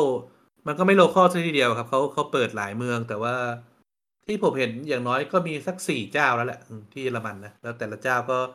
มี strategy ต่างกันว่าจะเปิดยังไง บางเจ้าก็จะเปิดเฉพาะโรงเล็ก ๆ อืม แบบแบบที่อเมริกาอะที่แบบว่าเป็นโรงเล็ก ๆ เข้าไปแล้วเลือกที่นั่งเองเลยอะไรประมาณเนี้ยหรือว่าบางเจ้าก็เปิดโรงใหญ่โตหรูหราแบบโรงละคร เออสองร้อยที่นั่งอะไรประมาณเนี้ยเออก็ก็มี หรือว่าจะเป็นแบบเมเจอร์ก็มีที่แบบว่าเป็นเอ่อเป็นคอมเพล็กซ์ของโรงหนังก็คือ เป็นตึกตึกหนึ่งแล้วก็มีอยู่เก้าโรงสิบโรงอะไรประมาณเนี้ยเออก็ก็มีแล้วแต่ครับอืมมีมีหลายแบบ อยู่ที่ว่าจะแล้เลือวกเข้าแบบไหน หรูหรูหราสุดที่คุณปักไปมาในเยอรมันนี่เป็นเอ่อโรงอะไรครับ มันที่มันอยู่ที่เบอร์ลินนี่แหละครับ ชื่อซูพาเลสครับเป็น มันไม่ใช่แค่เป็นโรงหนังนะ มันสามารถจัดเป็นเวทีการแสดงได้ สามารถจัดอะไรได้ แล้วก็ คือเวลาคุณนั่งอะ คุณคุณนั่งเก้าอี้หรูเลย แล้วก็ แล้วก็มีพนักงานเดินมาถามว่าจะรับอะไรดีคะเออ ไม่ต้องไปคือซื้อมีเมนูตั้งอยู่ข้างๆอะมีโต๊ะวางอยู่ข้างๆ แล้วก็มีเก้าอี้หนังเนาะแล้วก็เวทีอยู่ข้างหน้า แล้วก็มีเอ่อแล้วก็พนักงานก็จะเดินเอามายึมีเมนูวางอยู่ จะเลือกเอาอะไรก็ได้มีป๊อปคอร์นจะกินเบียร์จะดื่มเบียร์จะอะไรมีหมดนะครับป๊อปคอร์นเป๊ปซี่แล้วก็เขาจะเอามาเสิร์ฟให้เนาะแล้วก็ มันนั่นแหละมันเหมือนโรงละครไหมครับ คุณปักประมาณนั้นเลยครับ ประมาณนั้นก็แต่แต่ จะให้ผมยกตัวอย่างโรงละครมามันก็ลำบากอะเพราะว่าก็ไม่รู้ว่า ท่านผู้ฟังกี่คนที่จะแบบว่าเคยเข้าไปดูในโรงละครอืมอืมก็นั่นแหละก็คือเน้นมันเน้นความหรูหราครับ เหมือนว่าเป็นอย่างนั้นเลย แล้วก็โรงหนังค่าก็อตั๋ยู่วเท่าไหร่ครับ เอ่อยี่สิบยูโรครับ ประมาณก็ตกเจ็ดแปดร้อยบาทไทยอ๋อโอเคครับอืมอืมยี่สิบยูโรซึ่ถูงกกว่าเทสคิด อืมมันมันจะใกล้เมืองไทยเข้าไปเรื่อยๆแล้ว เมืองไทยไล่ทันยุโรปแล้วนะครับทั้งๆที่ค่าครองชีพต่างกันเยอะเหมือนกันนะนั่นเลยครับอะทั้งทั้งทั้งทั้งที่เราเอ่อสามร้อยบาทห้าร้อยบาท แต่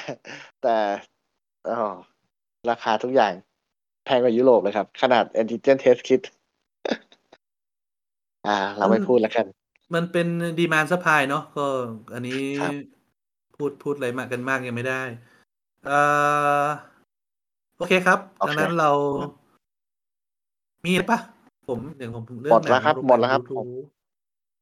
ไปผมเข้าก็มีประเด็นแค่เรื่องเนี้ยครับ ที่ว่าเอ่อลำบากใจในการที่จะแบบเลือก list หนังเข้ามาอยู่ในบั c เก็ตลิสต์ที่ที่คุณปักบอกให้หามา ครับ เพราะว่าคือดูหนังมาหลายเรื่องแล้วก็เสียดายนะ ที่จะต้องตัด เรื่องหลายๆเรื่องออกไป แต่ก็เอาคัดที่มันอ่าเรารู้สึกว่ามันสุดจริงๆอะอะไรเงี้ยแต่แต่ละด้านมาเอ่อคุณเบสอะผมว่าเรามาพูดเรื่องหนังเร็วๆกันหน่อยดีกว่าเออเราพูดแต่เรื่องครับโรงหนังเนาะแต่ว่าเรายังไม่ได้พูดถึงเรื่องการดูหนังในช่วงก่อนๆนะเอ่อการดูหนังผมผมผมจะไปเร็วๆนะคุณอยากแทรกตรงไหนแทรกได้เลยก็คือได้เลยเอ่คอรับการดูหนังสมัยก่อนแรก ๆ ก็คือโอเค ไปดูในโรงใช่แต่ว่าในกรณีที่จะดูตามบ้านสมัยนั้น เราจะดูผ่านตลับเอ่อวิดีโอเทป ซึ่งถ้าภาษาอังกฤษจะเรียกว่า VHS ใช่ไหมผมจำไม่ผิดเทป VHS VHS VHS F หรือ S ครับเอ่อเอ่อ VHS มั้งลองลองดูก่อนจำไม่ได้เหมือนกันครับ V วิดีโอวิดีโออะช่างมันเถอะเออเอ่อ VHS ครับ S อ๋อ F ครับนั่นมัน frequency เอ่อ วิดีโอนั่นก็คือ VHS นะครับ ย่อมาจาก Video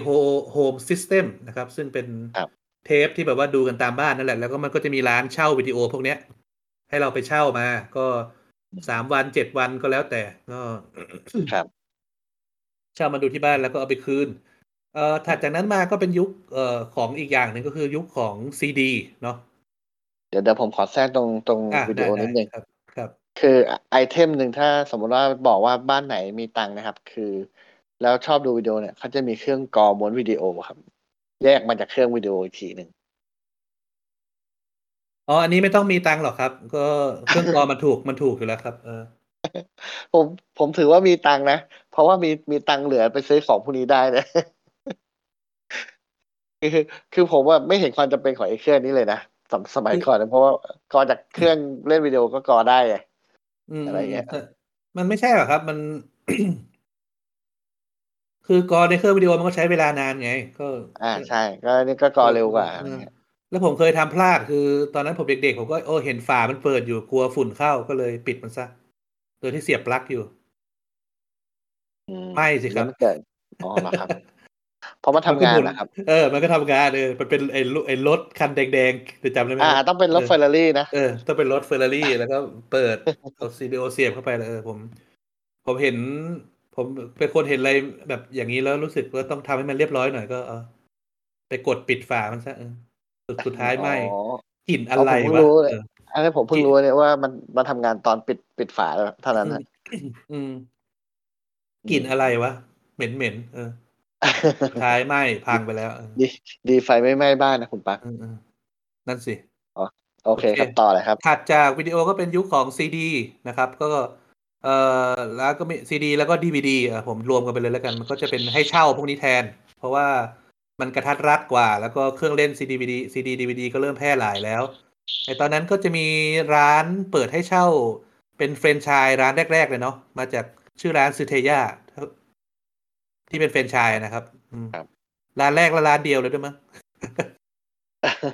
หลังจากนั้นซึทาย่าก็เหมือนมีชื่อญี่ปุ่นอีกชื่อหนึ่งอะมาตามอยู่ เออ ผมจำไม่ได้ แต่ว่าแต่ว่านั่นแหละก็เป็นร้านแฟรนไชส์เปิดตามห้างเป็นร้านซึทาย่าซึ่งค่าเช่าก็แพงหน่อย แต่ว่า master ทุกแผ่นครับ อืม ครับ ส่วนผมนี่ local ครับ แผ่น write ล้วนนั่นแหละครับ ก็ร้าน มันไม่ใช่แค่ร้านเช่าวิดีโอแบบเช่า VHS วิดีโอเนาะแต่ร้าน CD DVD ที่แบบว่าเป็นเอ่อคนทำเองเนี่ยเขาก็มีให้เช่า แต่ว่าส่วนใหญ่เขาจะมีแผ่น master แผ่นเดียวแล้วเขาก็จะ write ปั๊มๆครับใช่เออให้ให้คนมาเช่าไปแล้วเขาจะให้แผ่นปั๊มไปนะครับ อะไรอย่างเงี้ย ก็อย่างสมัยที่เราเรียนนี่ก็จะมีหน้าร้านก็เป็นร้านรุ่นพี่เราเอง ผมจำได้ ผมผมจำได้ว่ารุ่นพี่คนเนี้ยครับเขา เขาจะมีเครื่องเครื่องปริ้นแผ่นสิหน้าปกซีดีด้วยนะครับ อืม แล้วเขาก็จะทำแบบ คือคือผมดู process ของเขาเนี่ยคือ ผมชอบดูนะ เวลาเขานั่งตัดบน cutter board เนี่ยเขาจะตัดแผ่นอ่าที่ปริ้นมาใส่กล่องดีวีดีอืมแล้วก็สกรีนแผ่นอย่างดีอะซึ่งอันนั้นคือแผ่นก๊อบนะครับ ครับทำให้เหมือน master ที่สุดนะครับ แล้วก็แล้วก็เก็บไว้เป็นคอลเลกชันคือทำไมพี่ไม่ไปซื้อ master วะแล้วเก็บไว้ นั่นแหละก็ก็เป็นลักษณะช่วงนั้นตอนแต่สมัยนั้นยังไม่มีการมาไล่จับลิขสิทธิ์อะไรกันมากมาย เหมือนช่วงหลังๆเนาะก็เหมือนช่วงไม่ใช่ช่วงหลังๆสิช่วงถัดจากนั้นมาก็ไอ้บริษัทจับลิขบริษัทต่างๆ ก็เริ่มไปจ้างพวก outsource เพื่อให้มันไล่จับลิขสิทธิ์อะไรพวกเนี้ยเออร้านรวงพวกนี้ก็เลยหายไป แล้วก็บวกกับเอ่อหลังจากนั้นมามันอย่างที่เราคุยกันไปใน episode เรื่องอินเทอร์เน็ตเนาะก็คือเรื่อง BitTorrent เออเรื่องการ ดาวน์โหลดแบบ peer to peer หรือว่าความแรงของอินเทอร์เน็ตมันเพิ่มขึ้นดังนั้นเราเลยแบบไปโหลดหนังจากอินเทอร์เน็ตมา หรือว่าไปใช้เอ่อ bit to bit BitTorrent เนี่ยไปโหลดหนังมาดู ซึ่งช่วงนั้ครับอยากดูหนังเรื่องไหนเดี๋ยวมันก็มีคนอัพขึ้นให้เองนะครับ ก็ใช่ครับ ไปดูกันตามนั้น จนก็เป็นอย่างเงี้ยมาเรื่อยๆเลยแหละ เออ แล้วก็จริงๆนะผมผมรู้สึกอย่างหนึ่งเลยว่าเรื่อง เรื่องลิขสิทธิ์เรื่องหนังเนี่ย เราแคร์กันน้อยมากนะ ตอนนั้นนะเออไม่แคร์เลครัยบเหมือนมันเป็นของฮอลลีวูดมั้งเออเราก็เลยไม่สนใจ เหมือนเรื่องโปรแกรมอะครับอืมครับส่วนตอนนั้นคือใครใช้แคร็กได้นี่ ใครซื้อ ใครซื้อโปรแกรมแท้มานี่โอ้มึงรวยเหรอวะเออมึงรวยหรือเปล่ามึงทำทำไมต้องมาจ่ายอะไรกับที่ไม่จำเป็น เออ มุมมองจำได้คนตอนยุคนั้นเนี่ยคือ คือมองว่า ของพวกเนี้ยไม่โคไม่มีคอสอืมต้นทุนทางซอฟต์แวร์เนี่ยไม่มี ถือว่าไม่มีอืมอืมอืมอะไรเงี้ยครับ แต่ปัจจุบันที่เปลี่ยนไปเยอะแล้วครับ แค่ครัเอาบแค่เกมนะแค่วงการเกมนี้ก็ ทุกคนตอนนี้ก็คือแบบ ไม่มีใครซื้อเกมเถื่อนเท่าไหร่แล้วอืมส่วนใหเพญ่ราะจซื้อริสงโตร์หมๆดจริงๆ ตอนนั้น ตอนนั้นที่มันมาอันแรกคือเกมนะ ที่บอกว่ามันเริ่มมีกระแสรณรงค์อะว่าควรซื้อของถูกลิขสิทธิ์อะอืมแต่คจรับริงๆผมอยากจะบอกว่าไม่จำเป็นต้องรณรงค์หรอก เออรณรงค์เป็นเรื่องดี แต่ว่าถ้านึกถึงย้อนกลับไปทางประวัติศาสตร์ไม่จำเป็นหรอกเพราะว่าการมาของสตรีม เนี่ยก็ทำให้คนใช่ไม่โหลดเกมไปเองเนาะใช่ครับ ใช่เช่นเพราะกันว่าอืมอืมอ่าอ่าคุณปักพูดต่อเลยอ๋อเช่นกันก็คือ เราโหลดหนัง เราเราโหลดหนังเถื่อนกันเนี่ย เอ่ออะอะผมเอาไปเรื่องซอฟต์แวร์ก่อน คนก็ไม่โหลดซอฟต์แวร์เถื่อนไปเองเมื่อ เมื่อคุณขาย เอ่อในราคาที่มัน ถูกลงแล้วก็คุณเริ่มทำทุกอย่างผ่านออนไลน์อะเออครับอืมก็มันอ่าอืมนี่ผมผมขอแทรกนิดหนึ่งคือว่า คือสุดท้ายเนี่ยธุรกิจอะเขาจะคิดออก เขาจะคิด solution การแก้ปัญหาขึ้นมาครับอืมอ่าก็คือของอะไรที่มันอ่าก๊อปปี้ได้หรือว่าอะไรได้เนี่ย คือคุณสังคุณปักสังเกตไหมสมัยก่อนของตอนที่มันเป็นยุคของที่มันก๊อปปี้ง่ายๆเนี่ยของลิขสิทธิ์จะราคาแพงมาก ครับ อ่าเพราะว่าเขาก็ต้องเอาไปถัวไงใช่อ่าเอาเอาราคาที่ไปถัวของเถื่อนที่มันออกมาอะไรเงี้ยครับ เพื่อที่จะได้มีอินคัมกลับเข้ามา คราวนี้พอมันมีระบบอะไรที่แบบว่า โอเค ซื้อผ่านออนไลน์นู่นนี่นั่น แล้วก็มีฟังก์ชันฟีเจอร์ที่ใช้ได้เฉพาะแค่กับออนไลน์เนี่ย มันกลายเป็นว่า เอ้ยเขาสามารถดั้มราคาต่ำต่ำต่ำต่ำต่ำมาก จนแบบเกมเหลือราคาร้อยห้าสิบาทสองร้อยเงี้ยครับคุณปัก ครับแต่ที่เมื่อก่อนต้องซื้อกันแบบโอ้โห กล่องละพันพันห้าอะไรเงี้ย เออเหลืออืมเหลือต่ำลงมาสิบเท่าเพราะว่าคนเนี่ยคือคนที่เขาเคยใช้ของเถื่อนอยู่เนี่ยเขาหันมาซื้อพวกนี้กัน มันก็เลยแบบได้จำนวนการขายขายแทนอะไรเงี้ยครับ ผมว่าครัก็บผมเออสุดท้ายอืมระบบของธุรกิจเนี่ยเขาก็เขาคิดออกอะครับ ว่าเขาปรับตัวได้ว่าต้องต้องมาทำแบบนี้อะไรเงี้ย อืม แต่อ่าเราพูดถึงเรื่องวงการไอ้ไอ้เรื่องอะไรนะ เรื่องซอฟต์แวร์ไปแล้วพูดถึงเรื่องก่อนซอฟต์แวร์นั้นพูดเลยผมลืมแล้ว แต่อีกอันหนึ่งที่แบบว่าไม่ได้สื่อที่ใช้ดูหนัง เออเออใช่ เอ่อที่ที่แบบว่าปฏิวัติมานี้ก็คือการมาถึงของ Netflix นะครับ ซึ่งอ่าสตรีมมิ่งครับเออเป็นการดูหนังผ่านสตรีมมิ่งซึ่งก่อน Netflix มาเนี่ยมันมีไหมมีนะครับ แต่เป็นเว็บเถื่อน เออใช่เป็นพวกใช่เป็นพวกเว็บเถื่อนเขาจะอัพเอ่อเอาหนังขึ้นไว้ในเซิร์ฟเวอร์ของเขาเองแล้วเขาก็จะให้ดูผ่านเซิร์ฟเวอร์ของเขาเองแล้วเขาก็จะเอ่อบางเจ้าก็เก็บตังค์บางเจ้าก็ใช้วิธีว่าเอาโฆษณาแฝงฝังคุกกี้ที่จะแบบว่าทำให้คุณดูหนังไปด้วยแล้วคุณเราสามารถใช้ทรัพยากรของเครื่องคุณไปทำอย่างอื่นได้ด้วยอะไรประมาณเนี้ยเออมันจะเป็นลักษณะนี้จนกระทั่งการมาถึงของ Netflix เนาะซึ่ง Netflix ที่เริ่มต้นจากการเป็นร้าน เช่าซีดีดีวดีผ่านไปรษณีย์ครับ เออ แล้วไปไปมาๆเขาเลยว่าเอองั้น งั้นไปขอซื้อแบบ พอเน็ตมันแรงขึ้นเขาเลยไปขอซื้อแบบถูกต้องจากเจ้าของค่ายหนัง แล้วก็ให้มาดูหนังผ่านสตรีมมิ่งได้เลย ครับครับ ปรากฏว่าคนนิยมอืมใช่ใช่ใช่คนนิยมมากจนจนมันใช้คำว่า dominate ตลาดเลยครับ ก็คือ เออ ก็ popular มาก แล้วก็กระจายไปทั่วโลกอย่างเหลือเชื่อ ยิ่งมัน เออมันมันเป็นเรียกว่ายูนิคอร์นก็ได้เนาะเออยุคนั้นน่ะเออก็คือ มันเปลี่ยนพฤติกรรมของคนดูหนังไปตลอดกาลเลย ครับ แล้วก็การโหลดหนังผ่าน เอ่อบิตทอร์เรนต์เนี่ยก็เหมือนจะเสื่อมความนิยมไปแบบสิ้นเชิงเลย เพราะว่าจะโหลดทำไม เออ ดูอย่างนี้ก็ได้ เออ ยอมครับจ่ายตังค์เดือนละสามสี่ร้อยดูผ่าน Netflix ดีกว่าเนาะใช่ใช่แล้วสะดวกหนังก็เยอะ แล้วมันดูจากใช่ครับทีวีอะไรก็ได้อะไรเงี้ยครับๆครับ แล้วพอการมาถึงของสมาร์ททีวีการอะไรก็ทำให้เรื่องพวกนี้มัน หรือไม่ใช่สมาร์ททีวีอย่างเดียวพวก เอ่อพวกโทรศัพท์สมาร์ทโฟนเอ่อหรือแล้วก็ stick ต่างๆ ที่แต่ละบริษัททำออกมาเนาะเอออ่าครับผมเขาเรียกอะไรนะ Google Google นี่คืออะไรนะ Home- Chromecast Chromecast อะ เออครับผม Chromecast ของ Apple ก็เป็น Apple TV เนาะใช่ครับเออของ Xiaomi อะ แล้วก็ของ Amazon เป็น Fire Stick นะครับ ก็เป็นครับ เอ่ออะไรอย่างเงี้ยก็มาทำให้จะทีวี smart ไม่ smart ก็ดูได้หมด ใช่นั่นแหละก็เป็นการเปลี่ยนพฤติกรรมของคนมาทำให้มาดู Netflix แล้วก็การมาถึงของ Netflix ก็ทำให้วงการซีรีส์รุ่งเรืองเนาะ ใช่แต่ว่า วงการภาพยนตร์เนี่ยก็ยังคือคือการดูหนังผ่านสตรีมมิ่งเนี่ยก็ยังไม่เหมือนโรงหนังที่ว่าโรงหนังเนี่ยจะเป็นหนังใหม่ที่เพิ่งเข้าเข้าโรงอะไรเงี้ยใช่ครับก็ยัง แต่ที่มันเปลี่ยนโรงหนังไปตลอดกาลตอนนี้คือโควิด อืมอืมโอเค อันนี้เราเดี๋ยวเราเก็บไว้พูดอีกอีกประเด็นหนึ่งดีกว่า เพราะว่าไม่งั้นจะยาวนี่ผมคิดว่าเราเกินสองชั่วโมงกันแหละเราครับเรารีบมาเข้าประเด็นหลักกันดีกว่าผมอยากย้อนพวกนี้เพราะว่า เพราะว่าแบบ เออ คงไม่มีโอคงคงไม่ได้ไปพูดแยกกันอีก EP หนึ่งละเออก็ครับผมก็ไล่มาแล้วครับ ตั้งแต่สมัยดูหนังในโรงกับพฤติกรรมการดูหนังตามบ้านที่เอ่อจากวิดีโอเทปมาจนถึงการดูหนังผ่านสตรีมมิ่งแบบนี้นะครับ ซึ่งก็เป็นยุคปัจจุบันแล้วแหละ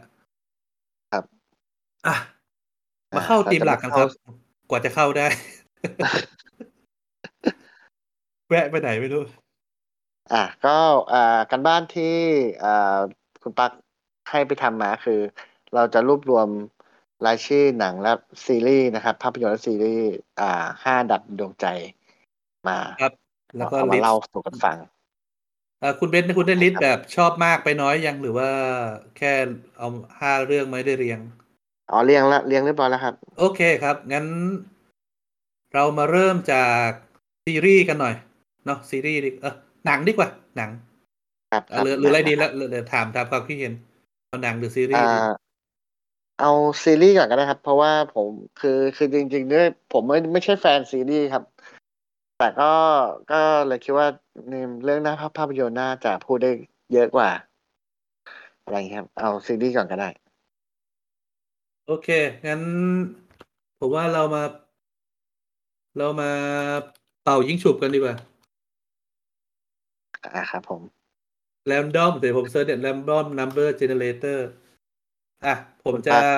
ผมเราจะก็เจพิเนมพ์เรใส่ไปในห้องครับแล้วนับหนึ่งถึงสามแล้วก็พิมพ์ไปเลยว่าเอาเลขอะไร เอางี้งี้ผมเอา random number generator คุณเบนซ์เอาเลขคู่หรือเลขคี่ เล่นโยนหัวก้อยกันก็พอครับ ผมเอาเลขคู่ครับ อ่า ถ้าเลขคู่ออกอะไรคุณเบนได้สิทธิ์เลือกเลยว่าให้ใครพูดก่อน โอเคครับโอเคครับหนึ่ง ถ้าเลขคี่ผมเลือกหนึ่งสองสามโอเค เลขคี่ครับ ผมเลือกนะครับดังนั้นผมให้คุณเบนพูดก่อนเลยครับอืมอ่า คุณเบนเอาก่อนเลยครับ ซีรีส์อันดับห้าของคุณเบนครับ ซีรีส์อันดับห้านะครับ ผมอ่าอันนี้ผมอ่ารวบรวมรวมกับเกี่ยวกับพวกอ่าอนิเมะซีรีส์ด้วยนะครับ ได้เลยครับ อะไรก็ได้หมดมีเออเข้ามาด้วย เราไม่ได้จำกัดเรื่องยู่อันดับห้าของผมนี่คือ Attack on Titan ครับ ปี 2013 Attack on Titan นะครับ เป็นเป็นครับอนิเมะเอยเป็นมังงะมาก่อนนะก็คือเป็นการ์ตูนภาใช่ครับใช่อะลองลองพูดความครัปบระทับใจคร่าวๆครับอะก็เราอ่าเราเราผมคร่าวๆว่าทำไมถึงเลือกอะอ่าเนื้อเรื่องก็คือเนื้อเรื่องย่อนิดนึงนะครับ ก็คือว่าเป็นมนุษย์ที่ใช้ชีวิตอยู่ในกำแพงครับ โดยมีอืมยักษ์กินคนเนี่ยอยู่รอบนอกครับ เป็นแนวส่วนโลกดิที่ดิสโทเปียเนาะก็คือเป็นโลกที่ใช่แบบครับหลังอโพคาลิปส์อะไรประมาณนั้นเออครับผม อ่า ส่วนที่ชอบของเรื่องนี้ก็คือ การคาดเดาเส้นเรื่องครับ ผมผมมองว่าคนผู้แต่งครับ วางโครงเรื่องไว้ค่อนข้างจะซับซ้อนครับ แล้วก็คือคือเดายากครับว่ามันจะไปสู่จุดไหน ครับ จนจนแม้แต่ตอนจะอวสานอยู่แล้วยังเดาไม่ออกเลยครับ ว่าใครจะชนะ อืม ครับ ก็เลยรู้สึกว่าเออมันน่าติดตามตลอดเวลาเลยอะไรเงี้ยครับ Attack on Titan ผมผมอ่านมังงะนะ ผมไม่ได้ดูอนิเมะดูดูบ้างดูแบบตอนสองตอนแค่นั้นนะ แต่ว่าครัผบมอ่านมังงะเป็นส่วนใหญ่ก็ ก็ทึ่งกับการวางพล็อตเรื่องเหมือนกัน โดยเฉพาะ เออไม่อย่าเรียกว่าพล็อตเรื่องเลยครับทึ่งกับการดำเนินเรื่องดีกว่า เออ อ่าใช่ใช่การอธิบายการอะไรของเขามัน เออ เจ๋งอะ่ะ เป็นอะไรที่ใช่ครับ ควรค่าแก่การอ่านการดูถ้าถ้าชอบ ถ้าชอบความแล้บันวเทิงอะไรพวกนี้ครับ ผมผมจะเสริมตรงที่ว่า การที่ได้คือผมก็อ่านมังงะมา แล้วคราวนี้พอผมมาดูซีรีส์เนะครับ คือผมประทับใจในคุณภาพของการทำซีรีส์ครับ คือมันเติมเต็มฉากที่แบบอยู่ในในการ์ตูนอะออกมาเป็น movement ออกมาที่แบบว่า เออเฮ้ยดีมากคุณปัก คือรู้สึกว่า เออเฮ้ยมันดู ผมถึงจะอ่านมังงะมาแล้วนะ ผมก็ยังดูซีรีส์เนี่ย ผมก็ยังรู้สึกสนุกอยู่ ครับ ครับผมก็เลยอยากถ้าเป็นไปได้นะครับ คุณปักลองดูดู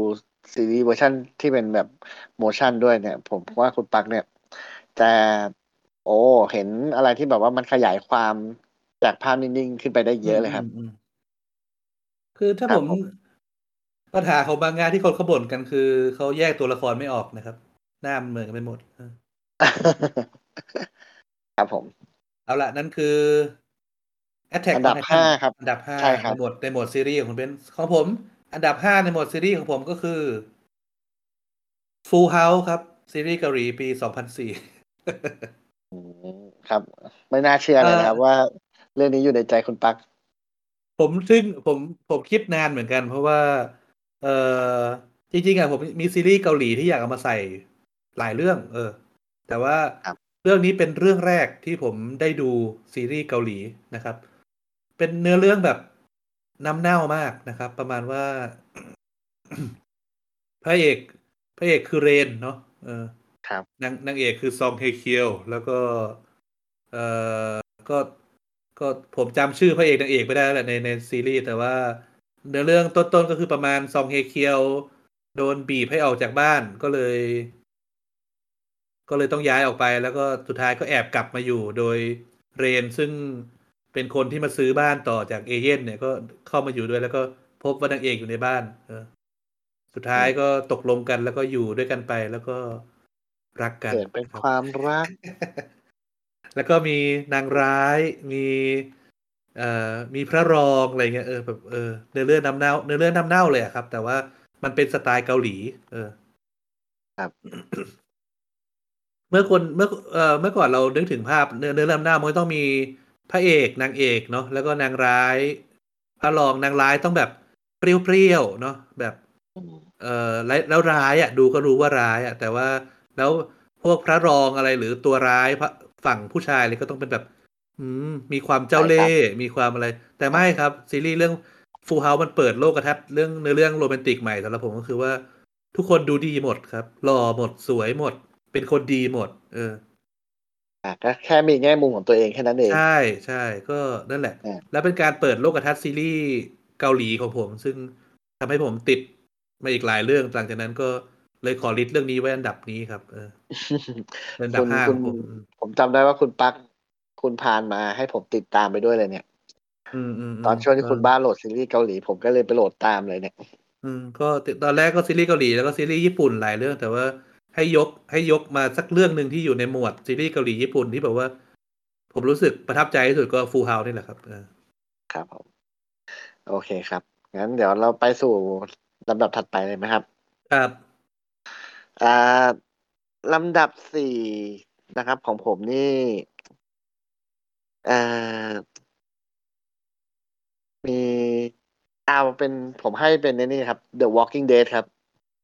Walking Dead ซีซั่นหนึ่งถึงสามครับ ที่ที่ผมรู้สึกว่า ผมกำลังจะถามว่าคุณจะกำหนดไว้สักซีซั่นไหน โอเคครับ ครับผม ก็อ่าเป็นโพส t อ p โ c คาลิปครับ ที่แบบว่ารู้สึกว่าเฮ้ยมันมัน real มันแบบว่า แล้วก็คือเอฟเอฟอ่าเอฟเฟกของคือการ special effect ที่แบบอลังการแล้วก็ฉากคือเป็นฉากเมืองแอตแลนตาที่แบบว่า เป็นเมืองร้างอะครับ คือครับโอ้โหรู้สึกว่า เฮ้ยผมรู้สึกผมชอบมากเลย อะไรอย่างนี้ครับ ครับไอ้ Walking Dead นี่เป็นซีรีส์ที่ทำมาจาก เอ่อเขาเรียกว่าอะไรนะ comics นะครับ ก็คือมี comic ครับก่อน แล้วก็ adapt มาเป็นซีรีส์เอ่อซีซั่นสองถึงสามที่คุณเบนว่าเนี่ยผมได้ดูสองซีซั่นนะ แล้วพอจบซีซั่นสองเนื้อซีซั่นสามยังไม่มาผมเลยไปอ่าน comic นะครับหลังจากนั้นผมก็ไม่ได้กลับไปดูซีรีส์อีกเลยนะเพราะรู้เนื้อเรื่องแล้ว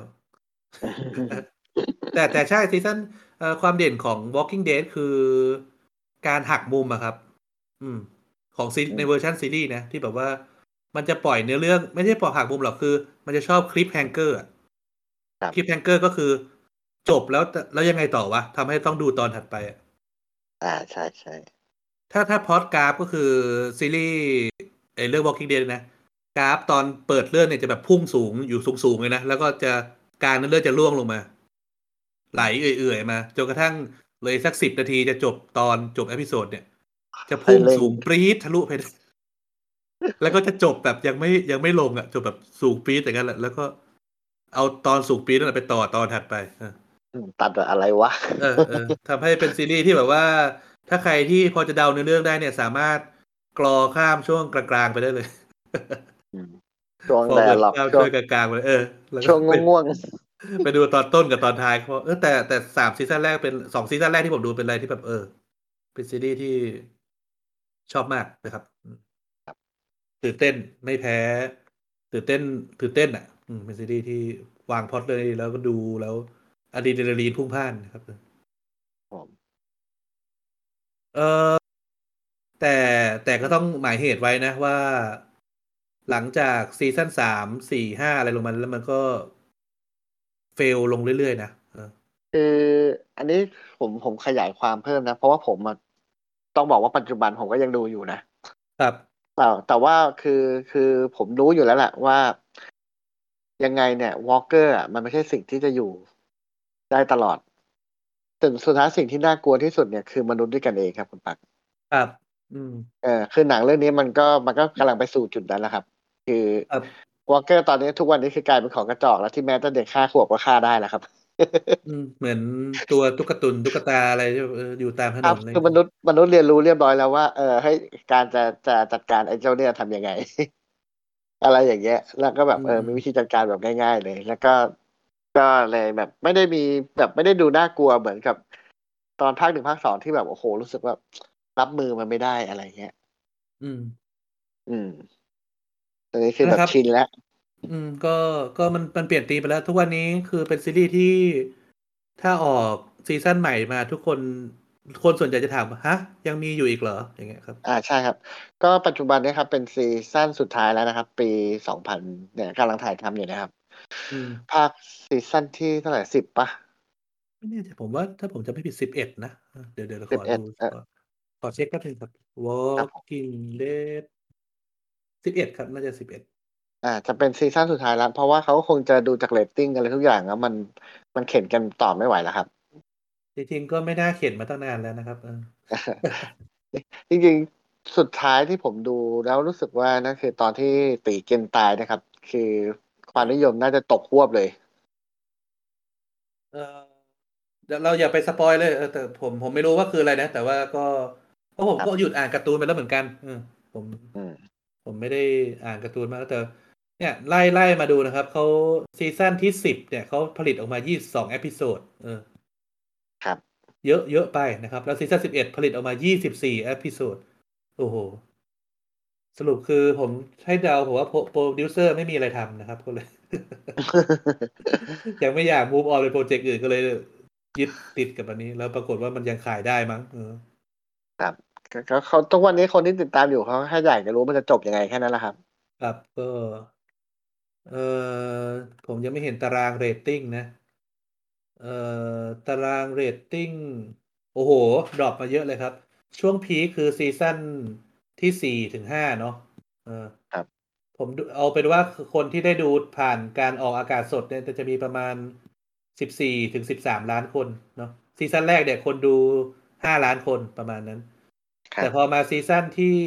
เจ็ดแปดเก้าสิบเนี่ยไหลลงมาเลยครับจากสิบล้านคนเจ็ดล้านคนห้าล้านคนสามล้านคนซีซั่นที่สิบนี่ยอดคนดูต่ำมากครับเออครับ ก็ก็จริง ๆ มันควรจะหยุดตั้งแต่ซีซั่นที่เก้าแล้วนะเออสิบควรจะจบแล้วเออแต่ว่าเขาก็ลากมาต่ออะก็เป็นเรื่องที่สองคุณเบนซ์อะครับผม ส่วนของผมเรื่องที่สองคือเป็นซีรีส์ฝั่งอเมริกันครับ คือซีรีส์24ครับ เริ่มฉายตอนแรกปี2001ครับ ซีซั่นแรก แล้วก็มีมาทั้งหมด ผมไม่แน่ใจ7หรือ8ซีซั่นนี่แหละ แล้วก็หลังจากนั้นก็ไปเป็นมินิซีรีส์อีก อันหนึ่งแต่ว่าพระเอกเปลี่ยนคนนะครับ ก็ครับเอ่อซีซั่นเอ่อซีรีส์24ครับเอ่อเป็นซีรีส์แนวแอคชั่นสายลับนะครับ ก็คือเรื่องราวเกี่ยวกับแจ็คบาวเออร์ซึ่งเป็นหัวหน้าของหน่วยต่อต้านการก่อการร้ายเอ่อครับชื่อว่า CTU Counter Terrorist Unit นะครับ ก็เอ่อจุดเด่นของเรื่องนี้คือใช้วิธีการดำเนินเรื่องแบบเรียลไทม์อืมยังไง ก็คือคแต่รับเอ่อแต่ละตอนเนี่ยจะจะมีทั้งหมดหนึ่งชั่วโมง ครับ ก็เราจะนับวินาทีตามในซีรีส์อะตามจริงไปเลย สมมติเวลาออกอากาศนะ เวลาออกอากาศนับวินาทีในซีรีส์ตามจริงไปเลย แล้วก็จะมีช่วงตัดอะช่วงตัดมันจะเป็นช่วงโฆษณาอืมก็ถ้าตอนออกอากาศเนี่ยมันก็จะโฆษณาตามเวลาจริง แล้วพอกลับมาในซีรีส์มันก็จะมีนาฬิกานับให้ต่อเลยว่า มัน ผ่านจากช่วงที่แล้วไปสามนาทีนะอะไรวะเนี่ยเออเออน่าสนใจนะครับเนี่ย ครับ Twenty Four มันมันใช้วิธีแบบนี้เป็นการดำเนินเรื่องแบบเรียลไทม์ก็คือ ซึ่งซึ่งความเป็นจริงมันก็ไม่จริงหรอกแต่ว่าพอมันเอามาใส่ซีรีส์แล้วมันดูตื่นเต้นไปด้วย เอออืมแล้วเนื่องจากมันเป็นเรียลไทม์ดังนั้น เวลามันมีตัวละครมันอยากจะทิ้งตัวไหนมันก็ทิ้งไปเลยเขาบอกว่าเอามันมันเป็นเวลาเออเวลาแค่หนึ่งวันคุณจะเอาอะไรมาก จะไปเจออะไรเยอะแยะเอออืม เออแต่เป็น แล้วก็เป็นแอคชั่นที่มันครับ พระเอกชื่อแจ็คแจ็คบาวเออร์เอ่อนำแสดงโดยคีเฟอร์ซุทเทอร์แลนด์นะครับเธอทุกวันนี้ไม่รู้ว่าใครจะรู้จักไหมเออถ้าถ้าผลงานล่าสุดของเขาก็คือใน Net Netflix อะครับ เรื่องเอ่อเรื่องที่เป็นประธานาธิบดีแล้ว The เอ่อ Dis- Designated Survivors ครับ ถ้าถ้าใครที่ ใช้ Netflix อาจจะเคยเห็นเรื่องนี้ที่แบบว่าเอ่อทุกคนในสภาคองเกรสโดนระเบิดฆ่าตายหมดอะแล้วเหลือเขาคนเดียวอะไรแบบนี้เลยต้องขึ้นไปเป็นประธานาธิบดีเออเออเดี๋ยวลองคุ้นๆนะ เดี๋ยวผมลองไปครับดูบ้างเนี่ยครับมีเออมีมีมี adapt ไปเวอร์ชันเกาหลีด้วยเออเกาหลีมาซื้อครับลิขสิทธิ์ไปทำเวอร์ชันเกาหลีอืมอะโอเค นี่คือ นี่คือเรื่องที่สองของผมเรื่อง24จริง ๆ พูดได้อีกเยอะครับ แต่ว่าไม่อยากให้มันยาวมากเกินไปก็ ขอสรุปสั้นๆเท่านี้เป็นเป็นซีรีส์แอคชั่นที่เก่าแล้วก็จริง แต่ว่าควรจะดูให้ได้นะครับ แล้วก็มีหลายซีซั่นแล้วก็เล่นในสเกลระดับชาติก็คือว่าเป็นการก่อการร้ายระดับที่เอ่อทำให้อเมริกาถึงขั้นวินาศได้เลยนะครับ ก็ครับใครใครที่ชอบซีรีส์ชอบหนังแนวนี้ชอบก็มาดูซีรีส์นี้ก็จะจะชอบนะครับ ก็แล้วตื่นเต้นตลอดอะครับผมอะคุณเบสอ่เรื่องที่สามา เรื่องที่สามของผมนี่อ่า La Casa de Papel ครับ La Casa de Papel ก็คือ Money Heist ใช่ไหมครับ ใช่ครับ Money Heist ครับจากสเปนครับ ครับปีสองพันสิบเจ็ดครับก็อืมเป็นเป็นหนังออเกี่ยวริกับจิการปล้น เอ่อ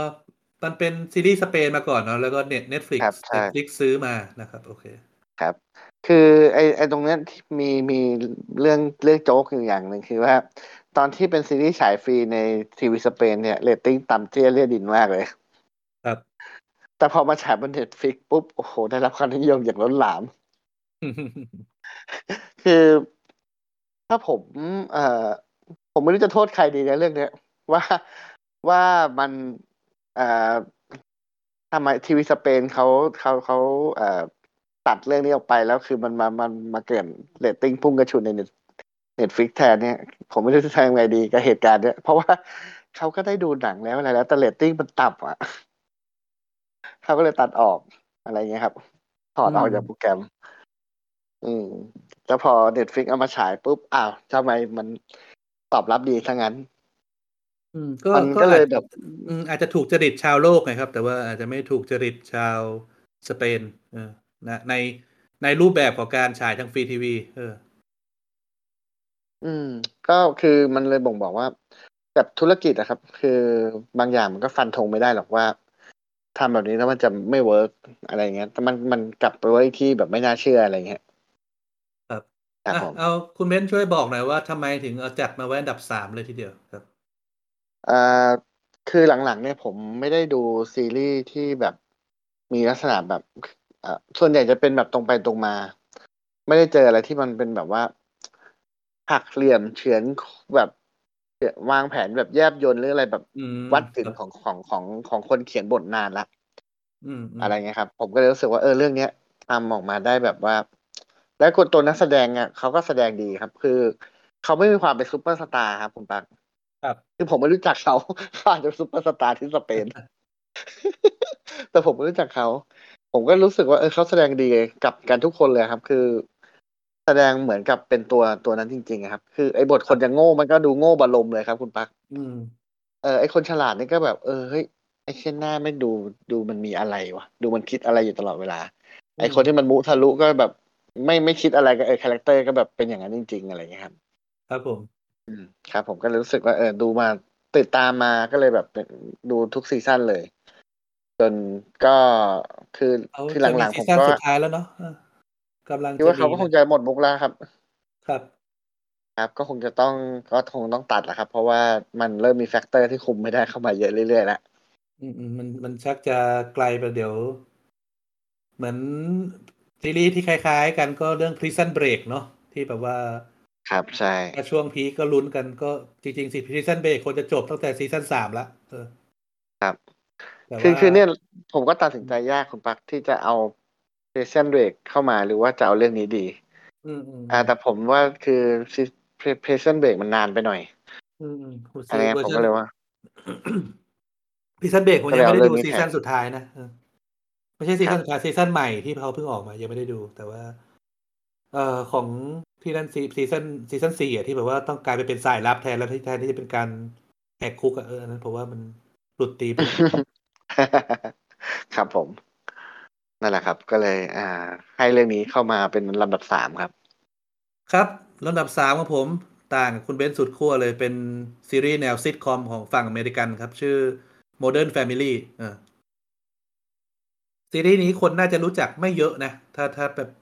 ไม่ใช่ตามพวกซิทคอมฝรั่งจเอ๊ะริงผมเคยได้ยินเรื่องนี้มาแล้วนะๆก็อะก็แต่ไม่ใช่ว่าไม่ดังครับครับดังอืมทางทางฝั่งอเมริกันดังเลย เออเป็นซีรีส์แนวซิทคอมนะครับ แต่ว่าเออไม่มี laugh track นะครับ ก็คือครับ ไม่มีเสียงหัวเราะอะเออ อืมแต่ว่ามันทำให้คุณหัวเราะได้อะเอออืมเออเนื้อเออให้เล่า เนื้อโฆหาษครับณา เนื้อหา เนื้อหาโฆษณาคร่าวๆก็คือเป็นเรื่องของครอบครัวสามครอบครัวครับคำว่าชื่อเรื่อง Modern Family ก็เหมือนว่าเป็นครอบครัวสมัยใหม่อะไรเนาะแต่ว่า อ่าครอบครัวในยุคนี้ เออครอบครัวในยุคปัจจุบันอะไรแบบนี้ก็ครับเป็นครอบครัวสามครอบครัว ครอบครัวหนึ่งมีเป็นครอบครัวหลักอะ่ะ เป็นครอบครัวของเอ่อ Phil Dunphy เป็นผู้ชายแล้วก็ Claire Dunphy เป็นแม่เนาะแล้วก็มีลูกสามคนก็ก็นั่นแหละ ก็เป็นครอบครัวหนึ่งส่วน Phil นี่ทำงานเป็น realtor ครับ ก็คือเป็นนายหน้าค้าบ้าน แล้วก็ Claire เป็นแม่บ้านเนาะอืมเอ่อมีคนบอกว่า Modern Family ทำไมให้ผู้หญิงทำงานบ้านเป็นแม่บ้าน ไอคนเขียนบทบอกว่า ก็เพราะยุคปัจจุบันผู้หญิงไปทำงานนอกบ้านหมดแล้วไงอืมเรื่องนี้เลยเอาไอโรนีแบบนี้ครับก็เลยอีกครอบครัวหนึ่งเป็นครอบครัว เอ่อคนแก่ อายุเจ็ดหกสิบเจ็ดสิบละ แต่งงานกับสาวลาติน่าสุดสวยนะครับ ที่มีลูกติดมาด้วยเอออืมนั่นแหละ แต่แต่คนแก่นี่รวยเลยนะทำธุรกิจแล้วก็รวยเลย แล้วก็อีกครอบครัวหนึ่งเป็นคู่เกย์ผู้ชายนะครับ ก็มีอืมสองคนแล้วก็ไปรับลูกบุตรลูกบุญธรรมจากเด็กผู้หญิงจากเวียดนามมาเป็นลูกบุญธรรมนะครับอืมนี่แหละ ก็เป็นเรื่องสามครอบครัวเนี่ยแล้วสามครอบครัวนี้เกี่ยวโยงกันโดย เอ่อคนแก่เนี่ย มีลูกสาวเป็นแม่ของอีกครอบครัวหนึ่งชื่อแคลร์เนี่ยแล้วก็เอ่อลูกชายที่เป็นเกย์เนี่ยอยู่อีกครอบครัวหนึ่งก็เกี่ยวโยงกันแบบนี้นะครับแล้วก็ แล้วก็ไปมาหาสู่กัน แล้วก็มีเรื่องตลกโปกฮาเกิดขึ้นเรื่อยครับๆเป็นเป็นซิทคอมแนวนี้ครับ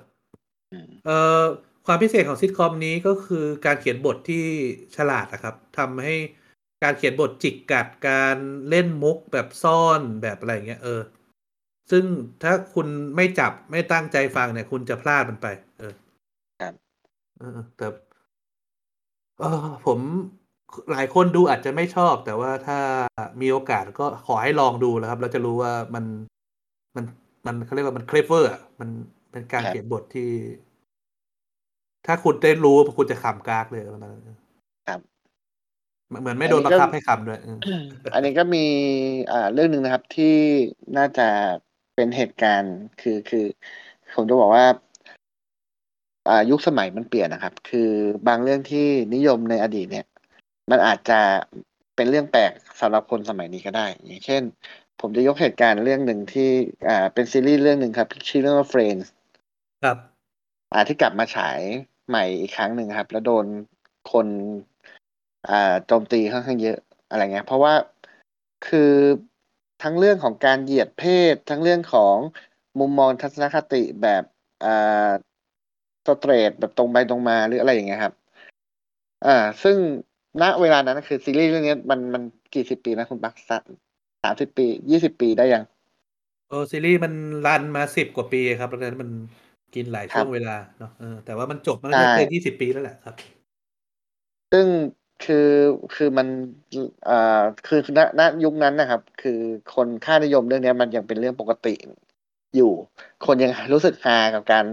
บูลลี่อยู่นึกออกปะคุณปักครับ อืมอ่าวพอมาฉายนี่ ผมรู้สึกว่ามันลงมาลงของอันนี้ปะดิสนีย์ปะอ๋อเฟนไปหลายเจ้าครับ เฟนเฟนไปหลายเจ้าอ๋อครับมีทั้ง Netflix มีทั้ง Disney Plus มีทั้ง Amazon Prime ก็มีเฟนมันเป็นสุครัดบยอดซีรีส์ซิทคอมของอเมริกันครับ ไม่ไม่แปลกครับที่มันเขาเขาจะใครๆก็อยากซื้อไปนะครับแต่แต่ตอนในปัจจุบันนี้คือโดนโดนอ่าคำวิจารณ์ค่อนข้างเยอะเรื่องเรื่องครับพวกเนี้ยครับ ซึ่งผมก็ว่าเออมันก็ไม่ได้แปลกนะ เพราะว่าคนเขียนเขาเขียนในช่วงเวลานั้นนะครับ อะไรเงี้ย อืมอืมครับก็ก็ผมก็ให้เล่าให้ฟังว่าอย่าง Modern Family เนี่ย มันก็เป็นเรื่องของปัจจุบันนี้ใช่ไหมซึ่งซึ่งมันก็จะแบบมีมุมมองถ้าคือถ้าคนแก่มาดูก็อาจจะบอกอีครอบครัวพวกนี้มันอะไรวะนึกออกไหมครับ อ่าก็คือมันจะมีแบบเรื่องที่แบบว่าต้องจะต้องแบบว่า คือ เออผมชอบเสน่ห์ของ อ่าซีรีส์ของอเมริกันอย่างนะครับ ก็คือว่ามันอ่า มันเหมือนเป็นอ่าเขาเรียกอะไรอะเป็นเหมือนคือมันจะเวลาที่มันมีเหตุการณ์อะไรสำคัญสำคัญในในณช่วงเวลานั้นนะซีรีส์พวกเนี้ยมันจะหยิบยกเรื่องพวกนั้นมาไว้ในซีรีส์ด้วย อืมเอจอริงๆถ้าถ้ามีโอกาสคุณเบนซ์ควรไม่รู้ดูหรือยังครับเรื่อง WandaVisionอ๋อยังยังไม่ได้ดูครับยังไม่ได้ดู ครับครับถ้าถ้ามีโอกาสก็ไปดูครับ เป็นซีรีส์ที่ค่อนข้าง เป็นซีรีส์ของมาเวลเนาะเล่าถึง Wandaกับไอ ไอกับบทบาทเขาในจักรวาลมาเวลก็ เออแล้วมันดำเนินแนว มันเริ่มเรื่องอะ ตอนแรก ๆ มันดำเนินแนวซิทคอม อืมครับดังนั้นมันก็จะคารวะเหมือนกับว่า reference ไปถึงซิทคอมหลายยุคในอเมริกานะครับ ก็ครับ นั่นแหละ ก็มีโอกาสเข้าไปดูแล้วก็จะจะ จะรู้เลยว่าสังคมอเมริกันเขามีการrecord ประวัติศาสตร์ของเขาผ่านซีรีส์ซิทคอมพอสมควรเหมือนกัน ครับ ใช่ใช่ใช่ คือพอผมมามามองในซิทคอมของไทยเนี่ย คือ คือส่วนใหญ่นะคุณปาร์คเท่าที่ผมสัมผัสกับคน แม้แต่ตัวคนเขียนบทที่เท่าที่ผมรู้จักเนี่ย ก็ยังยังอิงอิงบนจินตนาการของตัวเองครับ คืออ่าแค่คิดว่ามันน่าจะเป็นแบบนั้นแบบนี้ แต่ว่าไม่ได้แบบว่า หยิบเรื่องราวอะไรในอันนั้นเข้ามา อะไรอย่างเงี้ยครับ เลยดูรู้สึกแบบไม่ค่อยน่าจดจำเท่าเท่ากับ ซิทคอมของอเมริกา อันนี้เท่าที่ผมคิดนะ ความคิดส่วนตัวผมนะครับ ครับครับถ้าดูเอาบันเทิงผมก็ว่าไม่ไม่ก็ดูได้ครับ ไม่ได้มีอะไร แต่ว่าถ้าจะให้เป็นที่พูดถึงไหมมันมันมันไม่รู้จะพูดถึงเรื่องอะไรอะครับ โอ้จริง ๆ ถ้าคุณจะไปไล่ดูมันก็ได้อะครับ ผมว่าแต่ว่าแต่ว่าใช่มันอาจจะแบบต้องเซ็นเซอร์ตัวเองด้วย แล้วบางทีบทความลึกล้ำของบทเลยอาจจะแบบไม่ได้อิงประวัติศาสตร์เพราะว่ามันด้วยความที่ต้องเซ็นเซอร์ตัวเองนี่แหละเออเนาะ ก็ครับ แต่จริงๆ ถ้าจะให้ไล่ซิทคอมของไทยมันมันมีการเดินทางที่เมื่อยาวสายามวหนุ่มนานสามเนาะมุมครับเออไล่มาสามหนุ่มสามมุมบางรักซอยเก้าหรือว่าเป็นอืมต่อหรือว่าครับเออหลายเรื่องเนาะก็ครับอะก็ มันก็มีประวัติศาสตร์ของมันเนาะแต่ครับ แต่ว่าก็อย่างแต่ที่ไม่เข้มข้นมันไม่ค่อยเข้มข้นเท่ากับของอเมริกา ก็แน่นอนอยู่แล้วครับมันจะให้จะ จะเข้มข้นก็ต้องมีผู้คนมาแข่งกันน่ะ อืม มันต้องแข่งกันมันถึงจะเข้มข้นน่ะเออแต่ว่าแต่ตตลาดตลาดเรามันก็ไม่ได้กว้างขนาดนั้นด้วยอะไรมันเงี้ยยังเล็กไปหน่อย แต่ว่าไม่แน่ครับ อนาคตอาจจะ มีพัฒนาการ อืม เพราะเพราะตอนนี้ก็รู้สึกว่าไทยเริ่มจะ Nano เออใช่ใช่นั่นแต่นั่นมันก็ไม่ใช่ซิทคอมแล้วไงก็แต่พูดถึงซีรีส์ก็เริ่มเริ่มเริ่มเออเริ่มปรากฏสู่สายตาชาวโลกบ้างแล้ว ครับต้องเริ่มทำแบบเป็นแพ็กเกจแล้วแหละอืม ก็คือทำแบบว่าเป็นซีรีส์ที่วางแผนตั้งแต่ต้นจนจบว่าจะเป็นยังไง แล้วก็ทำถ่ายทำตามนั้นเออครับซึ่งหลังๆก็มีค่ายอย่างนาดาวบางกอกเนาะที่แบบว่าพยายามจะใช้โมเดลฝรั่งมาทำกับซีรีส์ซึ่งมันต่างจากการละครไทยสมัย โอ้ผมว่าพูดเรื่องนี้กัน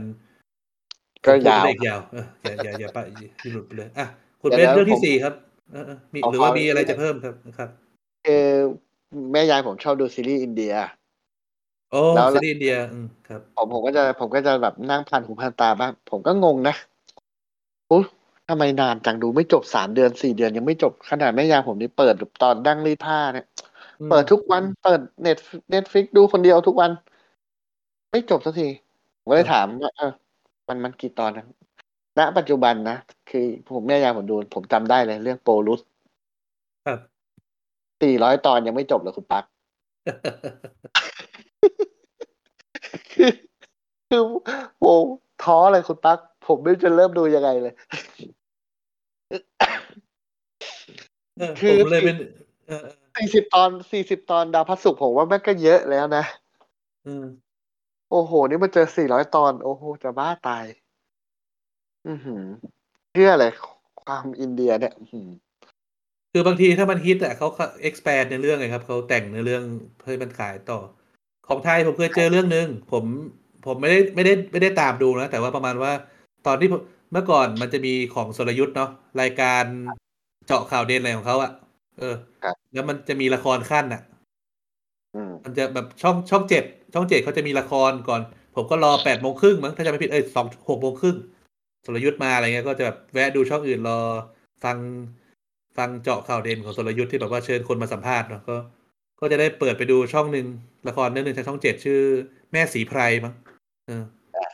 ผมก็แบบแวบดูไปเรื่อยๆ ก็ไม่ได้ใส่ใจอะไรก็ดูไป เออเออแล้วปรากฏว่าผ่านมาสักสามสี่เดือนนะผมเอ๊ะทำไมมันยังไม่จบวะมันมันออกทุกวันศุกร์เสาร์อาทิตย์มันออกมันออกวันธรรมดาครับจันทร์ถึงศุกร์ผ่านมาสามเดือนก็ยังไม่จบเอ้ยมันจะยาวแล้วนั้น พอผมไปค้นประวัติดูอ๋อ มันเป็นละครที่แบบว่ากะสี่สิบตอนจบอะครับ ก็คือประมาณสองเดือน เออครับแต่ปรากฏว่าละครอีกเรื่องหนึ่งที่ที่กำลังจะเข้าอะ ต่อเนี่ย มันเข้าไม่ได้ด้วยสาเหตุอะไรบางอย่างก็เลยต้อมังนเลยต้องดขรื่ยาย มันต้องขยายไปเป็นแปดสิบตอนอืมไอ้สี่สิบตอนหลังเนื้อเรื่องเลยแบบไร้สาระมากครับ เป็นจากจากเนื้อเรื่องแม่สีไพรที่แบบว่าต้องไปอยู่ในพงไพรกลายเป็นว่า เป็น เป็นอยู่ดีๆแม่สามีเอ่ออะไรนะ เป็นลมแล้วก็ถอดวิญญาณออกจากร่างได้ แล้วก็มาหลอกหลอนลูกอะไรเงี้ย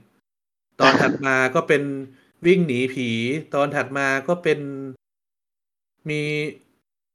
เสือหลุดเข้าบ้านอะมีอะไรอย่างเงี้ย คือแบบเนื้อเรื่องมั่วไปหมดแล้วครับคือเขาต้องยืดไงเออ ครับ ก็เคยเจออะไรอย่างนี้เหมือนกัน ก็ไม่ไม่ใช่แค่อินเดียครับไทยก็มี ครับผม โอเคครับ งั้นเดี๋ยวอ่าไปลำดับถัดไปเลยไหมครับ คุณปั๊กอันดับสามสิหรือสามหรือสองครับ ของคุณเบนอันดับอ่าสองครับอันดับสองอันสดัองบครับสองสองครับ อ่า อันนี้ The Witcher ครับ The Witcher โอเค ครับผม เอาเลยครับเป็นเพราะอะไรครับ ซีรีส์แฟนตาซีครับ อ่ามนุษย์เผ่าพันธุ์ใหม่ครับ ที่ถูกสร้างขึ้นมาเพื่อ ต่อสู้กับสัตว์ประหลาดในในโลกของ The Witcher ครับ ครับผม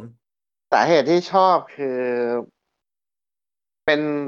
อันนี้ผมค่อนข้างคาดหวังเลยนะ ว่ามันคือคือเท่าที่ผมดูซีซั่นหนึ่งมาเนี่ยผมรู้สึกว่า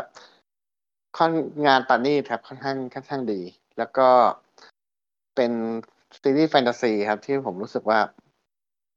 อ่า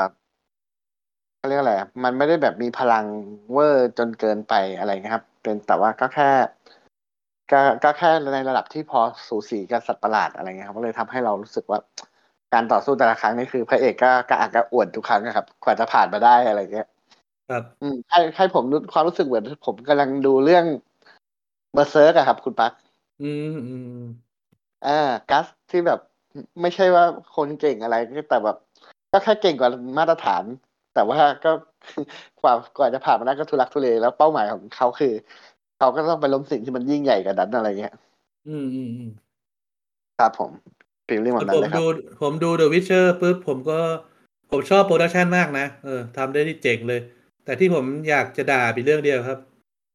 ครับทำไมต้องทำให้มันดูยากขนาดนั้น เออสลับไทม์ไลน์ไปมา มีสามไทม์ไลน์ที่ไม่เท่ากันแล้วไหลมาจบจุดเดียวกัน อารมณ์เหมือนดูเรื่องดันเคิร์กอะครับ แบบว่าฮะอ่าอ่าคืออ่าคือถ้ามันพอมันเป็นหนังขนาดนั้นมันมันเป็นหนังอะมันยังแบบ เออ มันยังยังพออ่าจะใช่บ่นเนี่ยแล้วเราต้องทนทุกข์ทรมานกับมันแค่ไม่ถึงสักสองชั่วโมงเลยวันนี้เออแต่พอเป็นซีรีส์เนี่ย อะไรวะ แล้วพอเห็นจุดเฉลยจบปุ๊บผมว่าเล่าเล่าง่าย ๆก็ได้ เพื่อเพื่อเพื่อจุดนี้นี่นะเพื่อจะมารวมกันตอนสุดท้ายด้วยเอนะอแล้วแล้วแบบนี้ผมว่าโอ้ยเล่าง่าย ๆก็ได้ เออแค่นั้นแหละครับ ครับก็เลยเออ ก็หวังว่าภาคสองจะไม่ติสแตกแบบนี้อีกนะครับ ก็แบบว่าเออเขาขอคงจะปรับปรุงคงจะ feedback ไปไปแก้ไขอะครับของ่าย ๆ กว่านี้หน่อยเพราะซีรีส์คุณน่ะน่าสนใจพออยู่แล้ว ไม่จำเป็นต้องเล่าให้มันยากขนาดนี้อ่าใช่ เพราะว่าผมไปดูประวัติมาเนี่ย คือมันเกิดจากหนังสือ เรื่องอะไรนะของของของอะไรนะ ประเทศอะไรนะ ผมจำจำชื่อไม่ได้โปแลนด์มั้ง ไม่ทราบเป็นงานหมือกัเขียนครับเป็นเป็นงานเขียนมาก่อนนะครับคุณปั๊กอะไรเงี้ยครับแต่ว่าแล้วคราวนี้คือบริษัทเกมเนี่ยเขามาซื้อลิขสิทธิ์ของหนังสือเล่มนี้อืมไปสร้างเป็นเกม อะไรอย่างนี้ แล้วก็เอ่อนักเขียนชื่อเดี๋ยวจะออกเสียง Andrzej Sapkowski นะครับ เป็นนักเขียนชาวโปแลนด์ใช่ครับ ครับผมก็เนี่ยครับก็คือ เออ ผมก็เลยรู้สึกว่าเออมิน่าล่ะทำไม ทำไมเกมมันถึงทำออกมาแล้วน่าติดตามหรือว่าอะไรเงี้ยคือมันมีอืม background เป็นหนังสือนี่เอง ครับ ถ้าให้คิดเนื้อเรื่องขึ้นมาเอง ผมว่าเกมหลายๆเกมเนี่ยคือ คือไม่ไม่สามารถวางเนื้อเรื่องอะไรได้แน่นขนาดนี้อะไรเงี้ย อืม แต่พอพอมาเป็นหนังสือมาเนี่ย คือ เออมันมันสมเหตุสมผลนะคือแต่ละอย่างที่เขาวางไว้อะไรเงี้ยครับ อืมอืมอืมอืมผมก็เลยแบบรู้สึกชอบแล้วเป็นแฟนตาซีในใน ในมูดแอนโทนที่แบบว่าไม่ไม่เขาเรียกอะไรอะครับ คือมัน เออเป็นแฟนตาซีที่มันค่อนข้างจะเรียลลิตี้พูดไงดีวะคุณปักไม่ไม่เชิงครับต้อง เอ่อแนวจริงจังก็พอเออแนวจริงจังอ่าที่ใช่ครับ แฟนตาซีแบบแบบ mature ครับ แบบแบบผู้ใหญ่หน่อยเออครับผมครับ ประมาณนั้นครับ ก็ก็เลยรู้สึกว่าเออน่าผมก็รอรอดู season สองอยู่ว่า จะจะออกมาในรูปแบบไหนก็เลย ให้ไว้เป็นอันดับสองครับเพราะว่ากำลังติดตามอยู่ ครับก็ปลายปีนี้เนาะรู้สึกจะเดือนปลายเดือนเอ่อช่วงกลางๆเดือนกันยาเอ้ยเดือนเอ่อธันวาน่าจะออกมา อืมครับ ก็มาลุ้นกันครับว่าวัคซีนโควิดกับอ่าซีรีส์ The Witcher ใครจะออกก่อนกันวัคซีนโควิดออกแล้ว แต่ว่าโควิดจะกลายพันธุ์ไหมอันนี้ต้องต้องดูกันต่อไป เพราะครับรู้สึกทางยุโรปอเมริกาก็รับมือไม่ได้แล้วเออไว้ไว้ไว้คุยที่หน้าลืมไปเอออ่าต่อเลยคุณปักเป็นลำดับสังคมสองของคุณปักอันดับสองของผมเชอร์โนบิลครับ ปีสองพันเก้าครับสองพันสิบเก้าโอ้ผมเพิ่งไปดูเป็นแบบเวอร์ชันภาพยนตร์มาเอ่ออันนี้เป็นเวอร์ชันซีรีส์ครับเออครับผมเอ่อ2019เป็นซีรีส์ของ HBO นะครับ ก็ครับเอ่อค่ายเดียวเจ้าเดียวกับที่ทำอะไรนะ Game of Thrones เนี่ยเหรอเนาะเออ ครับผม ก็เชอร์เชอร์โนบิลก็ทำออกมาเป็น ผมไม่เนื้อเรื่องย่อคงไม่ต้องเล่านะครับ ก็คือการไม่ต้องเล่าละเอียดมากเหคือตุเป็นการณ์การเหตุการณ์นะครับ เหตุการณ์เอาโรงไฟฟ้าระเบิดเชอร์โนบิลเอาเตาปฏิกรณ์นิวเคลียร์ของโรงไฟฟ้านิวเคลียร์ระเบิดนะครับครับ ไม่ระเบิดแล้วนะความความน่าสนใจไม่ไม่ความไม่น่าสระนเบิใจดนะคืออะไรครับคุณปักไม่ได้ระเบิดนะเหมือนมันรั่วเออโอ้ยหรือว่าอะไรเงี้ยครับผม ความน่าสนใจคือการดำเนินเรื่องครับ แล้วก็พาเราไป เอ่อลึกพาการวิธีการเล่าเรื่องวิธีการดำเนินเรื่องที่แบบว่าให้เราเห็นเหตุการณ์แล้ว มันเป็นกึ่งสารคดีอะครับ ก็คือ แต่ว่าใช้ตัวละครที่แบบเป็นตัวละครนะก็เป็นกึ่งสารคดีที่จะพาเราไปค้นหาความ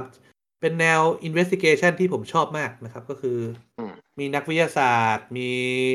หัวหน้าศูนย์ มีประธานาธิบดี มีคนงานมีอะไร เล่าเรื่องในมุมมองต่างๆ แล้วก็ไปสรุปจบที่ตอนสุดท้ายที่แบบว่ามา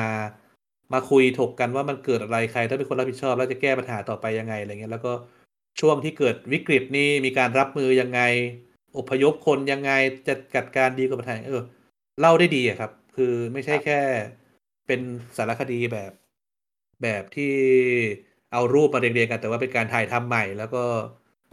ใส่เนื้อเรื่องใส่อะไรเข้าไปทำให้มันน่าสนใจขึ้นเยอะผม ผมให้ถึงอันดับสองเลยเพราะว่า เออแนวนี้ผมหายาก ผมว่าหายากหนังอืมซีรีส์ใช่ใช่แนวเนี้ยเนี่ยอืมใช่แนวนี้เพแล้วราะได้ส่วนใหญ่ production ระดับนี้พล็อตระดับนี้หายากครับ เพราะส่วนใหญ่ที่ผมดูก็จะประมาณแบบว่าอ่าอะไรนะ ที่อ่าอุบัติเหตุทางอากาศอะไรนะยาน Challenger ครับ หรือว่าอะไรครับอ่า ของของเป็นซีรีส์ของ Discovery ครับ ที่อ๋อพวก Air อืมอ่า Air Crash Investigation อะไรเงี้ยครับ อืมอืมอืมแต่ว่าผมแต่แต่คือคือมันก็คือแค่เอามาสัมภาษณ์ แล้วก็มีภาพประกอบนิดหน่อยอะไรเงี้ยครับ ไม่ไม่ได้แบบว่า ไม่ได้แบบว่าฟอร์ฟอร์มฝึกอ่าฟอร์มยักษ์ขนาดเชอร์โนบิลคือถ้าถ้าเชอร์โนบิลนี่ผมไปเทียบกับสารคดีก็อาจจะไม่ยุติธรรมไปหน่อยเนาะเพราะว่าเขาเขาใส่เขาใส่เนื้อเรื่องไปด้วย เขาใส่ตัวละคร ที่ทั้งมีจริงไม่มีจริงด้วยใส่เรื่องแต่งเพิ่มไปด้วยเพื่อทำให้มันน่าติดตาม ถ้าจะให้เทียบกับหนังก็อาจจะต้องเป็นเรื่อง Flight ครับ เคยดูไหมครับฟลาย Flight ที่ Denzel Washington แสดงนำอะไรอย่างเงี้ยหรือว่า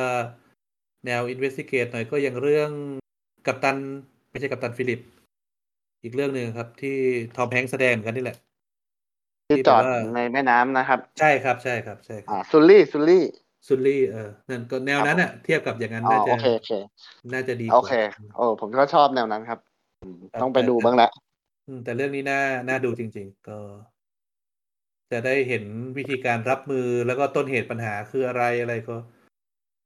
แต่ผมไม่ได้ ผมไม่ได้อ่านนะว่า feedback ของทางเอ่อรัสเซียเป็นยังไงเกี่ยวกับเรื่องนี้ แต่ว่า ผมผมชอบอะคือชาวรัสเซียคงไม่ดูอยู่แล้ว ไม่ค่อยไม่อยากดูอยู่แล้วแหละเพราะว่าเออ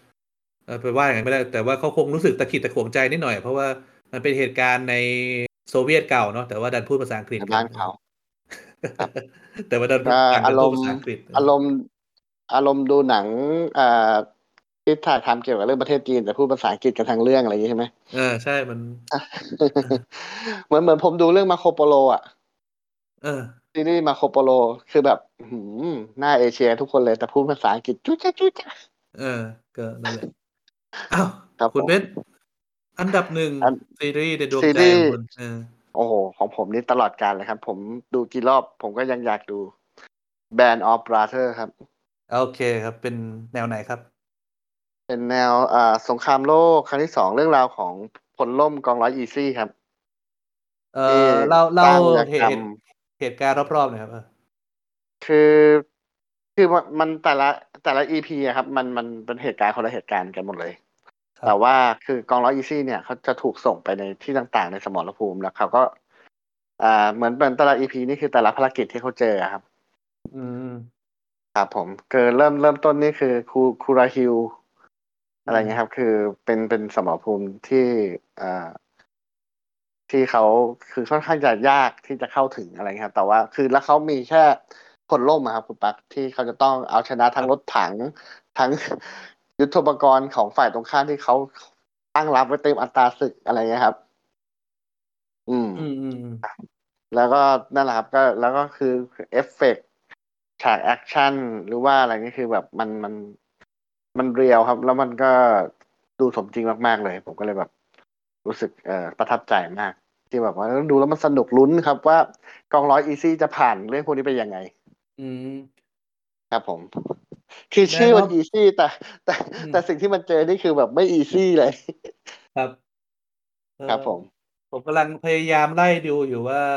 Band of Brothers อ๋อ มันเหมือนกับอารมณ์ค้างจาก Saving Private Ryan เนาะใช่ใช่เพราะว่าเนี่ยผมดูผู้ผู้ creator เนี่ยมี Tom Hanks กับ Steven Spielberg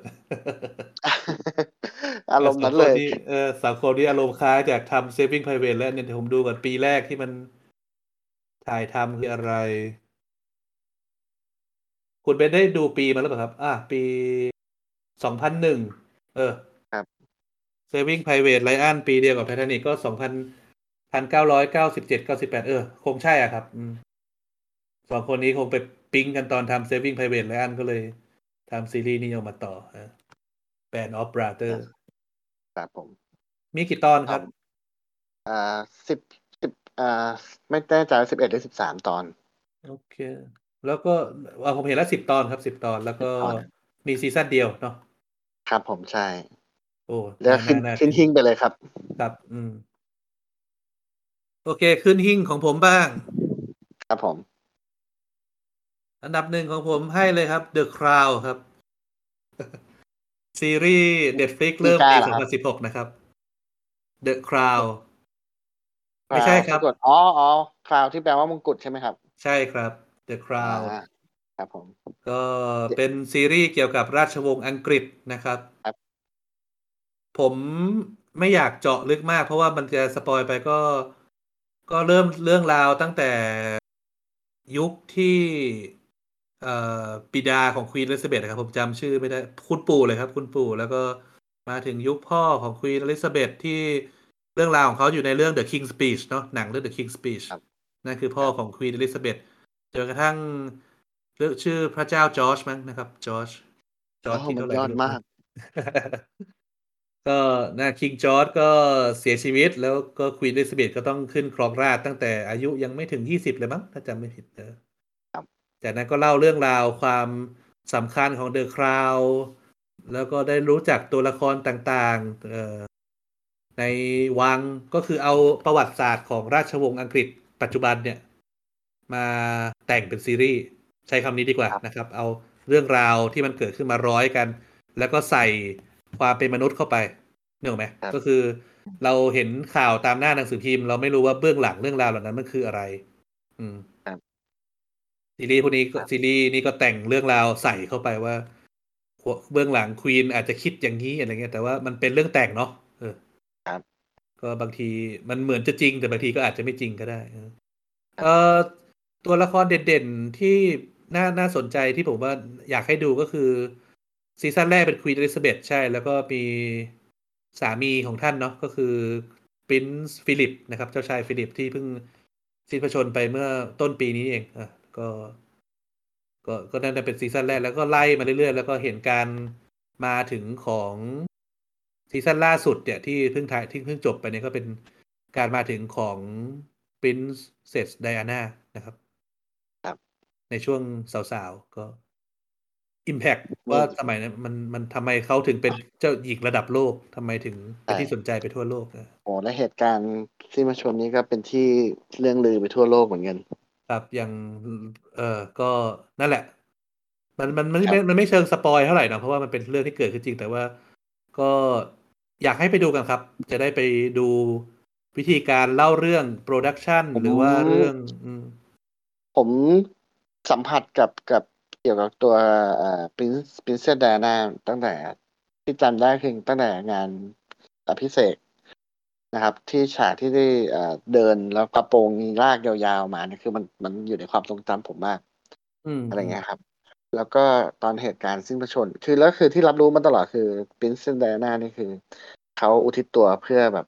อ่าอย่างเรื่องของงานกู้วัตถุระเบิดที่เขมรหรือว่าครับอะไรเงี้ยคือครับทำเรื่องงานเพื่กัอบสังเรื่องคมกับเลยกับระเบิดเออเรื่องใช่ครับใช่ จนจนอ่าวันที่สิ้นพระชนม์นี่คือ ผมว่า Impact อารมณ์ตอนนั้นที่ที่ดูข่าวนะครับ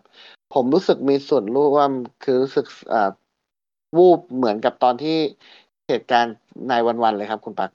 อืมอืมคือความรู้สึกของผมมันมันเลเวลแบบนั้นเลยอะอืมอืมก็อืมครับ ครับก็ไปดูได้ตอนคือ คือซีรีส์ภาคล่าสุดเนี่ยเล่าเรื่อง Princess Diana ใช่ แต่ว่าทางควีน e ลิซาเบธเองก็มีประวัติที่น่าสนใจไม่น้อยนะครับ มีเรื่องราวเหตุการณ์ที่ประเทศอังกฤษต้องฝ่าฟันวิกฤตต่างๆซีซั่นล่าสุดนอกจากตัว Princess Diana เองก็ยังมีเรื่องของเอ่อมาร์กาเร็ตแทชเชอร์เนาะเอ่อหญิงครับนายกรัฐมนตรีหญิงของอังกฤษที่เป็นบุคคลสำคัญในประวัติศาสตร์อังกฤษเช่นกันเรื่องของ หรือซีรีส์ภาคก่อนๆก็มีเรื่องของวินสตันเชอร์ชิลเออครับที่ โอเคครับที่อยู่มาทั้งในประเทศอังในกฤษช่วงสงครามโลกแล้วก็ต้องร่วมฝ่าฟันวิกฤต เศรษฐกิจในอังกฤษวิกฤตสงครามอะไรต่างๆ มากมายเอออยากให้ไปดูครับ เป็นการเล่าประวัติศาสตร์ของราชวงศ์อังกฤษที่สำคัญซีรีส์ไม่หลุดธีมเลยนะ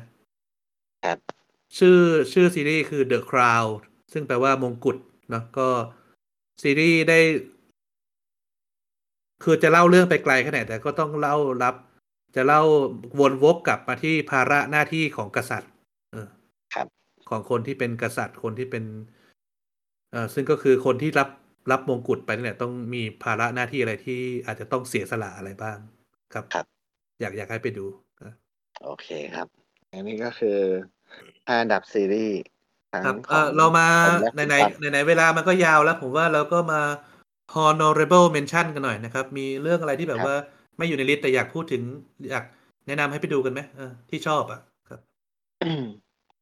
เอ่อเอาของทางทางคุณปั๊กก่อนเลยครับ ผมผมผมขออันิดนึงแป๊บหนึ่งเรื่องหนึ่งที่ผมชที่ผมอยากแนะนำให้ไปดูก็คือของญี่ปุ่นนะครับ ก็คือ one liter of tear นะครับ one liter of tear ก็คืออืมครับเป็นน้ำตาหนึ่งลิตรเป็น เอ่อน้ำตาหนึ่งลิตร เป็นเรื่องราวของเด็กที่ป่วยเป็นโรคกล้ามเนื้ออ่อนแรงนะครับ แล้วก็ค่อยๆใช้งานไม่ได้ไปทีละหน่อยทีละหน่อย แล้วก็เธอได้เขียนไดอารี่ไว้ แล้วก็มีคนเอามา adapt เป็นซีรีส์ก็ก็อยากให้ไปดูกันนะครับ แล้วก็ เอ่อหรือ ซีรีส์อีกฝั่งหนึ่งอย่างเกาหลีก็อยากให้ไปดูซีรีส์เรื่อง The Kingdom เนาะที่ออกทาง Netflix นี่แหละที่เป็นซีรีส์ซอมบี้เกาหลีนะครับ อ๋ออะทำได้ Kingdom ทำได้ครับอืมทำได้สนุกเลย แล้วก็พวกซีรีส์หมอๆนะครับ ที่อยากให้ไปดูครับพวกทั้งหลายก็อย่างเช่น Doctor House หรือว่า Grey Anatomy อะไรอย่างเงี้ย ซึ่งครับเราดูแล้วก็ได้ความรู้เรื่องหมอๆดีหรือว่า ซีรีส์แนวว่าความที่อยากอืมแนะนำก็ครับมี Good Wife นะครับ Good Wife เป็นเป็นซีรีส์แนวว่าความที่น่าที่สนุก Suits เออครับหรือเรื่องสุดท้ายที่มันแล้วก็ขึ้นหิ้งอีกเรื่องหนึ่งแต่ว่าผมไม่ได้ลิสต์เข้ามาเพราะว่า ผมไม่ค่อยได้ดูต่อเนื่องเท่าไหร่ผมกรอข้ามบ่อยก็คือ How to Get Away with Murder นะครับอืมครับผมอืมอยากอยากให้สำไปหรับดู สำหรับผมนี่ก็จะมีมีเรื่องหนึ่งที่อยากจะเสียดายครับที่ไม่ได้พูดถึงในลิสต์แต่อยากพูดถึงก็คือ เรื่อง Move to Heaven ครับ Move to Heaven เออผมไม่เคยได้ยินเลยครับ เป็นเรื่องอะไร อ่าครับ ก็เป็นอ่าเป็นซีรีส์ของเกาหลีครับ เกี่ยวกับครอบครัวหนึ่งที่ทำหน้าที่อ่าเก็บสถานที่เกิดเหตุ เก็บเคลียร์สถานที่เกิดเหตุของของผู้เสียชีวิตนะครับอืมแล้วก็ครับเขาก็ ใส่ใจในดีเทลของผู้ศึกษาผู้ที่เขายังเคยมีชีวิตอยู่ตรงนั้นนะครับ ว่าสิ่งที่เขาอะไรคือสิ่งที่สำคัญที่สุดของเขา แล้วก็นำไปมอบให้กับครอบครัวเขาไปบอกเล่ากับครอบครัวเขาครับ อืมเท่าที่ดูเป็นแล้วซีรีส์ใหม่นะครับ ก็คือเป็นใช่ครับซีรีส์ใหม่เพิ่งออกปีนี้เลยอ่าเมื่อช่วงเดือนใช่พฤษครับภาคมทาง Netflix อ่าครับ แล้วนี่น่าสนใจก็คือตัวเอกของเรื่องนะครับ เป็นเด็กพิเศษด้วยครับ ครับครับที่ที่แบบว่าเขามีมุมมองอะไรที่แบบว่า มองต่อโลกในอย่างตรงไปตรงมาครับ แต่ว่าโลกมันไม่ตรงไปตรงมาสำหรับเขาเลย อืมอืมผมผมคยัรังบไม่ผได้มดูนะครับ แต่ว่าเดี๋ยวเดี๋ยวคงหาโอกาสดูลองลองดูครับ ผมว่า เออดูแล้วก็ได้คำถามอะไรขึ้นมาแบบถามตัวเองดีครับ ครับ โอเคครับ โอเคครับ เรามาเข้าโหมดหนังกันเลย ก็สลับกันแล้วกันเนาะผมเริ่มก่อนครับแล้วเดี๋ยวคุณตาเบมนคุณปักบ้างนะครับ ครับ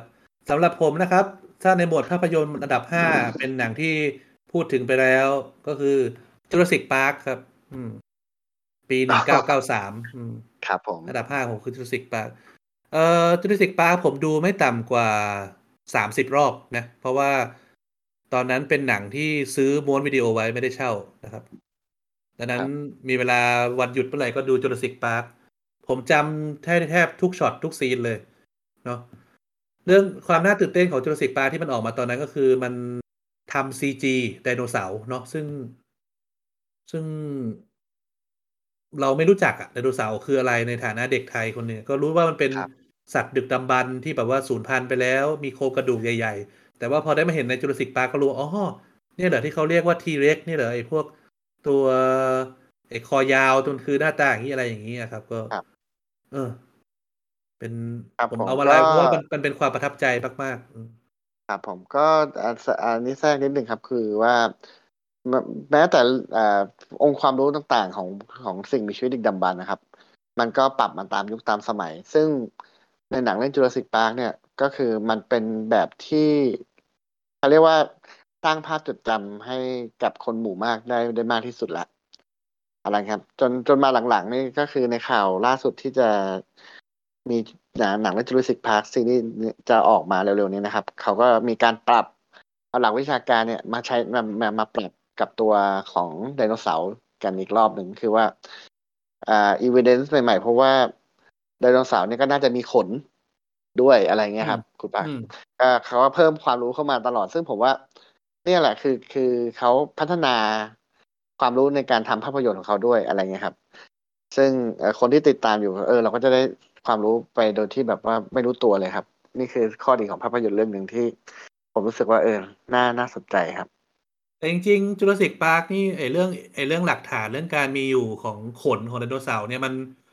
มันรู้มาก่อนภาค Jurassic World ล่าสุดแล้วนะครับก็หรือหรือก่อนใช่แล้วแหละใช่ก่อนก่อน Jurassic World แล้วแต่ว่า แต่ว่าทางผู้สร้างเขาบอกว่ามันมันกลายเป็นภาพจำไปแล้วเขาเลยยังไม่อยากใส่สำหรับ Jurassic World สองภาคที่ผ่านมานะเออครับ แต่ว่าใช่ใช่ถ้าหลังจากนี้มีหนังไดโนเสาร์ก็ไม่แน่อาจจะได้เห็นไดโนเสาร์มีขนอืมใช่ แล้วอย่างต่ผมอย่าง raptor อืมอีกอีกอย่างหนึ่งที่ผมเซอร์ไพรส์คือ raptor ไม่ได้ตัวใหญ่ขนาดในหนัง อืมอืมอะอันนี้ที่แบบ เออ คือภาคก่อนสร้างมาใหญ่ไปนิดนึงไม่นิดอะใหญ่กว่าเกือบสองเท่าเลย ครับไอภาคภาค Jurassic Park ตัวใหญ่มาก เออ ใช่แต่ใช่พอมา Jurassic World เนี่ยตัวสูงไม่สูงมากอะครับเออก็ใช่ครับตัวเล็กลงมาเออใช่โอเค นั่นคือจูราสสิกปาร์กำกับโดยสตีเวนสปิลเบิร์กนะครับ แล้วก็เป็นหนังที่ทำให้เขาได้รับสมญานามอย่างเป็นทางการว่าพ่อมดฮอลลีวูดนะครับเออก็ครับผมอืมเรื่องเรื่องเหลือเชื่อเรื่องหนึ่งก็คือว่า เอ่อเป็นหนังที่เขาทำต่อจากการหนังยอดเยี่ยมที่สุดในชีวิตของเขานะครับ เรื่อง Schindler List ที่เป็นหนังอืมการค่ายกักกันชาวยิวของในยุคครับนาซีนะครับ ซึ่ง เออก็เหลือเชื่อว่าคนที่ทำหนังแบบโหดหูขนาดนั้น พอสลับมาทำหนังแฟนตาซี แล้วก็หนังแฟนตาซีออกมาได้ขนาดนี้ ไม่ใช่แฟนตาซีเออเออแฟนตาซีและหนังวิทยาศาสตร์อืมหนังไซไฟแฟนตาซีเออครับซึ่งซึ่งก็อะทำได้ขนาดนี้นะครับ เป็นสุดยอดจริง ๆอะโอเคครับ อันดับห้าของคุณเบนอ่า Terminator สองครับหนึ่งเก้าหนึ่งหนึ่งครับ อืม โอเคครับเอ้ยหนึ่งเก้าเก้าหนึ่งเออหนึ่งเก้าเก้าหนึ่งโทษทีหนึ่งเก้าหนึ่งหนึ่งมันยังยังไม่มีภาพเคลื่อนไหวเลยมั้งครับถ้าผมจำไม่ผิดนะใช่ครับอ่าก็สาเหตุที่เอ่อดูก็คือเรื่องนี้คือ ผมว่าเป็นการเป็นหนังแอคชั่นที่รุนระทึกได้ตลอดทั้งเรื่องเลยครับ คือไม่มีจุดน่าเบื่อเลย จนกลับไปดู คือทุกวันนี้ก็ยังดูสนุกอยู่ครับ คือเป็นหนังที่แบบว่าเออไม่ไม่ไม่รู้สึกเก่าตามการเวลาเลยครับ เป็นหนังของ James Cameron ใช่ไหมครับถ้าผมครับใช่ครับใช่ Terminator สองก็เอาตรงๆคือเป็นหนังที่ผลักดันให้ Arnold Schwarzenegger ขึ้นไปเป็นหมายเลขหนึ่งของวงการใน หมวดดารา action ตอนนั้นเลยนะ ผมว่า เออ ครับใช่ เพราะว่าแกแกก็ดูแสดงไม่ค่อยอะไรได้อะไรมากอะแต่ว่าพอพอออกมาปุ๊บโอ้โหด้วยความนิ่งของแกแหละทำให้แกเหมาะกับ character ของการเป็นครับคนเหล็กมากเออแล้วคือคือแกในความนิ่มในความนิ่งของแกเนี่ย คือมีความมีความอ่อนโยนมีอารมณ์ขันซ่อนอยู่เว้ยครับ อืมการยิงมุกแป๊กในแบบว่า เออ มุกที่อืมเหมือนไร้อารมณ์อะไรอย่างเงี้ยอืมใช่คือเออมันมันเหมือนเป็น character ที่แบบเออ ทุกคนแบบรู้สึกชอบ character นี้อะไรเงี้ยครับครับครับเอ่อก็แล้วก็สนุกครับ แล้วก็อืมผมก็ชอบ อ่า ส่วนตัวชอบหนังไซไฟอยู่แล้วด้วย แล้วก็มันเป็นธีมวันสิ้นโลกเนาะซึ่งโอเค คนชอบอยู่แล้ว แล้วก็มีทั้งไอเดียเรื่อง Skynet ที่ว่าการ uprising ของพวกเอ่อ AI ทั้งหลายอะไรเงี้ยเออของผลิตกรรมก็ที่ใส่มนุษย์ใส่สมองเข้าไปอะไรเงี้ยเออเมื่อเร็วๆนี้มีข่าวหนึ่งครับ ที่คนเขาพูดถึงแล้วเขาก็พูดถึงว่า เนี่ยแหละสกายเน็ตได้เกิดขึ้นแล้ว คือ Facebook เขาได้ปิดทำงานปิดเซิร์ฟเวอร์ AI ของเขาไปครับ ไม่รู้อืมคุณปักได้ข่าวเปล่า ไม่ได้ข่าวครับ อ่า อันนี้คือเขาทำการวิจัยครับเรื่องเรื่องอ่าสปอ่า AI ในการสื่อสารโต้ตอบกันระหว่าง AI ด้วยกันเองครับ ก็คือพยายามจะเรียนรู้ภาษามนุษย์นะครับแล้วคือให้ AI เนี่ยสองตัวเนี่ยคุยกัน ปรากฏว่าสิ่งที่เกิดขึ้นคือ AI เริ่มสร้างภาษาของตัวเองขึ้นมาครับ คุณปัก อืม อ่า ในการสื่อสารภาษาที่มนุษย์แม้แต่มนุษย์ก็ไม่เข้าใจละ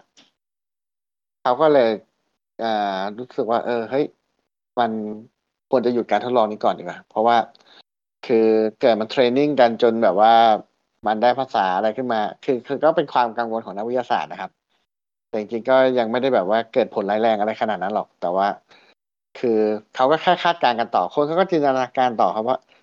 ต่อไปมันจะสื่อสารกันเองหรือเปล่า แล้วมันจะแบบสามารถควบคุมอะไรได้หรือเปล่า แอบไปทำอะไรหรือเปล่าโดยที่เราไม่รู้อะไรเงี้ยครับ ครับ ก็เลยเป็นเป็นข่าวกันอยู่พักหนึ่งครับ ก็ดีครับ ก็เผื่อมันจะคิดวิธีรักษาโรคโควิดได้เออครับผม ไม่ใช่วิธีรักษาวิธีหยุดการระบาดนะครับ พูดพูดไปงั้นแหละครับ ก็เกิดเกิดอะไรขึ้นมันก็ มันเอาเอาแพนะเนาะเราก็แค่ได้แค่ติดตามกันต่อไปเออนอกจากคุณไปยูมีส่วนร่วมในโปรเจกต์นั้นครับใช่เราแต่ Terminator สองอีกเรื่องหนึ่งที่มันเด่นของมันก็คือเรื่อง CG เนาะ เออ ใช่เออตอนนั้นคือเหล็กไหลที่แบบอื้อเอหืออคนเหล็กไหลโอ้โหอืมคนผ่านลูกกรงฟรื้ทำไมมันเนียนอย่างนี้ มันล้ำยุคอะครับ มันล้ำยุคจริง ๆ ซึ่งซึ่งแนวเดียวกับ เอ่อ Jurassic Park แหละ คือมันมันล้ำยุคมากมัน CG มัน มันยังไม่มีครับเกิดขึ้นมาก่อนเลย แล้วมีการเอามาใช้แล้วมัน โอเค น่าสนใจมากแต่ Jurassic Park ผมเคยไปดูเวอร์ชั่นที่ยังไม่ remaster นะเอออืม ทุกวันนี้กลับไปดูนี่รู้สึกนะครับ ว่ามันโดดมากอะเออไอตัวไดโนเสาร์อะเออคุณคุณมีโอกาสคุณลองกลับไปดูเออแต่มันมีเวอร์ชันที่เขา remaster แล้วก็จะเนียนขึ้นเออโอเค ต่อโอเคอ่าอันดับของใครต่อนะอ๋อเดี๋ยวผมขอแทรกเรื่อง Terminator นิดนึงครับ ภาคล่าสุดคุณดูยัง ที่คาเมรอนดูกแล้ลัวบกลับมากำกับเองมั้งเออ คุณรู้สึกยังไงผมผิดหวังนะเออผม อ่าคือที่ผมดูล่าสุดนี่คือ ก็ค่อนข้างผิดหวังครับ คือว่าผมคาดหวังว่าจะมีอะไรที่แบบว่า ว้าวอะ เดี๋ยวเดี๋ยวคุณดูเวอร์ชันที่ลิลลี่เออที่เจมส์คาเมรอนกลับมากำกับเองหรือเปล่าหรือว่าเวอร์ชันไหนใช่ใช่ไอ้ไม่ใช่ไม่ใช่โอเคภาคโอเคก่อนหน้านะอืมไอ้ครัที่บเป็นครับที่มีแม่ของพระเอกอะครับ ที่แก่ที่เป็นตัวแสดงในภาคลิสนองลินอะดาลินดาฮาร์เมนตันกลับใช่มาเนี่ยอ่าคุณดูภาคใช่นั้นครับโอเคใช่ โอเคดูภาคนั้นนะครับ ก็แล้วก็ อืม ผมรู้สึกว่ามัน คือผมรู้สึกว่ามันมันไม่มันไม่ล้ำยุคแบบแบบภาคสองแล้วว่าเอออันนี้ความรู้สึกส่วนตัวผมนะ คือครัก็คือแต่ว่าฉากอะไรพวกซีจีงานซีจีอะไรเขาทำดีครับ แล้วก็ประเด็นเรื่องของ Terminator มัน คือผมไม่รู้สึกถึงมหันตภัยขนาดนั้นนะครับ ในหนังเรื่องเนี้ยภาคเนี้ย อ๋อ Terminator ภาคล่าสุดคือ Terminator Dark Fate ครับ ซึ่งครับ ซึ่งบอกว่าจะเป็นต่อจาก Terminator สองเลยกำกับโดยทิมมิลเลอร์ครับ ไม่ใช่ไม่ใช่คาไม่เมใช่รอนตัวไม่เจใช่มส์คาคาเมเมรรออนนเองเออเป็นทิมมิลเลอร์ผมผมไม่ชอบเนื้อเรื่องอะเท่าไหร่อะแค่แค่นั้นแหละแค่อยากแค่อยากชวนคุยนิดหน่อยนะครับก็แค่ส่วนส่วนตัวผมคือรู้สึกว่ามันไม่ไม่น่ากลัวขนาดภาคสองครับ ไม่รู้สึกว่านี่คือสาเหตุที่ทำให้มนุษย์ล่มสลายได้ มันดูมันดูป๋องแป๋งนะครับ ผมรู้สึกเอออืมอ่าใช่ใช่มัน feeling มันมัแบบนั้นครับฉาก actionฉาก action ก็ไม่ตื่นเต้นเท่าไหร่เออครับ แต่ตอนครับดูอะตัวอย่างเนี่ยโอ้โห คือ fanboy เขารอดูกันเยอะนะอืมผมก็รอ อืมอืม โอเคแล้ควรับผมลำดับ แล้วผมอยากเห็นอ่าเอ็ดเวิร์ดเอ็ดเอ็ดเวิร์ดเฟอร์ลองกลับมาไง ไอเด็กเด็กในภาค Terminator สองครับ อ้วนไปแล้วเนี่ยมันก็อ้วนไปแล้วก็ไม่เป็นไรก็กลับมามาเป็น bad boy อะไรในเรื่องก็ได้ แต่ว่าดันไม่มา มีข่าวว่าเข้ากองถ่ายแต่ว่าปรากฏว่าแค่เอามาทำ mocap ครับ แค่เอามา มาเอาหน้ามาทำเพื่อทำทำ dark ทำเขาเรียกอะไรนะ fake deepfake อะเออทำเอาเอาหน้าอ่าเพื่อไปใส่แค่นั้นนะเออ ไม่ได้ ไม่ได้เอาไม่ได้มามาเป็นแสดงตัวแสดงเออก็ผิดหวังเสียดายกันไปโอเคอืมครับ โอเค อันดับสองของผมนะครับสำหรับในหมวดภาพยนตร์ก็คือ อันดับสี่ครับอันดับสี่เอออันดับสี่ผู้ผิด อันดับสี่ของผมก็คือ Independent Day ครับ ปีหนึ่งหนังปีเก้าหก ID4 ที่เรารู้จักกัน นี่เกือบเกือบจะเรื่องเดียวกันมาใส่เหมือนกันนะเนี่ยผมเนี่ยได้ซ้ำกันก็บอกได้เออซ้ำกันเดี๋ยวค่อยว่ากันเออเออผม ID4 อะครับ ก็เป็นแนวเอเลี่ยนบุกโลกเนาะกำกับโดยโดโลแรนเอมริชแล้วก็แสดงนำโดย ชื่ออะไรนะเจฟโกบัมกับวิลสมิธมั้งครับ ก็ครับก็สนุกอะสนุกทุกวินาทีเลยเออเนื้อเรื่องตัดไปตัดมาเท่าไหร่ แต่ว่าก็น่าดูทุก scene scene action ก็มันวิลสมิธก็เท่ ไอ้เจฟอืมโกบัมก็เท่มีทั้งอะไรโอ้สนุกอะครับ สนุก ครับ เป็นเป็นหนัง world apocalypse ที่มันแนะนำให้ดูเลยตอนนั้นเลยใช่ผิดหวังมากที่ อีกภาคบ้าสุด ที่อีกยี่สิบปีต่อมาเขาทำภาคใหม่ออกมา แล้วมันได้แค่นั้น เออแต่ทางที่ทุกอย่างดู อลังการกว่าเยอะนะ Resort ซีจีซีจีเจ๋งกว่าอะไรเจ๋งกว่า แต่ว่ามันไม่คือเท่าภาเทคคโนโลนั้นยีทุกอย่างในปัจจุบันมันดีกว่า ตอนนั้นอืมหมดอะแต่ว่ามันอืมกลับทำได้ไม่ถึงเท่านั้นอะเออตอนแรกผมเห็นก็ไม่วิรู้วผมเห็นมันมีข่าวเนาะภาคสองที่ว่าวิลสมิธปฏิเสธการเล่น ตอนแรกผมก็นึกว่า คงเป็นเรื่องค่าตัวมั้งคงเล่นตัวอะไร แต่ว่าพอไปเห็นบทแล้ว เออ ก็วิลสมิธอาจจะแบบว่า ถ้าบทแค่นี้กูไม่เล่นเลยมั้งผมว่านะอืมหนังเขาก็แคนนะ เพราะว่าเปิดเรื่องมาเขาก็ให้วิลสมิธตายเลยอะเออกลายเป็น กลายเป็นภาพอยู่บน เป็นไอ้นี่เลยอ่าอยู่อืมเป็นอดีตฮีโร่ประมาณว่ากูมึงไม่มากูก็จะไม่เอากลับ แล้วตัวเฟรนไชายกูประสบความสำเร็จกูอ่าก็จะไม่เอามึงกลับไปแล้วอะไรอย่างเงี้ยแต่ว่า ปรากฏว่า เออ วิลสมิธตัดสินใจถูกนะครับอืมเป็นซีรีส์ที่น่าผิดหวังเรื่องหนึ่งแล้วก็เป็นลูกวิลสมิธแทนนะเป็นซีควลที่น่าผิดหวังเรื่องหนึ่งเออใช่ครับผมแต่ภาคแรกต้องดูให้ได้ถ้าใครยังไม่ได้ดูนะ เป็นสนุกอะสนุกอืมดูแล้วฮึกเหิมครับครับผม ครับ ผมแค่นี้แหละอ่าลำดับสี่ของของผมใช่ไหมครับลำดับสี่ของผมนี่ผมให้ คือคือ Saving Private Ryan ครับ โอเคครับ ก็ต่อเนื่องจาก ก็พูดต่อเนื่องจากครับผมแบนออฟบราเตอร์ได้เลยอ่าใช่ครับก็คือผมพอหนังสงครามอยู่แล้ว แล้วก็อ่า Saving Private Ryan นี่เป็นอะไรที่ อ่า มันปีอะไรนะถึงเก้าเก้าแปดปะปีเดียวกับไททานิกครับจำได้แค่นี้น่าจะเก้าหกเก้าหกเก้าเจ็ดปีที่เข้าชิงออสการ์ปีเดียวกับไททานิกครับ เอ้ยไม่ใช่สิ กับ เออขอโทษครับ อาจอาจจะจำผิดรู้สึกจะปีเดียวกับ Saving Private Ryan น่าจะเก้าแปดนะ Saving Private Ryan ปีเก้าแปดครับเก้าแปดใช่ใช่ใช่อืมเข้าชิงกับแปดเข้าชิงกับ Shakespeare in Love ครับเออจำไม่ละเออ Saving Private Ryan นี่ผมที่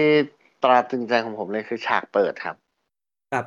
เป็นเป็นฉากบุกขึ้นหาดเนาะเออ ใช่ครับ คือขึ้นหาดนอร์มังดี ผมรู้สึกว่ามันสมจริงเกินไป อืมคือเป็นแล้วผมไปดูในโรงด้วยอื้อหือคือฉากขึ้นฉากตอนนั้นคือ แบบว่าผมแบบอื้อหือรู้สึกแบบเดินกลับมาบ้านเนี่ยมันจะมีสูบฟิวฟิวฟิวปึ้งปังปึ้งปังชิงชิงคือแบบเสียงกระสุนแฉลบอะครับ คุณปักอืมอืมแล้วเสียงระเบิดคือออกมาจากโรงนี่ผมหูอื้อเลยอะ คือมันมันดูดูแบบแล้วมุมกล้องอะครับ คือการใช้มุมกล้องของเขามันสมจริงเขาเหมือนแบบปกติเราจะเห็นมุมแพนมุมนู่นมุมนี้แต่นี่คือแบบมุมมองบุคคลที่หนึ่งอะคุณปักครับเหมือนเราเล่นเกม first person แล้วเราวิ่งไปในในนั้นอะอืมอืมนั่นแหละครับ ก็เลยแบบรู้สึกว่าเออแล้วแล้วคือเนื้อเรื่องมันก็น่าสนุกตลอดด้วยที่แบบว่า เออลุ้นกับครอบครัวอะไรอันด้วยเพราะคือเปิดเรื่องมานี่คือไม่รู้จะฮาหรือจะสงสารดีอืม พี่น้องสามคนไลอันเป็นทหาร แล้วก็คือเอ่อจดหมายมาแสดงความเสียใจ จนแบบคนสุดท้ายคือแบบ ต้องได้รับคำสั่งบอกว่าตามตามไลอันกลับมาด้วยอืมก็เออตามชื่อเรื่องตายแล้วเนาะ Saving Private Ryan ไปใช่ไปครับช่วยพพลลทหารทหารไลอันให้ได้เออโอ้โห คือนั่นแหละครับ คือแม่รออยู่ เพราะว่าพี่น้องตายไปหมดแล้วอืมเอ้ย ไม่รู้จะดีใจหรือเสียใจดี ครับ ก็สนุกครับสนุกเรื่องนี้ แล้วก็ได้เห็นอ่าก็ก็ตามลุ้นนะครับ คือว่าอารมณ์แบบ feeling แบบ Band of Brothers เลยครับ คุณปักที่ว่าไอหน่วยของหน่วยกู้เฉพาะกิจที่ไปช่วยไรอันเนี่ย จะผ่าน mission ได้ยังไง แล้วก็ครับ ไปเจอกันเอ่อโดยบังเอิญอืมแบบบทบทจะเจอก็เจอกันแบบ เออเอางี้เลยเหรอครับผมก็เป็นเรื่องที่ผมดูหลายรอบครับ แล้วก็รู้สึกว่าประทับใจครับ ในลำดับที่สี่นะครับครับเอ่อเสริมเรื่อง Saving Private Ryan หน่อยก็เล่าเล่าคร่าวๆก็กำกับโดยสตีเวนสปิลเบิร์กเนาะแสดงครับนำโดยทอมแฮงค์กับแมตต์เดมอนครับที่ทำให้มีคนล้อกันว่า แล้วแมตต์เดมอนแกแสดง หนังแนว หนังแนวแกต้องไปเป็นโดดเดี่ยวอยู่ปลายเรื่องดัง ๆ หลายเรื่องเออเรื่องเรื่องมานี่ก็เหมือนกันนะมาเชียนมาเชียนดีมามาเทียนอะอืมเออแล้วก็เรื่อง Interstellar แล้วก็เรื่อง Saving Private Ryan อะไรเงี้ยเออก็มีก็มีรับคนผมไปทะไปทำบทความเล่น ๆ ว่า การจะกอบกู้ชีวิตแมตต์เดมอนนี่ต้องใช้เงินไปกี่ ล้านดอลลาร์สหรัฐเออเออมีคนทำมาจริง ๆ ว่าแต่ละเรื่องเนี่ยใช้เงินเท่านี้เท่านี้เท่านี้เออเออเออแบบว่าแบบว่าในในเนื้อเรื่องนะแบบว่า สร้างยานเพื่อเดินทางออกนอกระบบสุริยะนี่ก็ใช้เงินเท่านี้อะไรเงี้ย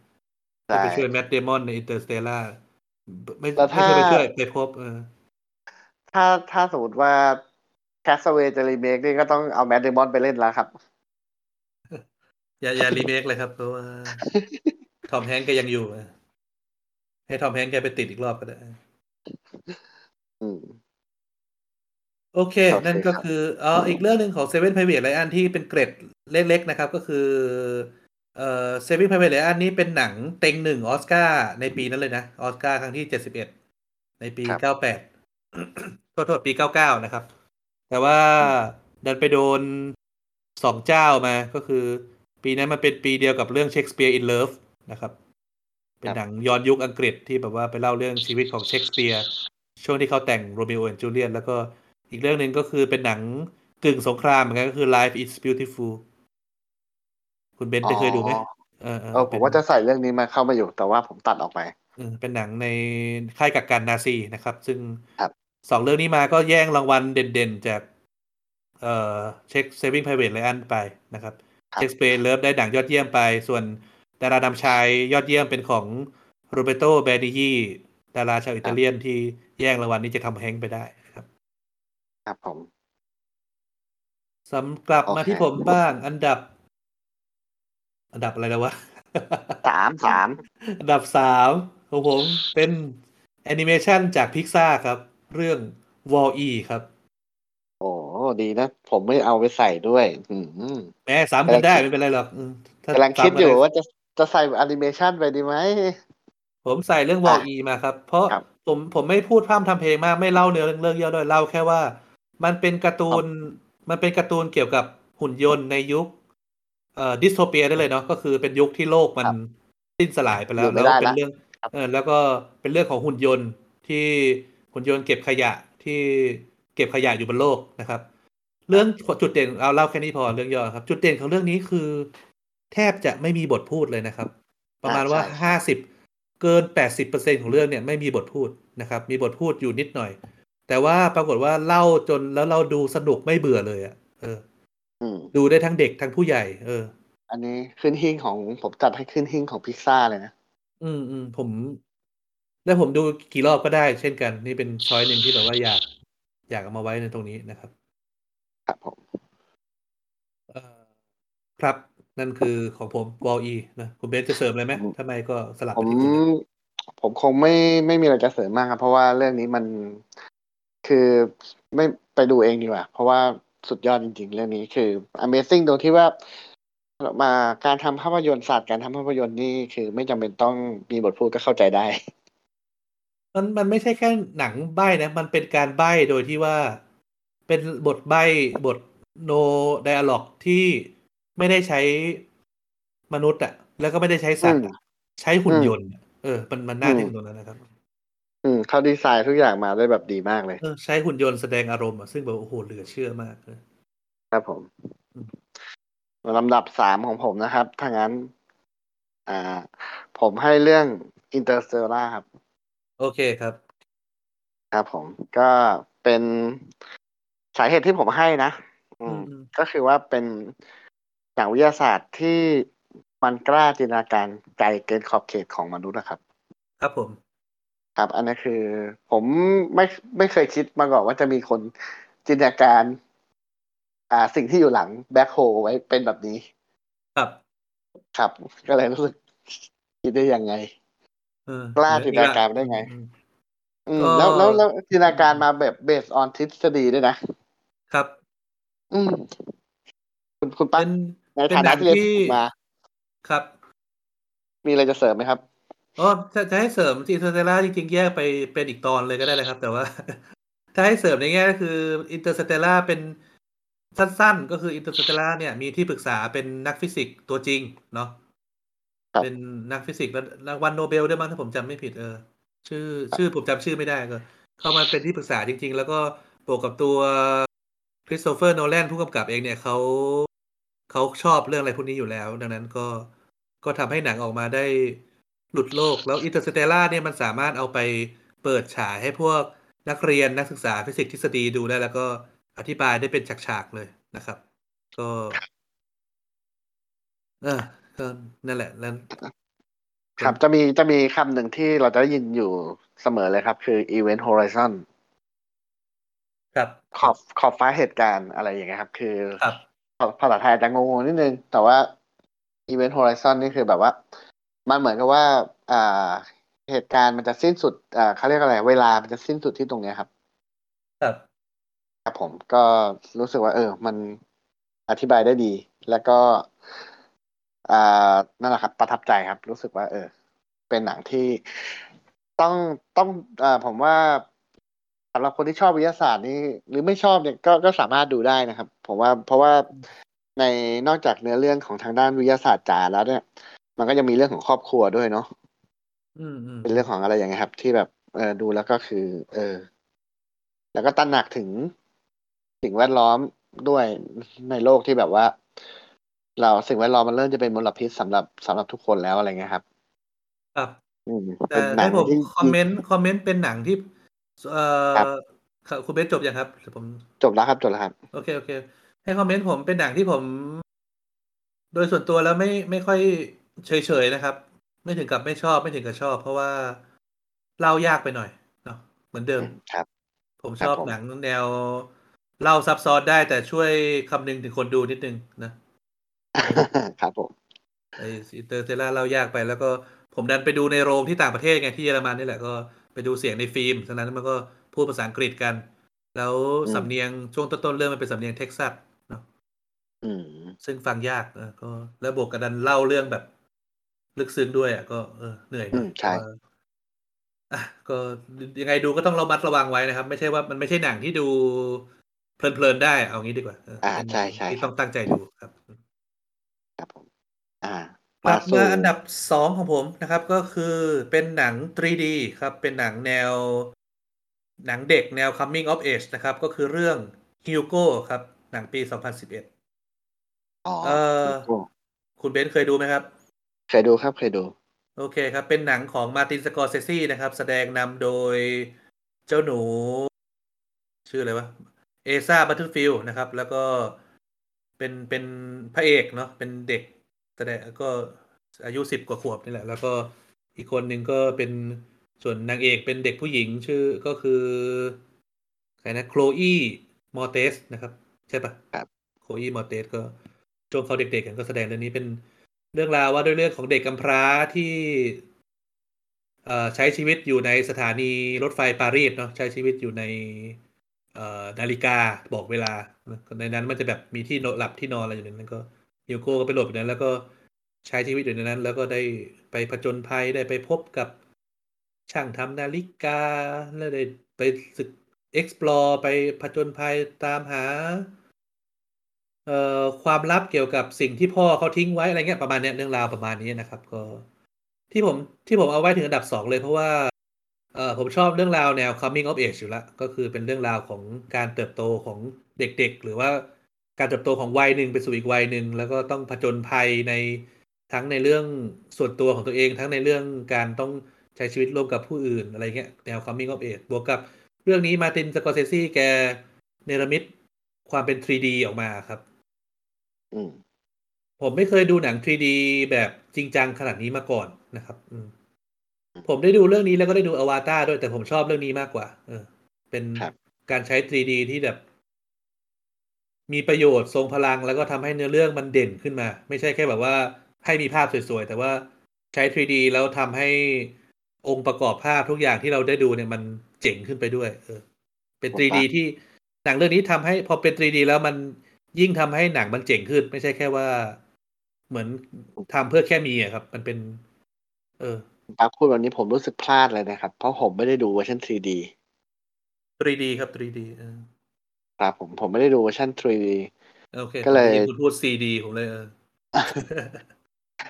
ผมโอเคพลาดเลย เพราะว่าผมอะดูแล้วคือผมอะรู้สึกว่า เออ ก็ในเรื่องก็สนุกดีน่าติดตาม แต่ไม่ได้เห็นความอลังการที่บอกว่ามาช่วยขับให้หนังมันเด่นขึ้นตรงเนี้ย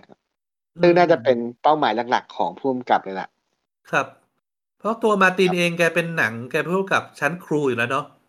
แกครัไม่บจะเป็นต้องพิสูจน์อะไรแล้ว เออ แก แต่เรื่องนี้แกอยากทำเป็น 3D เออทำให้มันอืมซึ่งซึ่งก็เข้าพอดูก็เข้าใจเลยว่าทำไมแกทำอย่างนั้นครับ โอเคครับ โอเคครับ มาอันดับสองของคุณเบนซ์อันดับสองของผมนะครับ อันนี้ผมให้ The Matrix ครับ ปีหนึ่งเก้าเก้าเก้าเดอะแมทริกภาคแรกนะครับ โอเค ใช่ครับ ใช่อะเหตุผลสั้นๆไปเลยครับอืม คือเหตุผลของของของ The Matrix สั้นคือการตีความอ่าคือ จะบอกว่าไงดี คือโลกสิ่งที่เราเห็นนะครับ มันอาจจะเป็นถูกสิ่งที่ถูกสร้างขึ้นมาก็ได้เป็นสิ่งที่ถูกปรุงแต่งสิ่งที่ถูกแบบเจเนเรตขึ้นมาครับ คืออ่าเราเราไม่สามารถแยกออกได้ว่าอ่าตัวที่เราอยู่ตรงนี้ครับ อ่ามันเราสิ่งรอบตัวเราเนี่ยมันเรียวหรือเปล่า ถ้าสมมุติเราซิมูเลตทุกอย่างได้ เทคโนโลยีถ้าสมมติเราเทคโนโลยีทุกอย่างมันสมจริงมากแล้วอ่าคุณปักลองนึกถึงคุณปักไปอยู่ในโลกของ Red Dead Redemption เถอะครับ ครับเอออ่าวันวันนั้นอะ มันมันอาจจะมาถึงในสักวันวันที่เราสามารถ simulate ทุกอย่างในดิจิตอลได้แล้วเราสวมแว่น VR แล้วเราผมก็ไม่ไปนะครับ แต่ผมบอกว่าผมไม่ไปโลก Red Dead เนี่ยเออแล้วเราสวมแว่น VR แล้วเราไปอยู่ในนั้นนะครับครับคือวันแบบนั้นมันอาจจะมีขึ้นจริงครับซึ่งเอ่อ The Matrix ได้ได้พูดถึง อ่าอืมสิ่งที่อ่าการจะตื่นจากการจะรับรู้อะไรสักอย่างได้เนี่ยคือเราจะต้องเอาตัวออกจากตรงนั้นแล้วคือมันหนังมันสามารถตีความได้หลายแบบครับ ครับผม อืมครับก็เลยรู้สึกว่าเออชอบของ ลูกเล่นในชั้นเชิงในการตีความของมันตีได้หลากหลายครับ อารมณ์ที่แบครับบว่า คือตั้งแต่เรื่องของคำว่า Matrix ตั้งแต่ชื่อเรื่องเลยนะครับ ที่แบบว่า อ่า Matrix เนี่ย มันเป็นเรื่องของคณิตศาสตร์ใช่ไหมคุณปักใช่ครับ อ่า แล้วเรื่องของ Matrix เนี่ยครับ คือมันเป็นเบื้องหลังของคอมพิวเตอร์กราฟิกครับ ครับ เวลาที่เวลาที่เราอ่าคือเราจะพิเราจะสมมุติว่า วัตถุนะครับอยู่ใน Matrix สามมิติ อ่า ดังนั้นเนี่ย สิ่งที่เราสามารถทำได้ใน Matrix ก็คือมีการเคลื่อนย้าย มีการเปลี่ยนรูปทรง มีการอะไรอย่างเงี้ยซึ่งมันมันมัน Matrix นะครับ มันมันคือตัวแบบจำลอง อ่า เหมือนเป็น space นะครับ เป็นเขาเรียกว่าอะไรอะ เป็นกรอบ อืม เป็นกรอบของจองจำลองเป็น simulation นะครับ ผมก็เลยแบบว่าเออชอบตั้งแต่การตั้งชื่อของเขาเลย ที่ว่า คอมพิวเตอร์กราฟิกเนี่ยก็ใช้เทคโนโลยีอ่าคณิตศาสตร์ที่เรียกว่า matrix เนี่ย มาใช้สร้างแบบจำลองอะไรอย่างเงี้ยครับ ครับ อ่า นั่นแหละครับ ก็คือสิ่งที่ผมชอบแล้วก็ดูแล้วก็สนุกครับอ้าวแค่นั้นเลยเหรอครับ ไม่อ๋ออ๋อที่ที่เหลือคือไม่ต้องคือผมว่าเรื่องนี้คนน่าจะรู้จักเยอะอยู่แล้วอะไรเงี้ยไม่แน่ครับเออมันหนังมันจะหนังมันยี่สิบกว่าปีแล้วอะเอออ๋อคุณคุณอย่าก็เอามา คือบางทีเราลืมไปว่าบางเรื่องมันยี่สิบกว่าปีแล้วนะเอออ่าใช่ใช่ใช่มันมันก็กลายเป็นหลังหนังเกือบเกือบคลาสสิกแล้วนะพวกนี้ เออ ก็อ่าพอพูดถึงอ่าคือจริง ๆ แล้วคือนีโอครับ ก็คือเหมือนคนครับที่แบบว่าตัวเอกครับ ก็เหมือนเป็นคนที่หลุดพ้นจากกายหยาบอะครับ มามามาสู่แบบว่า อืมอืมเอ่อมามาสู่โลกของอีกโลกหนึ่งที่เราสมมุติศาสนาพุทธจะพูดถึงว่า โลกหลังความตายอะครับ คุณปักครับ อ่า คือเขาเขาเหตุเขาเขาไปสาเขาสามารถไปอยู่ในโลกนั้นได้อะไรเงี้ยอ่าแล้วคุณซึ่งนีโออะเออเออคือคือนอกจากไอ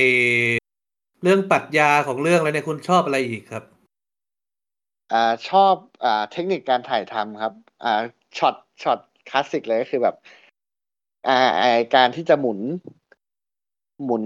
ตอนที่หยุดนะครับ สต็อปภาพแล้วสามารถหมุนภาพได้รอบรอบตัววัตถุอะครับครับอันนั้นก็คือเป็นเทคนิคที่ถูกคิดขึ้นมาณตอนอืมณอืมเวลานั้นเลยนะอืมเทคนิคการถ่ายทำงแบบนั้นนะครับ ยังไม่มีเท่าไหร่เนาะที่แบบว่าเป็นหนังตัววันนี้เราอาจจะเห็นในการแข่งขันกีฬาต่างๆ อย่างอย่างฟุตบอลเองก็เพิ่งเอามาใช้นะที่แบบว่าถ่ายถ่ายช็อตหนึ่งแล้วก็แบบว่าวนเป็น วนวนสามร้อยหกสิบองศา เอากล้องวนใช่รอบใช่จุดสนใจสามร้อยสามสามร้อยหกสิบองศาประมาณนี้ใช่ Matrix คืก็เอามาใช้การจะทำอืมการจะทำนั้นได้ต้องมีกล้องจำนวนมาก เพื่อถ่ายภาพในเวลาเดียวกัน แล้วก็อะไรอย่างเงี้ยถ่ายช็อต slow เนาะเออใช่ slow mo tion อะไรอย่างเงี้ย คือแบบทุกอย่างคือที่ที่หนังปัจจุบันเอามาเล่นเนี่ยคือไม่อืมมาจากเมทริกทั้งนั้นเลย อืม จริงๆ มันอาจจะครับมีมาก่อนแล้วแต่ว่าเมทริกเอามาใช้แบบเป็น practical เรื่องแรก ๆ เลยแหละ ที่แบบว่า เอามาใช้แบบให้เห็นนะเออในหนังดังๆนะครับ อืม ผมเอ่อว่าผมสามารถบอกได้นะ ว่าเรื่องแรกก็คือเรื่องที่เมทริกนี่แหละครับ เพราะว่ามันเป็นเทคนิคที่ อ่า เรียกว่าถ้าไม่มีทุนเนี่ยทำไม่ได้ ครับ ครับผมก็เลยมั่นค่อนข้างมั่นใจว่าน่าจะยังไม่เคยเห็นเทคนิคนี้มาก่อนในหนังเรื่องอื่น คือหมายถึงว่า คือหนังเรื่องอื่นเขาก็ยังไม่ได้ถ่ายทำอ่า แบบลักษณะนั้นนะครับ แต่ว่าเมทริกเนี่ยคือ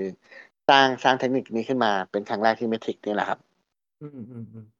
อย่างอีกอันหนึ่งที่เอามาใช้ในหนังแรกๆเรื่องแรกเลยก็คือเทคนิคที่เรียกว่า stop motion ไม่ใช่เรื่อง Matrix นะครับ เรื่อง The Lord of the Ring เอออืมเออไม่ใช่ stop motion ผู้ผิดเอ้ย motion capture คัพเจอร์เออเออเออแอนสแอต็อนปดี้โมเซอชั่นร์นี่ stop motion นั่นมันปั้นดินน้ำมันเออไออืม เอ่อ motion capture ที่แอนดี้เซอร์คิสครับมารับบทกอลัมน์นะครับเอ่ครับอเมทริกผมคงไม่เสริมอะไรมากเนาะก็ก็แค่เสริมประวัติ เอ่อไอเรื่องราวรอบ ๆ ตัวหนังนิดหน่อยก็เป็นรู้สึกจะเป็นของ Warner Brother นะครับ ค่าย Warner Brother แล้วก็ผู้อ่าใช่กำกับครับเป็นสองพี่น้องเนาะครับสองพี่น้องวาชอลสกี้นะครับ ซึ่งปัจจุบันทั้งสองก็ได้เป็นได้จัดการได้เปลี่ยนเป็นได้ เอ่อเขาเรียกนะ เป็น transgender แล้วก็คือจากผู้ชายเป็นตัดสินใจว่าจะใช้ชีวิตเป็นผู้หญิงนะครับ ก็ แล้วก็กำลังจะมีครับภาคใหม่ออกมา เออเมทริกภาคสี่ไม่รู้เขาจะเรียกภาคสี่หรือเปล่า แต่ว่าจะเหลือคนเดียวละสองพี่น้องไม่ได้มาทำด้วยกันแล้วจะเป็น ผมไม่แน่ใจว่าคนพี่หรือคนน้องตัดสินใจจะมาทำคนเดียวนะครับอืมแล้วในหนังก็จะคนแสดงนำก็จะมีดารานำก็คีนูรีฟเนาะอืมครับคิเป็นนูรีฟเป็นหนังที่ทำให้ ผลักดันคีนูรีฟขึ้นสู่สุดยอดความเท่นะครับ ใส่สูทใส่แว่นดำเออคือเราจะเห็นอ่าเพจไข่แมว เอ้ยไม่ใช่ ชอบออกมาเล่น อืม เอาเอายาเม็ดซ้ายหรือยาขวา เออ ครับก็เป็นมุกที่แบบว่าโดนขยี้ซ้ำอยู่บ่อยๆ เป็นเป็นมีมหลายๆเรื่องเลย ครับครับอะสามมอร์มาเฟียส มา มาอะปิดท้ายของผมกันลิสต์ของผมอันดับหนึ่งของผมก็คือ Forest Gump ครับ หนังปี1994ครับ ไม่ซ้ำกับคุณเนาะอ่าช่วยไม่ซ้ำครับ ช่วยโอเคช่วยขยายความนิดนึงครับ แน่นอนครับ ผมจะเอาเร็วๆแล้วเพราะเราน่าจะเกินสามชั่วโมงแล้วตอนนี้ Forest Gump นะครับ เป็นหนังหนึ่งปี1994ซึ่งแสดงนำโดยทอมแฮงค์นะครับกำกับโดยโรเบิร์ตเซเมคิสเป็นหนังที่เล่าเรื่องราวของ Forest Gump ตามชื่อเรื่องเลยนะครับ เด็ก เอ่อไม่เรียกว่าออทิสติกเนาะเป็นเด็กแนวเด็กที่เด็กพิเศษอะครับ เป็นเด็กที่เหมือนประมาณว่าถ้าเป็นในเรื่องสติปัญญาเนี่ยอาจจะไม่ค่อยเจ๋งนัก เออ อาจจะแบบไม่ทันเพื่อนๆเออแต่ว่ามีความถนัดในการทำอะไรซ้ำๆนะครับ ก็เป็นเรื่องของฟอเรสต์กรมที่ไล่เรื่องราวชีวิตตั้งแต่ช่วงเขาเด็กจนกระทั่ง เอ่อเขาโตมาแล้วก็ไปผ่านเรื่องราวต่างๆ ตามประวัติศาสตร์ เอ่อตามที่สังคมอเมริกาต้องเป็นนะครับ ทั้งไปเป็นครับทหาร ทั้งมีการวิ่งไปพบกับ แล้วในเอ่อแล้วก็สุดท้ายมาใช้ชีวิตอยู่จากบ้านนอกเข้าไปอยู่ในเมืองอะไรแบบนี้นะครับ แล้วก็ครับในชีวิตในเนื้อเรื่อง ในเนื้อเรื่องเนี่ยก็จะมีนางเอกก็คือคนที่ฟอเรสต์หลงรักตั้งแต่เด็กจนโตก็คือเจนนี่นะครับ ครับ เอาละผผมมเล่าแค่นี้แล้วกัน เรื่องอ่าเรื่องนี้ทำผมเกลียดผู้หญิงชื่อเจนนี่ไปเลยครับคุณปัก ทำไมครับ คือแบบคนที่อเจนนี่นี่ อ่า ชอบชอบให้ความหวังทุกคนหรือเปล่าครับ ไม่นะครับ ก็ในเรื่องนี้เป็นคนที่ฟอเรสต์กัมหลงรัก แล้วก็ถ้าถ้าคุณได้ตั้งดั้งดูอีกครั้งตอนที่คุณมีอายุมากขึ้นเนี่ย คุณจะได้รู้สึกว่า คุณจะรู้สึกว่ามันมีเหตุมีผลแหละ การที่เจนนี่ไปเป็นแบบนั้นนะครับ เออเป็นครับ เออ ก็ก็เป็นอย่างที่ผมให้ขึ้นหิ่งเลย มีการจิกกัดสังคมอเมริกันอ่ามีการถ่ายทำมีการเล่าเรื่องแบบผ่านมุมมองของ Forrest Gump ที่มองโลกอันมืดมนเป็นโลกใส ๆ ผ่านเหตุการณ์ร้าย ๆ ต่างครับๆในชีวิตไปด้วยด้วยการมองโลกในแง่ดีการ คือเป็นหนังฟีลกูดอันดับหนึ่งของในใจผมเลยอะเออเอางี้ดีกว่า โอเคครับ โอเคครับ รีบรีบจบกันดีกว่า เพราะเพราะเหมือนทางคุณทางฝั่งคุณก็ น่าจะใกล้ใกล้เวลาที่ต้องไปกินข้าวเย็นแล้วแหละใช่ไหมเออใช่ครับ ใช่ จะจะได้เวลา เรียกเรียกมาประมาณชั่วโมงกว่าแล้วครับ ครับงั้นก็รีบจบครับอะมาฝั่งคุณเบนซ์คือ เรื่องสุดท้ายครับของผมเอ่อ Schindler's List ครับ Schindler's List นะครับอ่า ครับผม อันนี้ให้เป็นอ่าผมให้เป็นหนังครูเลยครับ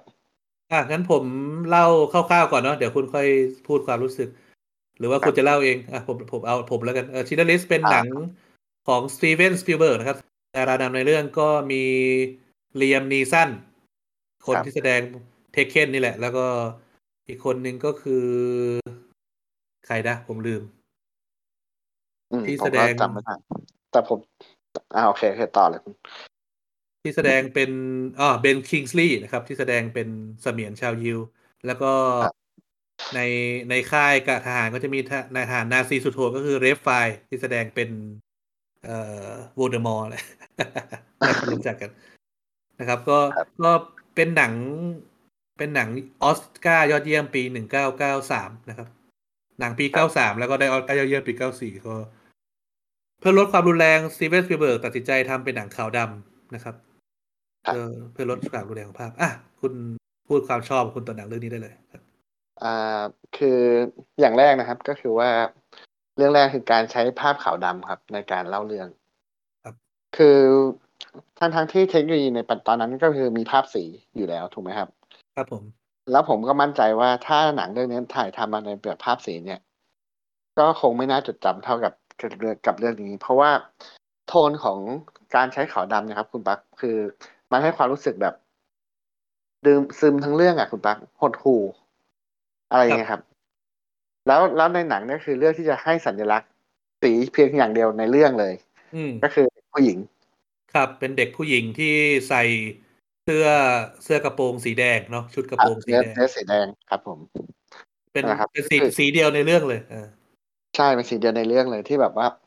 ทำไมทำไมถึงต้องให้อ่าให้สีแดงกับกับเนี่ยคือผมอยากให้คุณผู้ฟังเนี่ยไปลองไปลองดูพิลองไปดูนะครับ แต่ว่าอ่านอกจากนั้นเนี่ยนอกจากเรื่องของการใช้สีในการบอกเล่าเรื่องราวแล้วคือ ภาพที่ออกมาภาพที่สื่อออกมาครับ มันก็โคตรโหสมกับ สมกับเป็นสงครามนะคือเรื่องนั้น